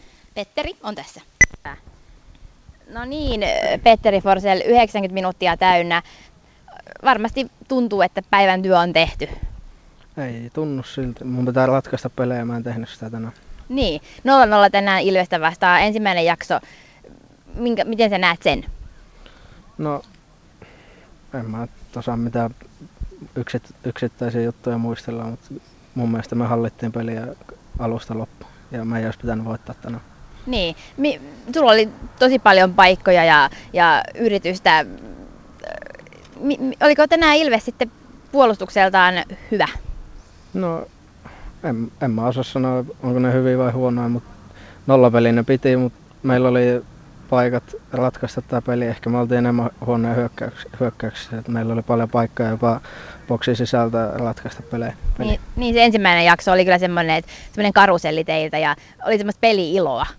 Joo, ja, ja, ja tuossa lopussakin me saatiin ihan ok painetta, ei ehkä sellaista mitä toivottiin, mutta, mutta kyllä me saatiin siitä, siitä muutama paikka ja ei mennyt tänään. No ensimmäinen peli nyt korkattu tuon loukkaantumisen jäljiltä, niin mitä sanot siitä? Hyvin sä jaksoit 90 minuuttia pelata. No joo, kyllä siinä muut, muutamassa kohtaa mä huomasin, että, että, ei, että ei ole vielä niin, niin hyvässä kunnossa kuin haluaisi olla, mutta mä veikkaan, että seuraava tai niin, niin siitä vielä pari peliä, niin sitten sit rupeaa olemaan kunto kohdilla. Hmm, kuinka paljon tuosta ehti nauttia tuosta pelaamista? Ainakin tuntuu, että siinä ekalla jaksolla te tosiaan nautitte koko joukkueen sitä hyökkäyspelaamisen tekemisestä. Kyllä mä tykkään aina pelata, ettei se niin, niin ole siitäkin, että onko mä ollut pois vai en. Et, et se on aina, aina kiva vetää pelipaita päälle. Mm. No mikä tänään sitten oli se syy, että tänään 0-0 ja että pystynyt voittoa ottamaan kotikentällä? Öö, tarkkuus ja keskittyminen maalipaikoissa, mitä meillä oli tarpeeksi, mutta niin, niin me, ei, me ei saatu tota, viimeisteltyä niistä ja sanotaanko näin, että huono keskittyminen oli niissä viimeisissä tilanteissa. No teillä on nyt seuraavana otteluna sitten Turku äh, vieraissa Inter ja sinne lähtee fanit mukaan ja ne on varmaan semmoisia, jotka sytyttää pelaamaan, niin mitä siellä sitten joukkueen sisällä pitää tehdä paremmin? No me puolustetaan hyvin tällä hetkellä ja niin, niin ollaan puolustettu hyvin koko kausi ja mä uskon, että niin, niin sitä kautta me jatketaan ja sitten tarkkuutta noihin maalipaikkoihin, niin ei meitä pysty pysäyttämään. Niin, tosiaan vetoja tänään tuli sultakin paljon, niin kuinka ihanaa tuo nyt on sitten, kun pääsee oikein nauttimaan ja tykittelemään tuonne maaleja kohti? No se on, se on se, mitä ihmiset ottaa multa ja mitä mä itse otan, tai mitä pitäisi mennä vielä maaliin, niin sitten se olisi niinku bueno. No kyllä ne vielä menee. Kyllä. Joo, kiitos. Kiitos. kiitos. Kiitokset Marjalle sinne Marjahaminaan. Siinä kuultiin Petteri Forsselia, joka siis lähes kolme kuukauden tauon jälkeen palasi tänään kokoonpanoon. Jäi mieleen yksi asia, kun hän sanoi, että mun pitää ratkaista näitä otteluita, mutta siihen en pystynyt, piskasi itseään kyllä aika kovalla kädellä, joten tietää mitä itse odottaa ja mitä yleisökin odottaa. Tähti pelaaja status siis. Niinhän se tietysti on. Että... Anteeksi, no niin, sanapa uudestaan, laitetaan mikki päälle vielä. Niin, siis niinhän se on, että, että odotukset on varmasti suurimmat itsellään aina ja myös muut odottavat vanhoihin meritteihin pohjaten, että mies pystyy pelejä ratkaisemaan, mutta kyllä äh, mä sanoisin kuitenkin niin, että, että äh, Forsell sanoi, että oli heidän ehkä heikkoutta enemmän kuin Ilveksen hyvyyttä, mutta kyllä mä sanoin, että, että, että niin kuin paras pelaaja löytyi tänään Ilvekseltä ja se oli heidän maalivahti Hilander. Että hän otti niin upeita torjuntoja, että sen takia minä ei voittanut tänään. Se on, se on vaan fakta. Se on fakta ja Hilander itse sitten vaatimattomana sankarina sanoi, että yleensä tuolla esityksellä, mitä ekalla puoliajallakin Ilvekseltä nähtiin, niin se saattaa olla kolmen olla taululla siinä. Ja niitähän on nähty niitä. Joo, kyllä Ilveksellä on ollut vaikeita vieraspelejä. Tämä oli yksi mun mielestä yksi semmoinen, mutta että mun mielestä Maria tuossa haastattelussa hyvin kysyi, että, että kuinka paljon se rankkari sitten ja sen torjuminen vaikutti Ilvekseen, koska sen jälkeen mun mielestä jollain tavalla vähän niin kuin leuka nousi, että hei hetkinen, me ollaan vieläkin mukana, että me ollaan oltu alta vastaan koko peli, mutta että vieläkin, vieläkin tilanne on tasan, niin mun mielestä sen jälkeen se, se peli, ei se kääntynyt Ilvekselle, mutta he pääsivät sen verran mukaan, että saivat sen kaivatun vieraspisteen mukaansa. VP Sinter 0-0, IFK Mariham Ilves 0-0, Kups Jaro 1-3. Siellä nähtiin Kuopiossa kaikki tämän illan maalit. Nyt pikkuhiljaa aika kiittää seurasta tämän sunnuntai-illan osalta, mutta mikä parasta Yle puheen jälleen huomenna Veikkausliikan parissa silloin niin ikään kolme ottelua. Helsingin paikallisottelussa HJK Helsingin IFK, Töölön jalkapallostadion loppuun myyty ja toivotaan, että on yhtä hieno tapahtuma kuin tuo ensimmäinenkin tasapeliin päättynyt ottelu. Se oli silloin IFK kotiottelu. Toisena otteluna Euroopassa mukana olevat Lahti ja SJK ja sitten kolmantena pelinä KTP ja ROPS, joka on aikamoisessa liidossa tällä hetkellä. Pitkä tappioton putki rovaniemeläisillä parhaillaan on päällä. Simo Leinonen kiittää seurasta. Kiitoksia myös Antti Pohja. Kiitos, kommenteista. kiitos. Saat huomenna siellä derbyssä. Joo. Hyvää derbyiltaa ja kiitoksia äänitarkkailija Rolf Samuelson ja ennen kaikkea tietysti kaikki kuulijat. Nyt oikein mukavaa sunnuntai-illan jatkoa.